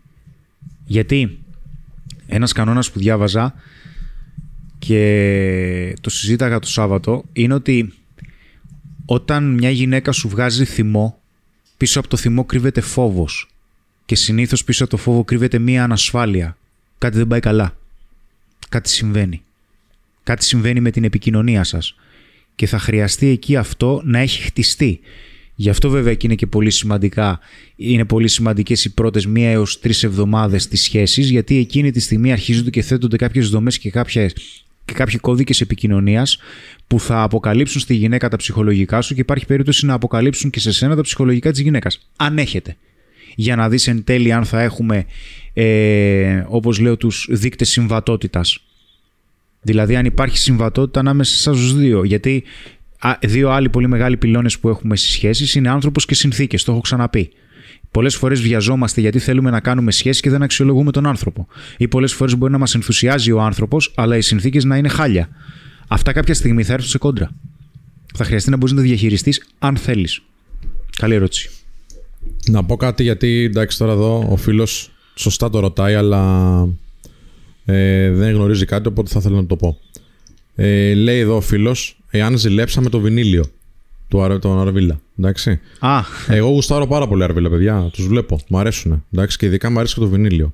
Θα ήθελα όμως, όποιος έχει αυτή την άποψη, να πάει να δει πότε βγήκε το πρώτο επεισόδιο των Αρβίλα, το βινίλιο δηλαδή, και πότε βγήκε το πρώτο επεισόδιο του Απλά και Ανδρικά. Και θα πάρει την απάντησή του. από εκεί και πέρα είναι μια τρομερή προσπάθεια. Παιδιά είναι φοβεροί. Οι άνθρωποι Ναι, είναι γουστάρουν γάμα. με τρελά. Έχουν το κοινό τους τόσα χρόνια. Εμείς γουστάρουμε. Ε, γουστάρουμε. εντάξει, τώρα έχουν τεράστια εμπειρία. Α, εντάξει, μην ξεχνάμε ότι και αυτοί οι άνθρωποι δημιουργήσαν το Αμάν. Ναι, ρε. Δουλεύουν το. Μεγαλώσαμε όνειρό τους, με αυτά, έτσι. Ναι, ναι, ναι. Ε, εντάξει. Θα ήθελα όμως, άμα καταφέρουν κάποια στιγμή, να τους φέρουμε εδώ. Θα ήταν Φαντάζεσαι. ωραίο, μα λέγα. Θα ήταν ωραίο. Εντάξει, Θα είναι ήταν τεράστιες μορφές οι άνθρωποι. Έτσι. Είναι τεράστιες. Μέχρι τι ώρα θα το κρατήσουμε, θα δούμε όσο σηκώνει η παρέα. Θα δούμε, ρε φίλε. Θα το πάτε 1500. Είναι Πηγαίνετε 1200, το 1000 έχει κολλήσει τώρα εκεί πέρα, δεν ανέβει. Πηγαίνετε το 1500 και θα σου πω εγώ τι έχει να γίνει. Θα το κρατήσουμε τουλάχιστον άλλα 5 λεπτά. Λοιπόν, βλέπω ανθρώπους που μπαίνουν τώρα στην πλατφόρμα, μου έρχονται ειδοποιήσεις, καινούργιοι άνθρωποι, καινούργιοι μαθητές. Ευχαριστούμε πάρα πολύ, ρε παιδιά. Σας ευχαριστούμε πάρα Άμεση πολύ. ανταπόκριση. Άμεση ανταπόκριση. Σας ευχαριστούμε πάρα πολύ. Ευχαριστούμε τρελά, ευχαριστούμε τρελά. Λοιπόν. Πω, πω. Εδώ α, έχω μια ερώτηση τώρα, σηκώνει η κουβέντα. Πώς μπορώ να μάθω να αποκωδικοποιώ αυτό που είπε ο Χρήστο στην συμπεριφορά της γυναίκας, όταν, προσπαθεί, όταν προσπαθεί δηλαδή να μου πει την αλήθεια με το δικό της τρόπο αποκωδικοποιημένο. Κωδικοποιημένο. Το ξαναλέω γιατί το είπα όπως να είναι. Sorry, φίλε, τον διέλυσα. Πώς μπορώ να μάθω να αποκωδικο- αποκωδικοποιώ; Να αποκωδικοποιώ αυτό που είπε ο Χρήστος στην συμπεριφορά της γυναίκας. Ότι προσπαθεί δηλαδή να μου πει την αλήθεια με το δικό της κωδικοποιημένο τρόπο. Θα Ας σου έρθει πω. εδώ αρχικά. Ε, χρειάζεται, πρώτα απ' όλα χρειάζεται εμπειρία και γνώση. Εντάξει. Και δεν σου λέω κάτι τώρα, γιατί αυτό μιλάμε για ακόμα και μέχρι σήμερα σε κομμάτι έρευνας μελετάμε κάποια πράγματα και πώς επηρεάζονται, γιατί μία σχέση είναι ένας ζωντανός οργανισμός ο οποίος εξελίσσεται διαρκώς και δεν ξέρεις πώς θα εξελιχθεί. Αυτό είναι το πρώτο κομμάτι. Το δεύτερο κομμάτι είναι ότι αρχικά δεν συγκεντρώνεσαι στη γυναίκα. Αρχικά συγκεντρώνεσαι στο ότι θα χρειαστεί να έχεις μία ζωή η οποία γουστάρεις και ότι η γυναίκα δεν θα μπει από ανάγκη, θα μπει από επιλογή. Και επειδή πραγματικά θέλεις και την επέλεξες και εσύ. Αν η γυναίκα μπει επειδή είσαι απελπισμένος, ό,τι κώδικα και να ξέρεις, ό,τι γνώση και να έχεις, στην εφαρμογή δεν πρόκειται ποτέ να υπάρχει η ίδια ε, αποτελεσματικότητα. Νούμερο 3. Θα χρειαστεί να γνωρίζεις τι σημαίνει ποιοτική ηγεσία.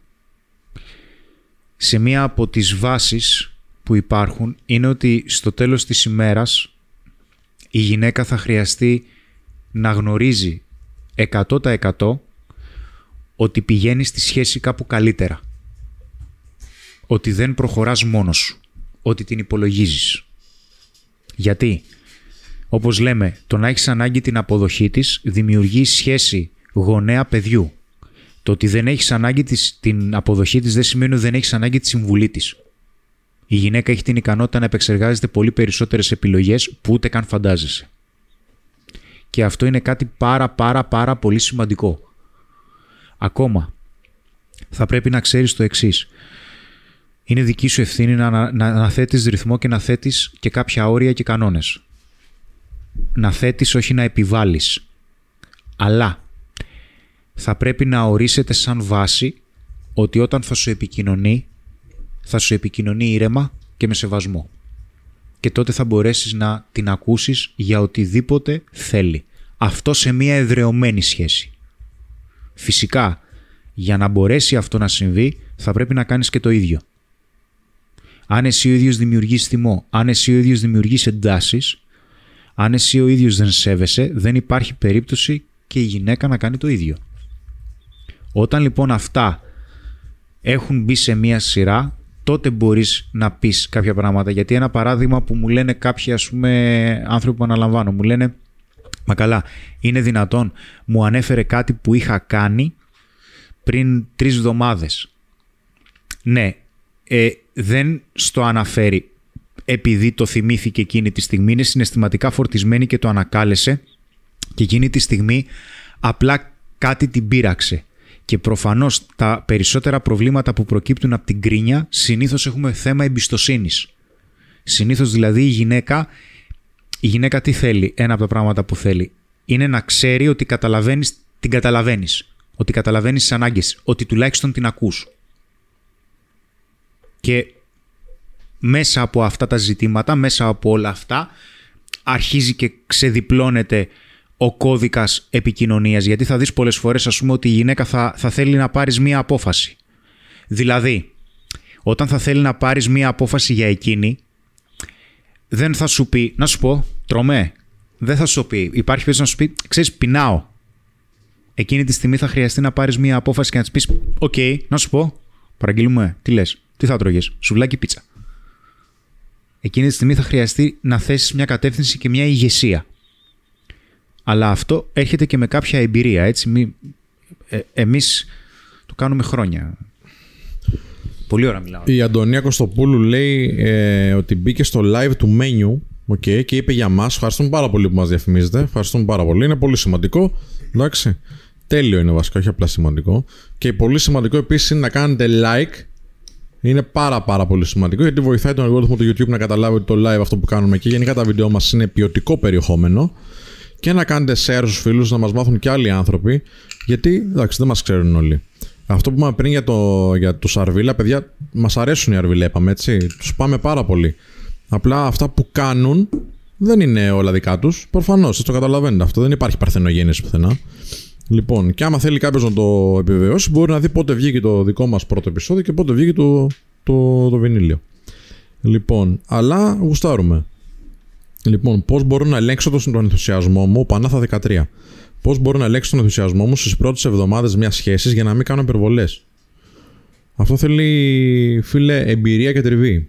Αυτό που μπορείς να κάνεις είναι κάθε φορά που έχεις μία σκέψη να κάνεις κάτι υπερενθουσιώδες, καλό είναι να μετράς μέχρι το 10, όπως είναι όταν είσαι νευριασμένος και έχεις θυμό. Να μετράς μέχρι το 10, φίλε, και ενδεχομένως να το σκεφτείς λίγο καλύτερα και να μην το κάνεις. Και επίσης, αν έχεις πολλά ζητήματα τέτοια και σου έρχονται συνέχεια, ε, καλό είναι να μας πάρεις και ένα τηλεφωνάκι. Εντάξει. Θες να συμπληρώσεις κάτι σε αυτό, γιατί είδα ότι μαζεύτηκες. Όχι, όχι, όχι, εντάξει. Λοιπόν, πάμε τώρα εδώ. Πώς κερδίζω την εμπιστοσύνη ξανά ώστε να πετύχω επανασύνδεση, ο ΑΚ. Το βάζω στο ίσω σεμινάριο αυτό. Πώς; Για την επανασύνδεση, λέει. Πώς κερδίζω την εμπιστοσύνη ξανά. Το θέμα είναι για ποιο λόγο την έχασες την εμπιστοσύνη. Ναι. Εντάξει, συνήθως ένας από τους σημαντικότερους παράγοντε. Ε, ένας από τους σημαντικότερους παράγοντες που μπορεί να χαθεί η εμπιστοσύνη σε μια σχέση ή που χάνεται η εμπιστοσύνη σε μια σχέση είναι το πώς ξεκίνησε μια σχέση στις περισσότερες περιπτώσεις που δεν υπάρχει εμπιστοσύνη είναι γιατί ε, όπως είπα πριν η γυναίκα αισθάνεται ότι δεν καταλαβαίνει τις ανάγκες της. Νούμερο 2 σημαίνει ότι η σχέση ξεκίνησε από τεράστια προσπάθεια δική σου. Δηλαδή επένδυσες εσύ πολύ περισσότερο κυνήγησες πάρα πολύ ενώ η γυναίκα όχι. Θα πρέπει, το ανέφερε και ένα άλλο παλικάρι, όσο ενθουσιασμένος είσαι εσύ να κάνεις κάτι με τη γυναίκα, άλλο τόσο ενθουσιασμένη να είναι και εκείνη. Λέει εδώ ένας φίλος, μετά από δύο χρόνια σχέσης χώρισα ο Τζούλιαν Τζουλιάνο και ξαναβγαίνω δειλά στο παιχνίδι. Μου φαίνονται όλες πολύ ξεπεταγμένες και άπιστες. Γενικά, τι να κάνω, υπάρχουν καλά κορίτσια. Τώρα αυτό εδώ που λέει ο φίλος έρχεται σε αντίθεση με πολλούς άλλους φίλους που λένε ότι είναι μαζεμένες, δεν φλετάουν κτλ. κτλ. Ε, παιδιά, μην κάνουμε γενικεύσεις αν δεν έχουμε εμείς οι ίδιοι πραγματική άποψη ή εμπειρία. Εντάξει, χωρίς να λέω ότι δεν έχεις εμπειρία, αλλά το μπορεί κάποιε να είναι ξεπαταγμένε, μπορεί κάποιε να είναι πολύ μαζεμένε, μπορεί κάποιε να είναι έτσι. Τι σημαίνει αυτό δηλαδή. Αυτό σημαίνει δηλαδή ότι αν έχει μια πιθανή γενίκευση στο μυαλό σου, δεν ξαναμιλά με γυναίκε. Φυσικά και υπάρχουν ωραίε γυναίκε, υπάρχουν ποιοτικέ γυναίκε και υπάρχουν και καλά κορίτσια. Για όνομα του Θεού. Τι ζώδια είμαστε δεν λέμε. Δεν λέμε γιατί. Αυτό είναι απόρριτο. Ρωτάει μια κοπέλα όταν ένας άντρας. Ποια κοπέλα; Δήμητρα Κερακάρη. ναι. Φοβάται τη δέσμευση. Όταν ένας άντρας φοβάται τη δέσμευση, πού πιστεύετε ότι οφείλεται αυτό; Καταρχάς, φοβάται τη δέσμευση ή απλά δεν τη γουστάρει; Και είναι αυτό για ένα διάστημα λίγων μηνών ή εβδομάδων ή είναι γενικά δεν θέλει ποτέ δέσμευση; Δεν είναι. Υπάρχουν πολλές απαντήσεις. Ε, ναι, υπάρχουν αρκετές περιπτώσεις. Η πρώτη και η πιο συνηθισμένη περίπτωση που κάποιος κάποιος άντρας μπορεί να μην θέλει τη δέσμευση είναι γιατί είτε βγήκε πρόσφατα από κάποια μακροχρόνια σχέση ή από κάποια μακροχρόνια σχέση ήταν καμένος, εντάξει, και θέλει λιγάκι να μείνει μόνος του και δεν θέλει να δεσμευτεί. Να δεσμευτεί. Υπάρχει περίπτωση όμως ε, εσύ Δημητρά να έφερες το ζήτημα της δέσμευσης πάρα πολύ νωρίς. Και συνήθως αυτό είναι κάτι κοινό. Όταν μία από τις δύο πλευρές, γιατί αυτό μπορεί να ισχύσει και από γυναίκα προς άντρα αλλά και από άντρα προς γυναίκα. Φέρνουμε πολύ νωρίς λεκτικά διάφορες μορφές δέσμες, δηλαδή και το που πάει αυτό. Ωραία, έχουμε σχέση εμείς τώρα. Μπορεί ο άλλος να πιεστεί. Μία σχέση χτίζεται μακροπρόθεσμα. Τι σημαίνει έχω σχέση. Αυτό χρειάζεται να απαντήσεις. Γιατί στις περισσότερες περιπτώσεις η πρώτη απάντηση που δίνουμε έχω σχέση είναι ότι δεν κάνεις κάτι με άλλον ή άλλη. Η, το, ο πρώτο που απαντάμε στην σχέση είναι ότι υπάρχει αποκλειστικότητα. Έτσι. Και μετά είναι το άλλος με καταλαβαίνει, περνάω καλά, κάνω, δείχνω. Καλή ερώτηση. Λέει εδώ ο φίλος ο Rex 27 Πώς μπορώ να πω στην κοπέλα μου που νοιάζομαι για αυτήν ότι δεν μου αρέσει να μιλάμε πολύ κατά τη διάρκεια της ημέρας χωρίς όμως να την κάνω να χάσει τον ενθουσιασμό της για εμένα. Μπορείς να βάλεις φίλε μου τα όρια σου σιγά σιγά και να της πεις ότι εντάξει είναι λογικό κιόλας, παιδιά, να έχουμε και άλλα πράγματα μέσα στη κατά τη διάρκεια της ημέρας. Όλοι έχουμε τους στόχους μας, τις φιλοδοξίες μας, τους φίλους μας, τα ενδιαφέροντά μας, τις εργασίες μας. Οπότε με ευγενικό πάντα και κομψό τρόπο μπορείς να της πεις ότι ξέρεις κάτι, δεν μπορώ να μιλάμε 20 φορές τη μέρα. Θα ήθελα λίγο λιγότερο, γιατί μου αποσπά την προσοχή από κάποια άλλα πράγματα τα οποία επίσης έχουν σημασία για εμένα. Όπως για παράδειγμα να γράψει ένα βιβλίο. Έτσι, παραδειγματίζω τώρα, αλλά κάτι που μπορεί να κάνεις και να θέλεις συγκέντρωση. Με ωραίο τρόπο θα πεις ότι πολύ απλά δεν είναι ότι δεν σε θέλω, απλά θέλω το χρόνο μου και θέλω λίγο περισσότερο χρόνο.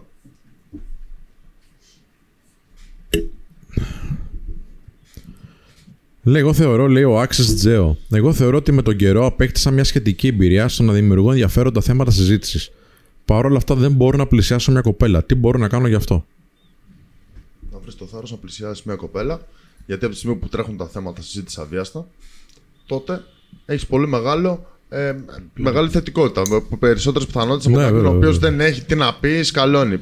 Που κατά βάση, λίγο πολύ όλοι έχουμε τι να πούμε. Απλά κυρίως κολλάμε επειδή νιώθουμε άγχος, νιώθουμε φόβο εκείνη τη στιγμή. Νιώθουμε ότι πρέπει να κάνουμε κάτι μαγικό με τη γυναίκα, την κάνουμε να γελάσει, να ξεκαρδίσει από τα γέλια.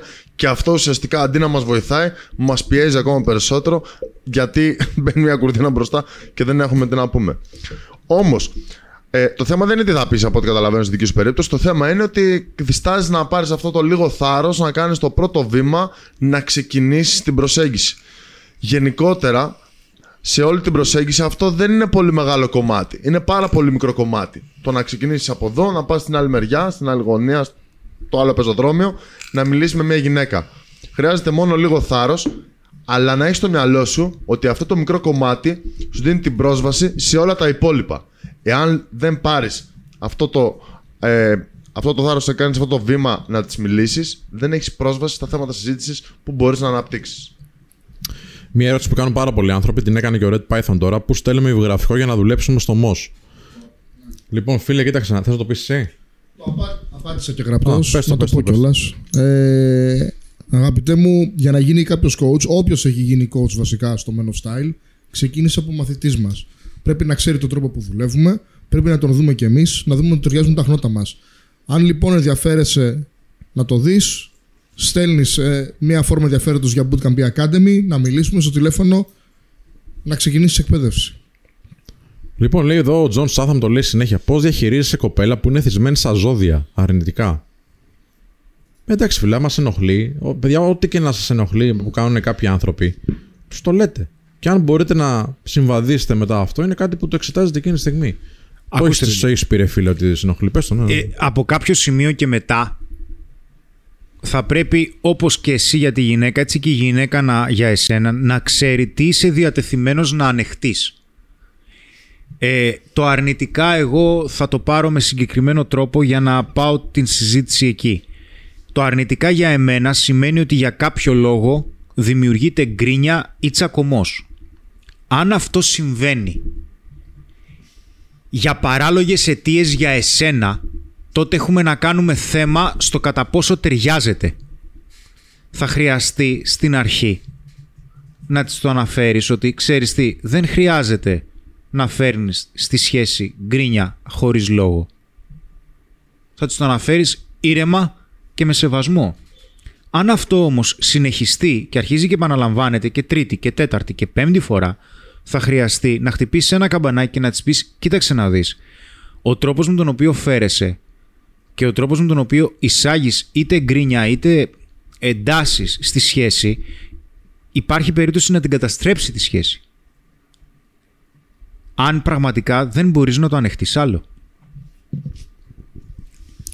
Ένας φίλος μας επίσης έχει ρωτήσει αρκετές φορές. Βγήκε ραντεβού με μια κοπέλα, ήρθατε κοντά, αλλά όταν της είπε ότι πέρασε ωραία μαζί της και θέλει να την ξαναδεί, του είπε ότι παρόλο που, του, α- που της αρέσει, δεν θέλει. Ρε φίλε, δεν γίνεται να, να, σου- να της αρέσεις και να μην θέλει. Προφανώς και κάτι δεν της άρεσε και τη χάλασε. καλά, ναι. Προφανώς δεν θέλει. Γιατί δεν γουστάρει.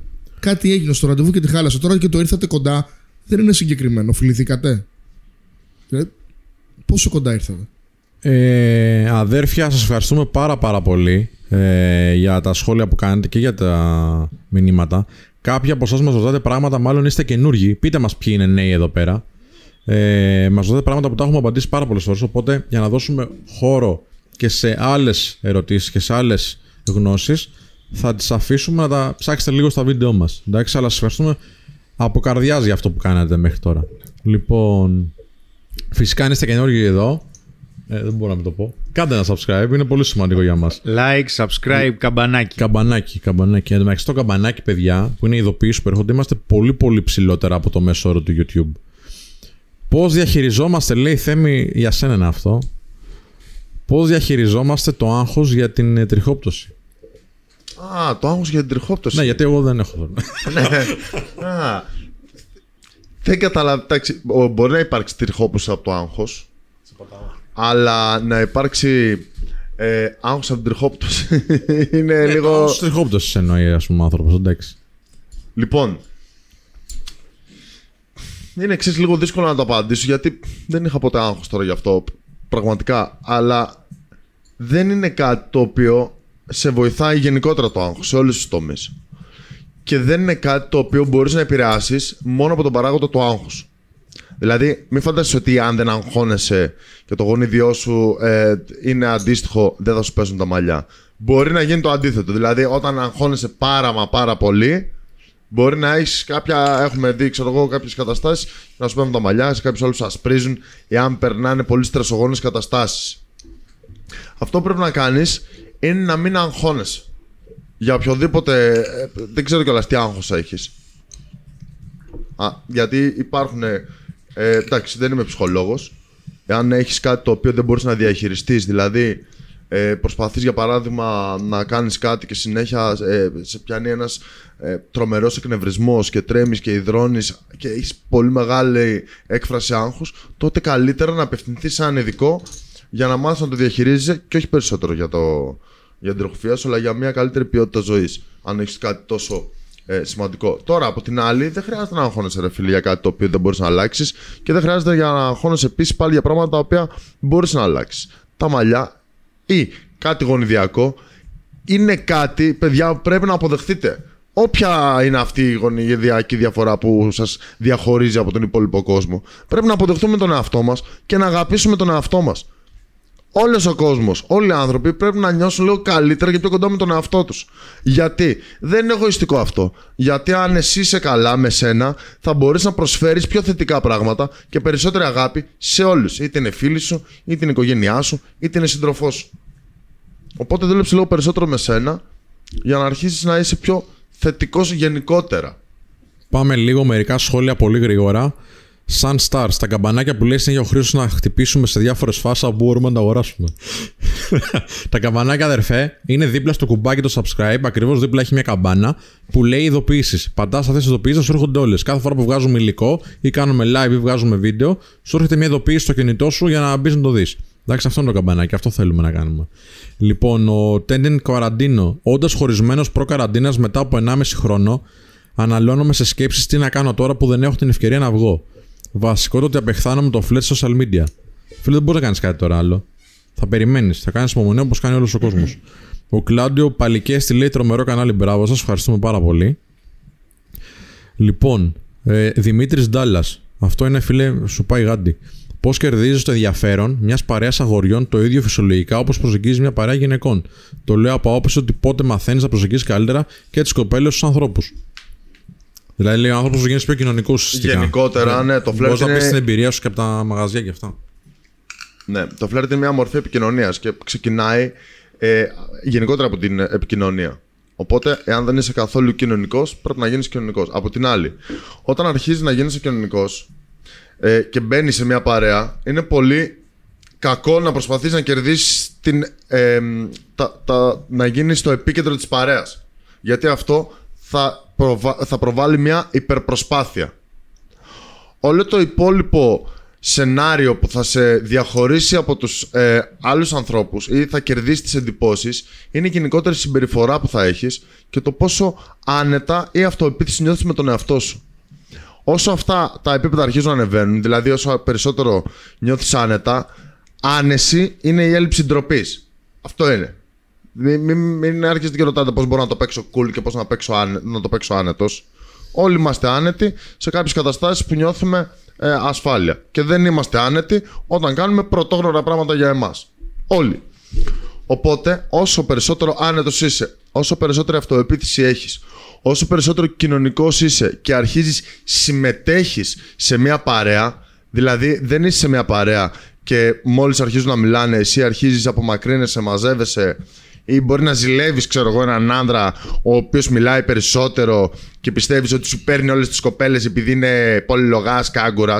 Αυτό είναι μια αντίδραση. Ουσιαστικά πρέπει να αρχίσεις να συμμετέχεις για να κερδίσεις τις εντυπώσεις. Όμως, ο σκοπός δεν είναι να κερδίσεις τις εντυπώσεις.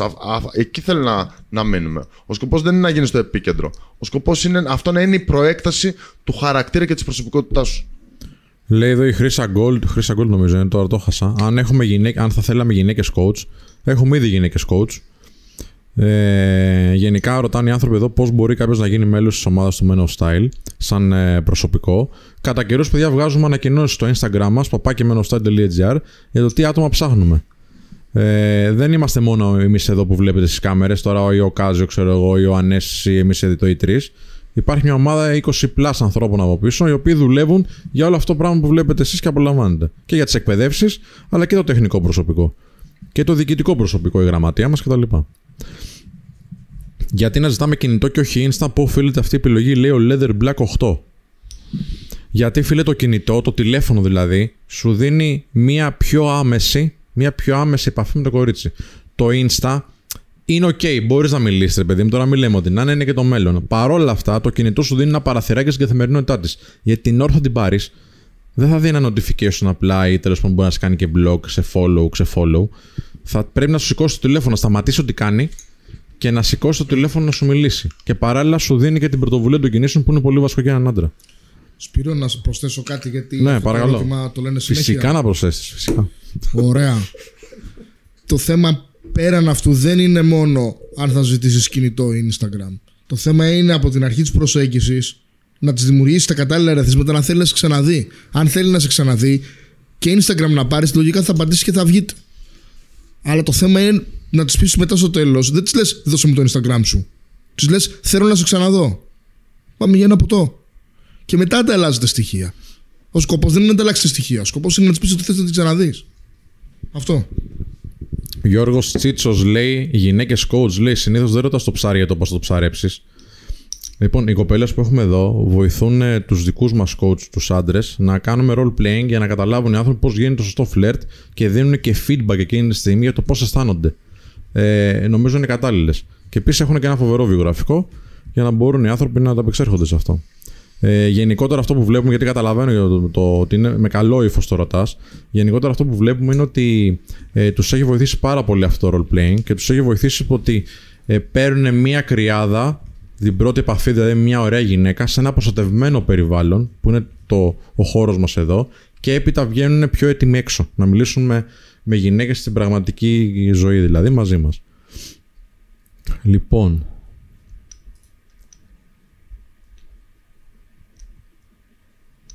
Στέλνω, λέει ο Γιώργος XP, XRO 87. Στέλνω πάντα εγώ πρώτος. Μιλάμε κανονικά για αρκετή ώρα και δείχνει ενδιαφέρον. Αλλά γιατί δεν στέλνει ποτέ, ποτέ αυτή πρώτη; Γιατί στέλνεις εσύ πάντα πρώτο. Ε, βέβαια. Ε, Ρε παιδιά, ακούστε να δείτε. Οι σχέσεις δημιουργούνται από ισορροπίες.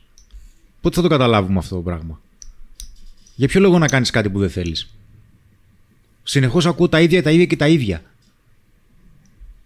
Σ- Τα ίδια ζητήματα.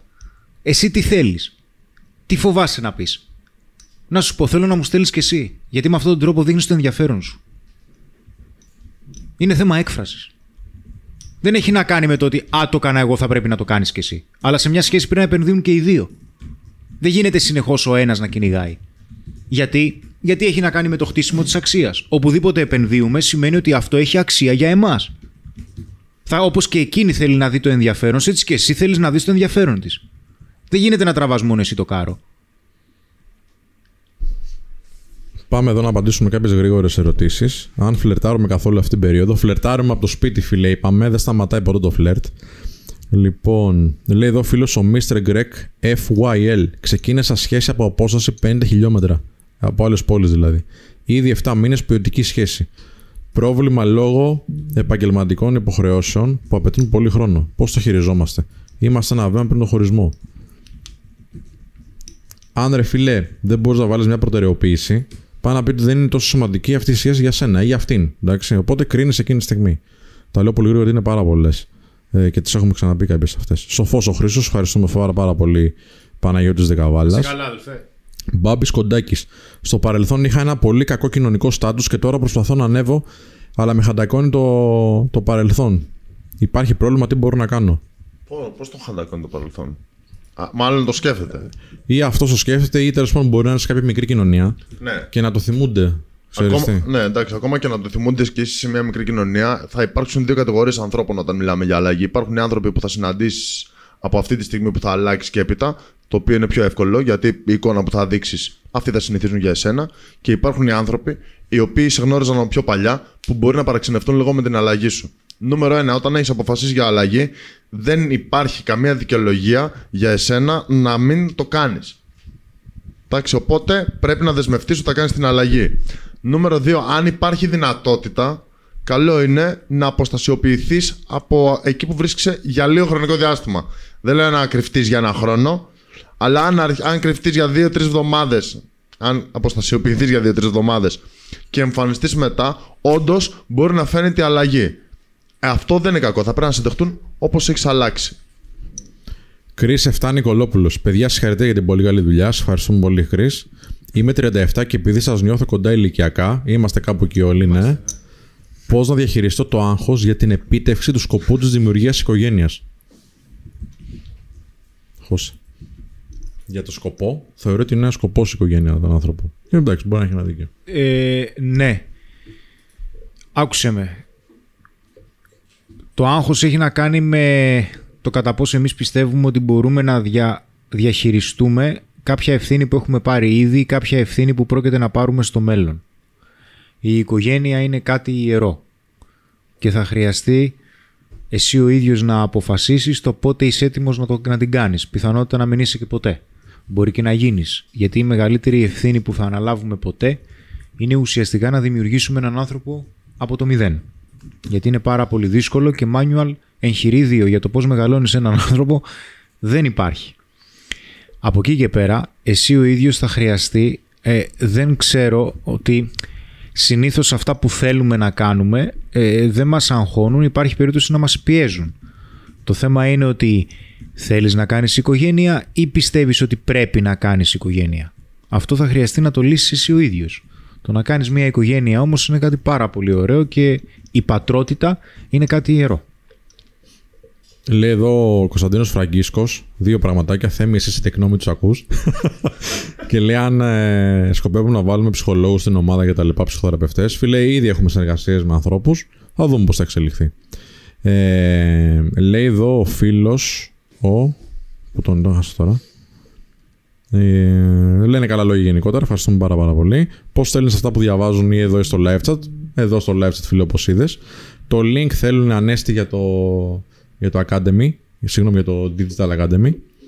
Ε, ο Παναγιώτης Δεκαβάλας λέει ε, πώς βγαίνεις από μακροχρόνιο friend zone να απαντήσει ο Χρήστος. Φίλοι, το έχουμε απαντήσει χιλιάδες φορές, αλλά μπορείς να μπεις στο βίντεο του Χρήστου που το έχει υπεραναλύσει. Ε, πώς βγαίνεις από τη φιλική ζώνη, μία και καλή, και θα σε καλύψει 100%. Α, λοιπόν, αυτό είναι δικό σου Χριστάρα. Παλιά ήμουν λέει ο Flim TV. Παλιά ήμουν άσος με τις κοπέλες και είχα φουλ επιλογές. Μια κοπέλα με ευνούχησε και έχω γίνει αντικοινωνικός και όχι τόσο αποδοτικός με τις γυναίκες. Τι κάνω;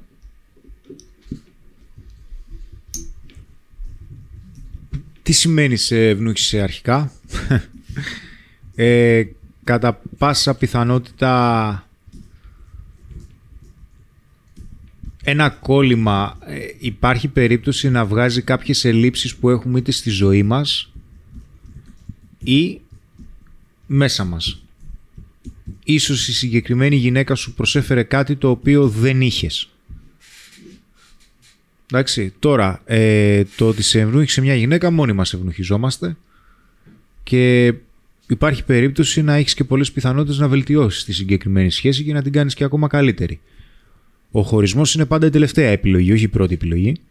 Ειδικότερα όταν έχεις μια ποιοτική σχέση. Αλλά αν εσύ δεν περνάς καλά στη συγκεκριμένη σχέση, πάντα θα χρειαστεί να είσαι ειλικρινής πρώτα με τον εαυτό σου και μετά με τη σχέση σου.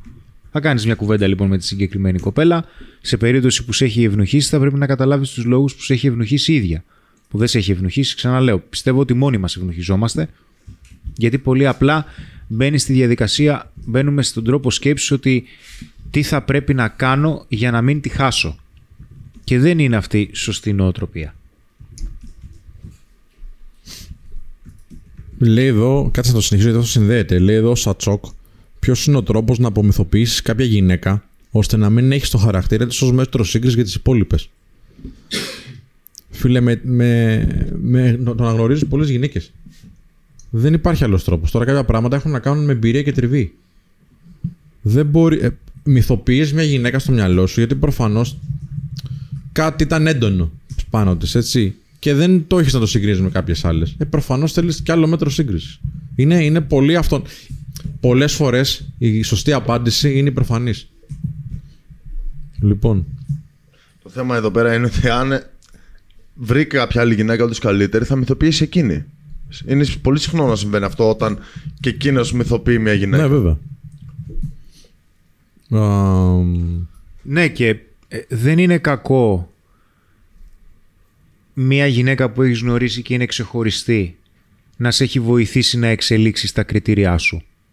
Αλλά θα πρέπει να σκεφτείς και τον αντίθετο πόλο. Ότι από τη στιγμή που δεν είσαι με τη συγκεκριμένη γυναίκα, για κάποιο λόγο δεν είσαι με τη συγκεκριμένη γυναίκα. Οπότε θα χρειαστεί να πάρεις τα μαθήματά σου να πεις ότι ξέρεις κάτι, πραγματικά υπήρχαν κάποια πράγματα που μου προσέφερε που ήταν πολύ ξεχωριστά. Αποδέχεσαι τους λόγους που τέλειωσε και στη συνέχεια ναι. Αυτά τα κριτήρια θα σε βοηθήσουν να βρεις ίσως και μια καλύτερη γυναίκα. Όσο περνάει η ώρα, οι ερωτήσεις γίνονται όλο και καλύτερες, φίλε. Λέει ένας φίλος εδώ, θα πω δύο-τρία πραγματάκια γρήγορα. Αλέξανδρος Βαρδάκας, Χρήστο με αυτό μαλλί, γίνεσαι Super Saiyan. Σογκόκου, φίλε, προσκυνάω. Κοπλιμέντο. Παναγιώτης Τζιμπής, τρομερή δουλειά, παιδιά. Μετά από πόσο καιρό σε σχέση είναι το ιδανικό να προχωρήσω σεξ καινούριος και από το πρώτο ραντεβού, φίλε, να το νιώθετε και οι δύο. Λέει εδώ Mercenary X. Υπάρχει περίπτωση να με απορρίψει επειδή την έπνιξε η αυτοεπίθεση και αποφασιστικότητα που έβγαλα στο φλερτ; Προφανώς. Ε, Υπάρχει περίπτωση η αυτοπεποίθηση που έβγαλες να μην την έπνιξε γιατί η αυτοπεποίθηση δεν πνίγει.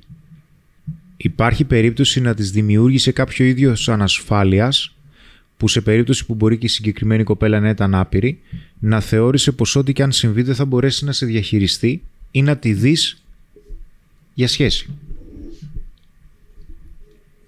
Η αυτοπεποίθηση είναι κάτι ελκυστικό. Η έλξη δεν είναι επιλογή. Το αν θα εμπλακεί μαζί σου ερωτικά ή θα κάνει σχέση μαζί σου είναι. Δέκα λεπτά ακόμα. Ο κύριος Στάδε έχει ρωτήσει αρκετές φορές. Δεν του, έχω, του έχω απαντήσει, αλλά δεν το έχει δει μάλλον. Λέει ότι έχει πολύ οικειότητα με μια φίλη του και ενώ είναι πολύ φιλικό το κλίμα και τα- είναι αρκετά χρόνια φίλοι, παρατηρεί αρκετές φορές ότι η κοπέλα δείχνει σημάδια ζήλιας όταν αυτός μιλάει με άλλες κοπέλες. Που είπα. Για πολύ ποιο απλά. λόγο θα πρέπει να σε απασχολεί αυτό, δεν κατάλαβα. Φύστε φίλοι και θα σου βάλει και χέρι που φλερτάρεις. Προφανώς του αρέσει για να μας ρωτάει. Ωραία. Αν, του αρέ... Αν σου αρέσει, πες της τι έγινε, ζηλεύουμε; Και δεν θα τα απαντήσει. Ε, και αν του πει όχι. Καλά, όχι θα του πει. Ναι. Που θα του πει όχι. Ναι. Θα τη πει ναι καλά.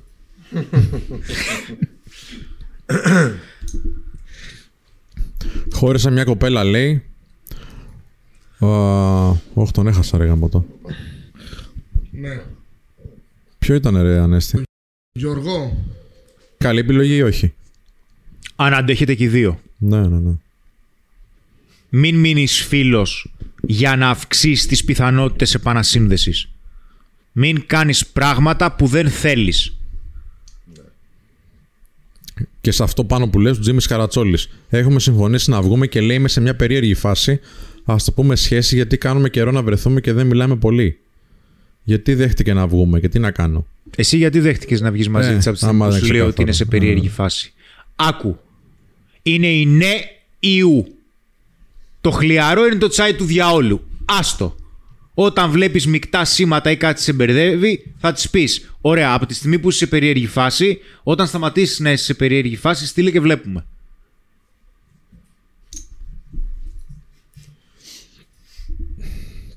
Πώς φλερτάρεις στο δρόμο κάποια ενώ περπατάει χωρίς να το ρομάξει και να φανείς περίεργος. Γιώργος 6387. Σε τρόμαξε. Από πίσω. πας, πας και βύχεις κοντά της. Βγήκε αλλά δίνεις και τη λύση. Βγάζεις μπασκούλα και ράσο. Λοιπόν, όχι. Δεν κερνάμε έτσι κι αλλιώς ποτέ. Ε, Ούτε μάσκα. ναι, είναι. Ξέρεις ρε. Στο νοσοκομείο, όχι, δεν κερνάμε. Άντε κανένα αντισηπτικό. Ωχ, Θεέ μου. Λοιπόν, γενικότερα, αν ε, έχω στο μυαλό μου ότι ο άνθρωπος που μας ρωτάει είναι λίγο αρχάριος σε αυτό το κομμάτι και γι' αυτό θέλω να ξεκινήσω ότι ε, είναι λογικό όταν κάνουμε κάποια πράγματα για πρώτη φορά να τα κάνουμε λίγο ατσούμπαλα.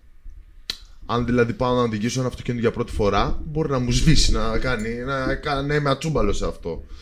Οπότε υπάρχει πιθανότητα να πας να μιλήσεις με μια γυναίκα και αυτό που θα εκλάβεις εσύ να νιώσει ότι την τρόμαξες.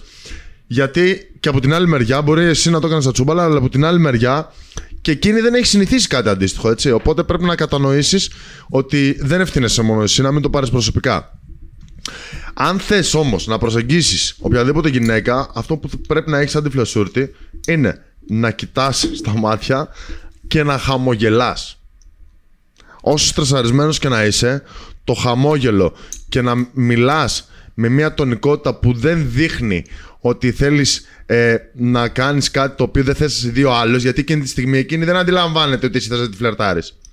Αυτό που αντιλαμβάνεται είναι ότι δεν θες να σε δει κάποιος άλλος.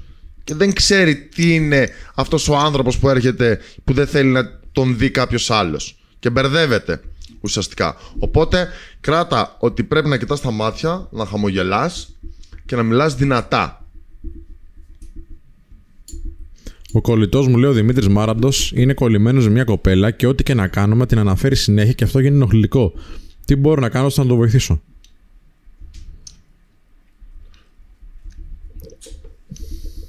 Πες το. Α, αυτό το έχεις έτοιμο, έλα. Ρε φίλε, απλά την επόμενη φορά που θα σας αναφέρει την κοπέλα αυτή, πες του ρε φίλε, ξεκόλα πια, μας έχεις πρίξει. Θα συζητήσουμε τίποτα άλλο. Δεν βαρέθηκες. Εγώ βαρέθηκα. Πες του το γήμα να καταλάβει. Ότι είναι βαρετός και ενοχλητικός όταν συνέχεια αναφέρει το ίδιο. Του το λες να το εμπεδώσει. Και αν τόσο πολύ κολλημένος, σας πάει να της μιλήσει. Να τελειώνει. Είμαι 8 μήνες, λέει, στην πιο ποιοτική σχέση που είχα ποτέ. Τη γνώρισα στο ασανσέρ του σπιτιού μου. Λειτουργεί και το μένουμε σπίτι, λέει ο Σπύρος Βίγκος. Σωστό, μου είχε πει και την ιστορία εμένα. Ευχαριστούμε, Σπυράρα. Θωμάς Λιολιόπουλος λέει: Ήρθε η μάνα στο δωμάτιο και λέει: Πάλι μένω style, βλέπεις. Πάλι. Πάλι. Λοιπόν. Πω, πω, φίλε. Αχ. Γιώργο Γιάννης Πατσουλής. Καλησπέρα, παιδιά. Τα σπάτα είστε καλύτερη παρέα. Με έχετε βοηθήσει πάρα πολύ με τα βίντεο και τις συμβουλές του Χριστάρα και πάει Έλα, πολύ ρε, καλά Γιάννη. η νέα μου γνωριμία. Για αυτό το χαιρετίσματα σε όλους. Εντάξει, είσαι ωραίος. Λοιπόν. Τα λέμε με τον Γιάνναρο. Πολύ χαίρομαι. Σημαντικό. Δεν σας φαίνεται ότι υπεραναλύουμε, λέει το ο στρατοπύλας 21. Δεν σας φαίνεται ότι υπεραναλύουμε το θέμα φλερτ; Όχι.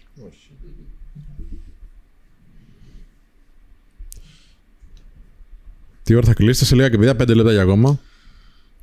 Να κάνουμε κάποιες τελευταίες ερωτήσεις. 1200 άτομα, φίλε. Ο κάντε Τζόνι τα. Κλίβερ ρώτησε δύο φορές, δεν το είδε μάλλον το μήνυμά μου. Όταν λέει μιλάμε, μου λέει ότι είναι μόνη, αλλά μαθαίνω πως έχει σχέση γιατί μου είπε ψέματα. Σου είπε ψέματα γιατί προφανώς θα ήθελε να κάνεις κίνηση. Όταν μια γυναίκα σου κρύβει ότι έχει αγόρι, μάλλον θέλει να τη φλερτάρεις. Όπως και το ανάποδο. Παιδιά, Αυτό συμβαίνει συνήθως. Νόμιζα τελείωσε. Παιδιά, λέει, γνωρίζετε κάτι για NLP στο φλερτ και αν ναι, ποια είναι η άποψή σας; Όχι, ρε φίλε. Κοίταξε, πα- παλιά είχαμε ασχοληθεί, δεν, δεν αξίζει, δεν χρειάζεται. Δεν χρειάζεται. Δεν χρειάζεται. Αυθεντικότητα, φίλε. Μιλά σαν άνθρωπος. Λοιπόν. Ε... Εσείς λέει έχετε κοπέλα σαν και εμάς λέει. Λοιπόν, Όχι φίλε δεν μας μιλάει καμία εμάς. Λοιπόν, Α πετάνε μούτρα. ναι. Πιστε... Α, ωραία ερώτηση αυτή. Πιστεύετε ότι οι φαν σας οι οποίοι βρίσκουν κοπέλες μετά πάβουν να παρακολουθούν μος; Με no style. Όχι. Αντιθέτως. Ίσα ίσα φίλε. Η, η εκκίνηση είναι η κοπέλα. Η εκκίνηση είναι. Και μάλιστα ε, έτυχε και είχα πέσει πριν την καραντίνα, γύρναγα από το σταθμό του τρένου και με σταμάτησε ένα παλικάρι, ένα νέο παιδί και ήταν με την κοπέλα του και λέει καθόμαστε και βλέπουμε μαζί λέει με νοστάλι. Του λέω ρε παιδιά εντάξει μου φτιάξατε το βράδυ. Όχι, όχι, όχι. Από τους πιο φανατικούς οπαδούς μας είναι μάλιστα οι άντρες που έχουν δει και τη μεγαλύτερη αλλαγή. Αυτοί μας βλέπουν πιο φανατικά. Ναι βέβαια. Είναι δυνατό χαρακτηριστικό το χιούμορ. Είναι καλό, μην το παρακάνεις. Μην γίνεσαι. Το Ζω- χιούμορ ζογκλέρ. είναι πανίσχυρο χαρακτηριστικό, απλά δεν είναι τόσο απλός όσο, όσο το φανταζόμαστε, γιατί νομίζουμε ότι το χιούμορ είναι μια προσπάθεια εντυπωσιασμού της γυναίκας μέσω των αστείων, με- λέγοντας αστεία. Απλά δεν έχει καμία σχέση με αυτό σε, η πολύ, σε πολύ υψηλή κλίμακα ελκυστικότητας για τη γυναίκα είναι, η- είναι η δημιουργικότητα. Γιατί για να μπορείς να είσαι δημιουργικός θα πρέπει να πάρεις το ρίσκο να πας σε άγνωστα νερά. Συνήθως ο δημιουργικός άνθρωπος πηγαίνει στο άγνωστο για να φέρει κάτι καινούριο για να διευρύνει το γνωστό. Και η δημιουργικότητα έχει την ικανότητα να δημιουργεί μορφές ετυμολογίας. Και μία μορφή ετυμολογίας είναι το χιούμορ αλλά πίσω από το χιούμορ στη βάση της ελκυστικής συμπεριφοράς που είναι αρκετές ε, είναι η δημιουργικότητα. Γιατί στη δημιουργικότητα περιλαμβάνεται το ρίσκο και οι επικοινωνιακές δεξιότητες.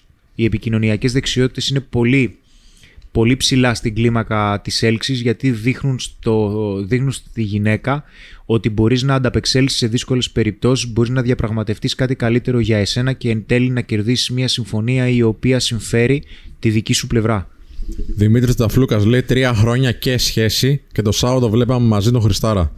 Ευχαριστούμε, ρε Δημήτρη. Να είστε καλά, Θα ρε πει κάτι παιδιά. για το Σάββατο, λένε κάποιοι άνθρωποι εδώ. Ε, να είστε καλά ρε παιδιά. Λοιπόν, Τι θα γίνει το Σάββατο; κοιτάξτε να δείτε.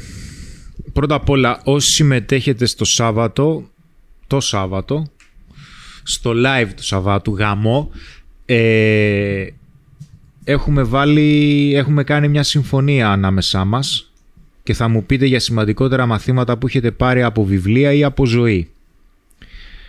Θα φέρω αναλύσεις ή από ένα ή από δύο βιβλία για να σας πω κάποιες σημαντικές γνώσεις που έχω πάρει από αυτά, προσωπικές μου σημειώσεις χειρόγραφες και αν δεν προλάβω, γιατί έχουμε πολλή κουβέντα να κάνουμε, γιατί μπορεί να μου πείτε και εσείς ερωτήσεις, μπορείτε να μου πείτε χίλια δυο πράγματα, ε, θα θέλω να αναφέρω πάρα πολύ για τοξικές συμπεριφορές και για σημάδια μη συναισθηματικά διαθέσιμων ανθρώπων. Γιατί παρουσιάζονται πάρα πολύ σε ζητήματα που έχω σε ανθρώπους που αναλαμβάνω και θα ήθελα να τα συζητήσω. Ε, αυτό έρχεται πολύ ωραία με την ερώτηση του Βασίλη Κουμπρόγλου. Πώς φανερώνω στην παρέα μου ότι έχω γίνει μίζερη. Ποτέ δεν έχουν κάτι ενδιαφέρον να πούν και όσο και να προσπαθώ να ανεβάσω την ενέργεια της παρέας, καταλήγω εξαντλημένος και μου χαλάει η διάθεση. Ήρθε η ώρα να αφήσει Ναι. την παρέα. Και το Σάββατο θα πούμε περισσότερα. Ποια είναι η άποψή σας για το περιοδικό κλικ. Δεν το διαβάζαμε, φίλε. Δεν... Ε, ναι, στράτος. Τι θυμήθηκες τώρα, ρε φίλε; Πω, πω. Τα πρότυπα του άντρα, αδερφέ, επειδή ρωτάει αυτό, ε, πρότεινε ένα, α, ένα πρότυπο, ας πούμε, το κλικ. Δεν βγαίνουν τα περιοδικά. Εντάξει, δεν βγαίνουν τα περιοδικά. Βγαίνουν τι πράξει των, των άντρων. Λοιπόν. Είναι πρότυπο, έθεσε lifestyle το κλικ και επηρέασε και το lifestyle των 80s και των 90s. Με αυτά μας φάγανε.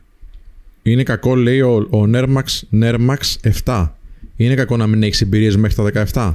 Όχι, ρε φίλε, δεν είναι κακό. Απλά σιγά σιγά ρίξε να έχεις. Γιατί α, είναι απολαυστικό να έχεις εμπειρίες. Είναι ωραίο.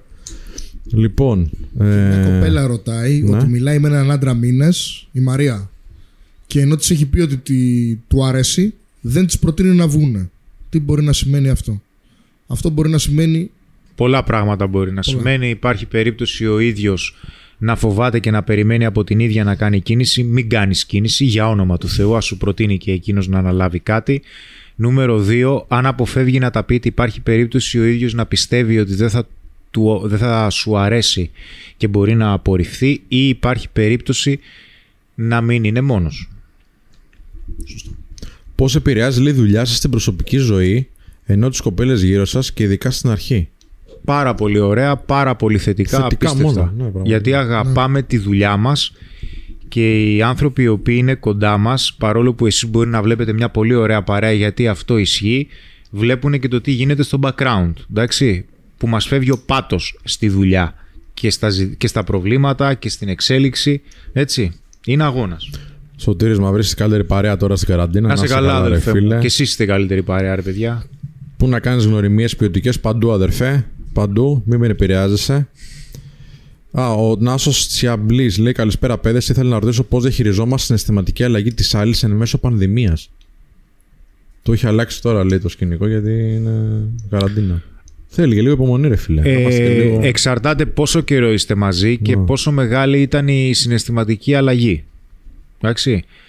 Την βοηθάς να συγκεντρωθείς σε πράγματα που τη βοηθάνε και πράγματα τα οποία είναι θετικά. Προφανώς προσπαθείς να κατανοήσεις τι είναι αυτό που συμβαίνει. Έχει να κάνει με σένα ή έχει να κάνει όντως με τη συνθήκη της καραντίνας; Γιατί αν έχει να κάνει μόνο με τη συνθήκη της καραντίνας, ε, τότε υπάρχει περίπτωση και η ίδια να δεχτεί τη βοήθειά σου αν έχετε χτίσει μια ποιοτική σχέση. Bill Alex, σας βλέπουμε την κοπέλα μου. Να είστε καλά, ρε παιδιά. Έλα, αρχηγέ. Λοιπόν, να πούμε, ε, ανέστα το κάνουμε αυτό που είπαμε με, το, με τις απαντήσεις. Θες να το πεις; Για το DM. Για το Instagram. Πες το, πες το. Δεν Αυτή έχεις την μάθημα παρα- την Παρασκευή. Α, ναι, ρε. Μέχρι τις 10. Πέμπτη τότε. Την Πέμπτη, την Πέμπτη, την Πέμπτη. Αυτή την Πέμπτη, αύριο δηλαδή, 8 με 11, θα απαντήσω σε DM στο Instagram στον καθένα σας με βίντεο μήνυμα. Οκ, στείλτε ό,τι απορίες έχετε. Στο Men of Style GR, όχι στο προσωπικό μου προφίλ, παιδιά. Στο Men of Style GR, μην μπερδευόμαστε και απαντάω και στα δύο. Όλοι στο Men of Style θα στέλνετε και θα απαντήσω την Πέμπτη μετά τις 8 η ώρα και όσο αντέξω και μετά τις 11 με βίντεο μήνυμα στο καθένα σας προσωπικά. Πού να, Ελπίζω να σας στείλουν, προλάβω. πού να στείλουν αυτά που ζήτησε ο Χρήστος. info.menofstyle.gr, παιδιά. Μια χαρά βολεύει, ε. Ή και στο chat, παιδιά, στο live μπορείτε να λέτε ό,τι Και εκείνη τη γουστάρετε. στιγμή, ναι, σωστός. Εκείνη τη στιγμή να γίνεται η διάδραση, θα γίνει μεγάλη κουβέντα και ένα από τα βιβλία τα οποία έχει κάποια πρακτικά θέματα έχει να κάνει με τη διαχείριση της πίεσης και είναι κάτι το οποίο θα ήθελα να το συζητήσουμε γιατί η διαχείριση της πίεσης δεν υπάρχει μόνο στο φλερτ, αλλά υπάρχει και γενικότερα στην καθημερινότητά μας και ειδικότερα αυτό το, αυτή τη χρονική περίοδο. Θα προσπαθήσω να το διατηρήσω απλό, γιατί η διαχείριση της πίεσης έχει τεράστια παρακλάδια που μπορούν να δημιουργηθούν. Έτσι. Τελευταία ερώτηση. Και κλείνουμε Τελευταία, με αυτό. ναι. Γιάννης Μιλιόρδος. Πώς θα αντιδρούσε η γυναίκα αν ήξερε ότι παίρνουμε συμβουλές από εσάς για το φλερτ; Θετικά, ρε φίλε. Γιατί οι γυναίκες ψάχνουν το πολύ περισσότερο από τους άντρες στο κομμάτι της αυτοβελτίωσης και το θεωρούν πολύ σημαντικό για έναν άντρα να εξελίσσεται. Είναι πολύ θετικό. Μπορείς να το δοκιμάσεις. Βασικά ο Γιάννης το ξέρει, ας πούμε, το ρωτάει έτσι και για τους άλλους. Ο Γιάννης είναι δικός μας άνθρωπος εδώ. Ε, Κάποιος έχει ρωτήσει κάτι θετικά. αρκετές φορές. Ναι, για πες. Στον Χρήστο απευθύνεται. Μμ. Χρήστο λέει: Έχω μια ερώτηση. Πώς αντιδράω σε περίπτωση που έχω θέσει όρια ότι η προτεραιότητά μου είναι ο αθλητισμός, πρωταθλητισμός σε υψηλό επίπεδο και η σχολή μου, αλλά παρόλα αυτά η κοπέλα μου με πιέζει. Εξαρτάται, εξαρτάται αν πραγματικά... ε, Άκουσε με. Το θέτω όρια έχει κάποιες λεπτές γραμμές. Είναι γι' αυτό που έλεγα ότι αρχίζει και γίνεται πολύπλοκη η διαχείριση σχέσης γιατί ε, υπάρχει μεγάλη περίπτωση να είσαι αδιάφορος στη σχέση ή να παραμελείς. Το ότι πραγματικά έχεις ξεκαθαρίσει ότι αυτά είναι η προτεραιότητά σου, ελπίζω να το έχεις κάνει από την αρχή. Γιατί αν κατά τη διάρκεια της σχέσης πεις ότι ξέρεις κάτι, αυτό είναι η προτεραιότητά μου και αρχίζω και σου δίνω λιγότερο ενδιαφέρον από ό,τι σου έδινα, τότε αυτό είναι μια μεγάλη αλλαγή στη σχέση. Αλλά σε περίπτωση που έχεις ξεκαθαρίσει από την αρχή το συγκεκριμένο πράγμα και υπάρχουν αυτές τι συνθήκες, θα πρέπει αρχικά να συζητήσεις αν, την, αν αδιαφορείς ή αμελείς για τη σχέση. Γιατί υπάρχει περίπτωση να μην θέλεις σχέση. Αν δεν ασχολείσαι με τη σχέση σου και ασχολείται σε περισσότερο με τον αθλητισμό, ε, τότε μάλλον δεν μπορεί να μείνεις και στη διαδικασία να κάνεις κάτι σταθερό και να προσφέρεις και εσύ κάτι σε μια σχέση. Από εκεί και πέρα όμως, αν προσφέρεις, αλλά συνεχώς η κοπέλα σου ζητάει περισσότερα, περισσότερα, περισσότερα και όχι μόνο τα βασικά, ε, τότε θα χρειαστεί να κάνετε ένα άλλο είδους συζήτηση. Εσείς. Κου, κου, και και επειδή είναι σημαντική, έχω λέει σε διάστημα λίγων μηνών δέχτηκα πάνω από 500 απορρίψεις. Φίλε, πάρε μας τηλέφωνο. Πάρε μας τηλέφωνο. Κάτι γίνεται λάθος. Αν υπάρχει λέει έρωτας, είναι απλά μια ανασφάλεια του εαυτού μας. Φίλε, υπάρχουν δυνατά συναισθήματα και συναισθήματα σύνδεσης προφανώς. Ε, λοιπόν, θα το κλείσουμε κάπου εδώ. Ναι, ρε, σιγά σιγά. παιδιά. Εντάξει. Πολύ καλή παρεούλα. Πάει μία η ώρα σιγά σιγά. Ευχαριστούμε πάρα πολύ. Ευχαριστούμε πάρα πολύ. Να θυμίσω ότι για τα VIP μέλη μας, για τους ανθρώπους δηλαδή που έχουν κάποια εκπαίδευση ήδη κάνει μαζί μας, γιατί δεν μπορούμε να το κάνουμε για όλους, δυστυχώς. Δεν μπορούμε, δεν έχουμε τόσο capacity. Δεν έχουμε τόσους ανθρώπους δηλαδή να βοηθούν. Ε, όλοι λοιπόν οι μαθητές μας, είτε ήταν το 14 που ξεκινήσαμε, είτε είναι τώρα, έχουν δωρεάν συνεδρίες και δωρεάν υποστήριξη για όλη αυτή την περίοδο της καραντίνας, γιατί τα πράγματα τώρα δυσκολεύουν, ακόμα και αν δεν το έχουν στο πακέτο τους. Είναι δωρεάν, είναι προσφορά από εμά. Όποιος θέλει να μπει στο Digital Academy, στην πλατφόρμα την ηλεκτρονική με τα βίντεο σεμινάρια που έχουμε ανεβάσει εκεί πέρα, είναι 15 βίντεο σεμινάρια, είναι στο menofstyle.gr κάθετος digital. Εάν κάποιος θέλει ένα κουπονάκι, ας μας μιλήσει στο Instagram να του δώσουμε ένα κουπόνι. Και από τον Ανέστη, από τον Κάζιο, από εμένα, από τον Χρήστο και από τον Θέμη. Καλό βράδυ. Γεια χαρά. Καλό Φιλιά, βράδυ, φιλιά όλους. πολλά. Καλό βράδυ, παιδιά.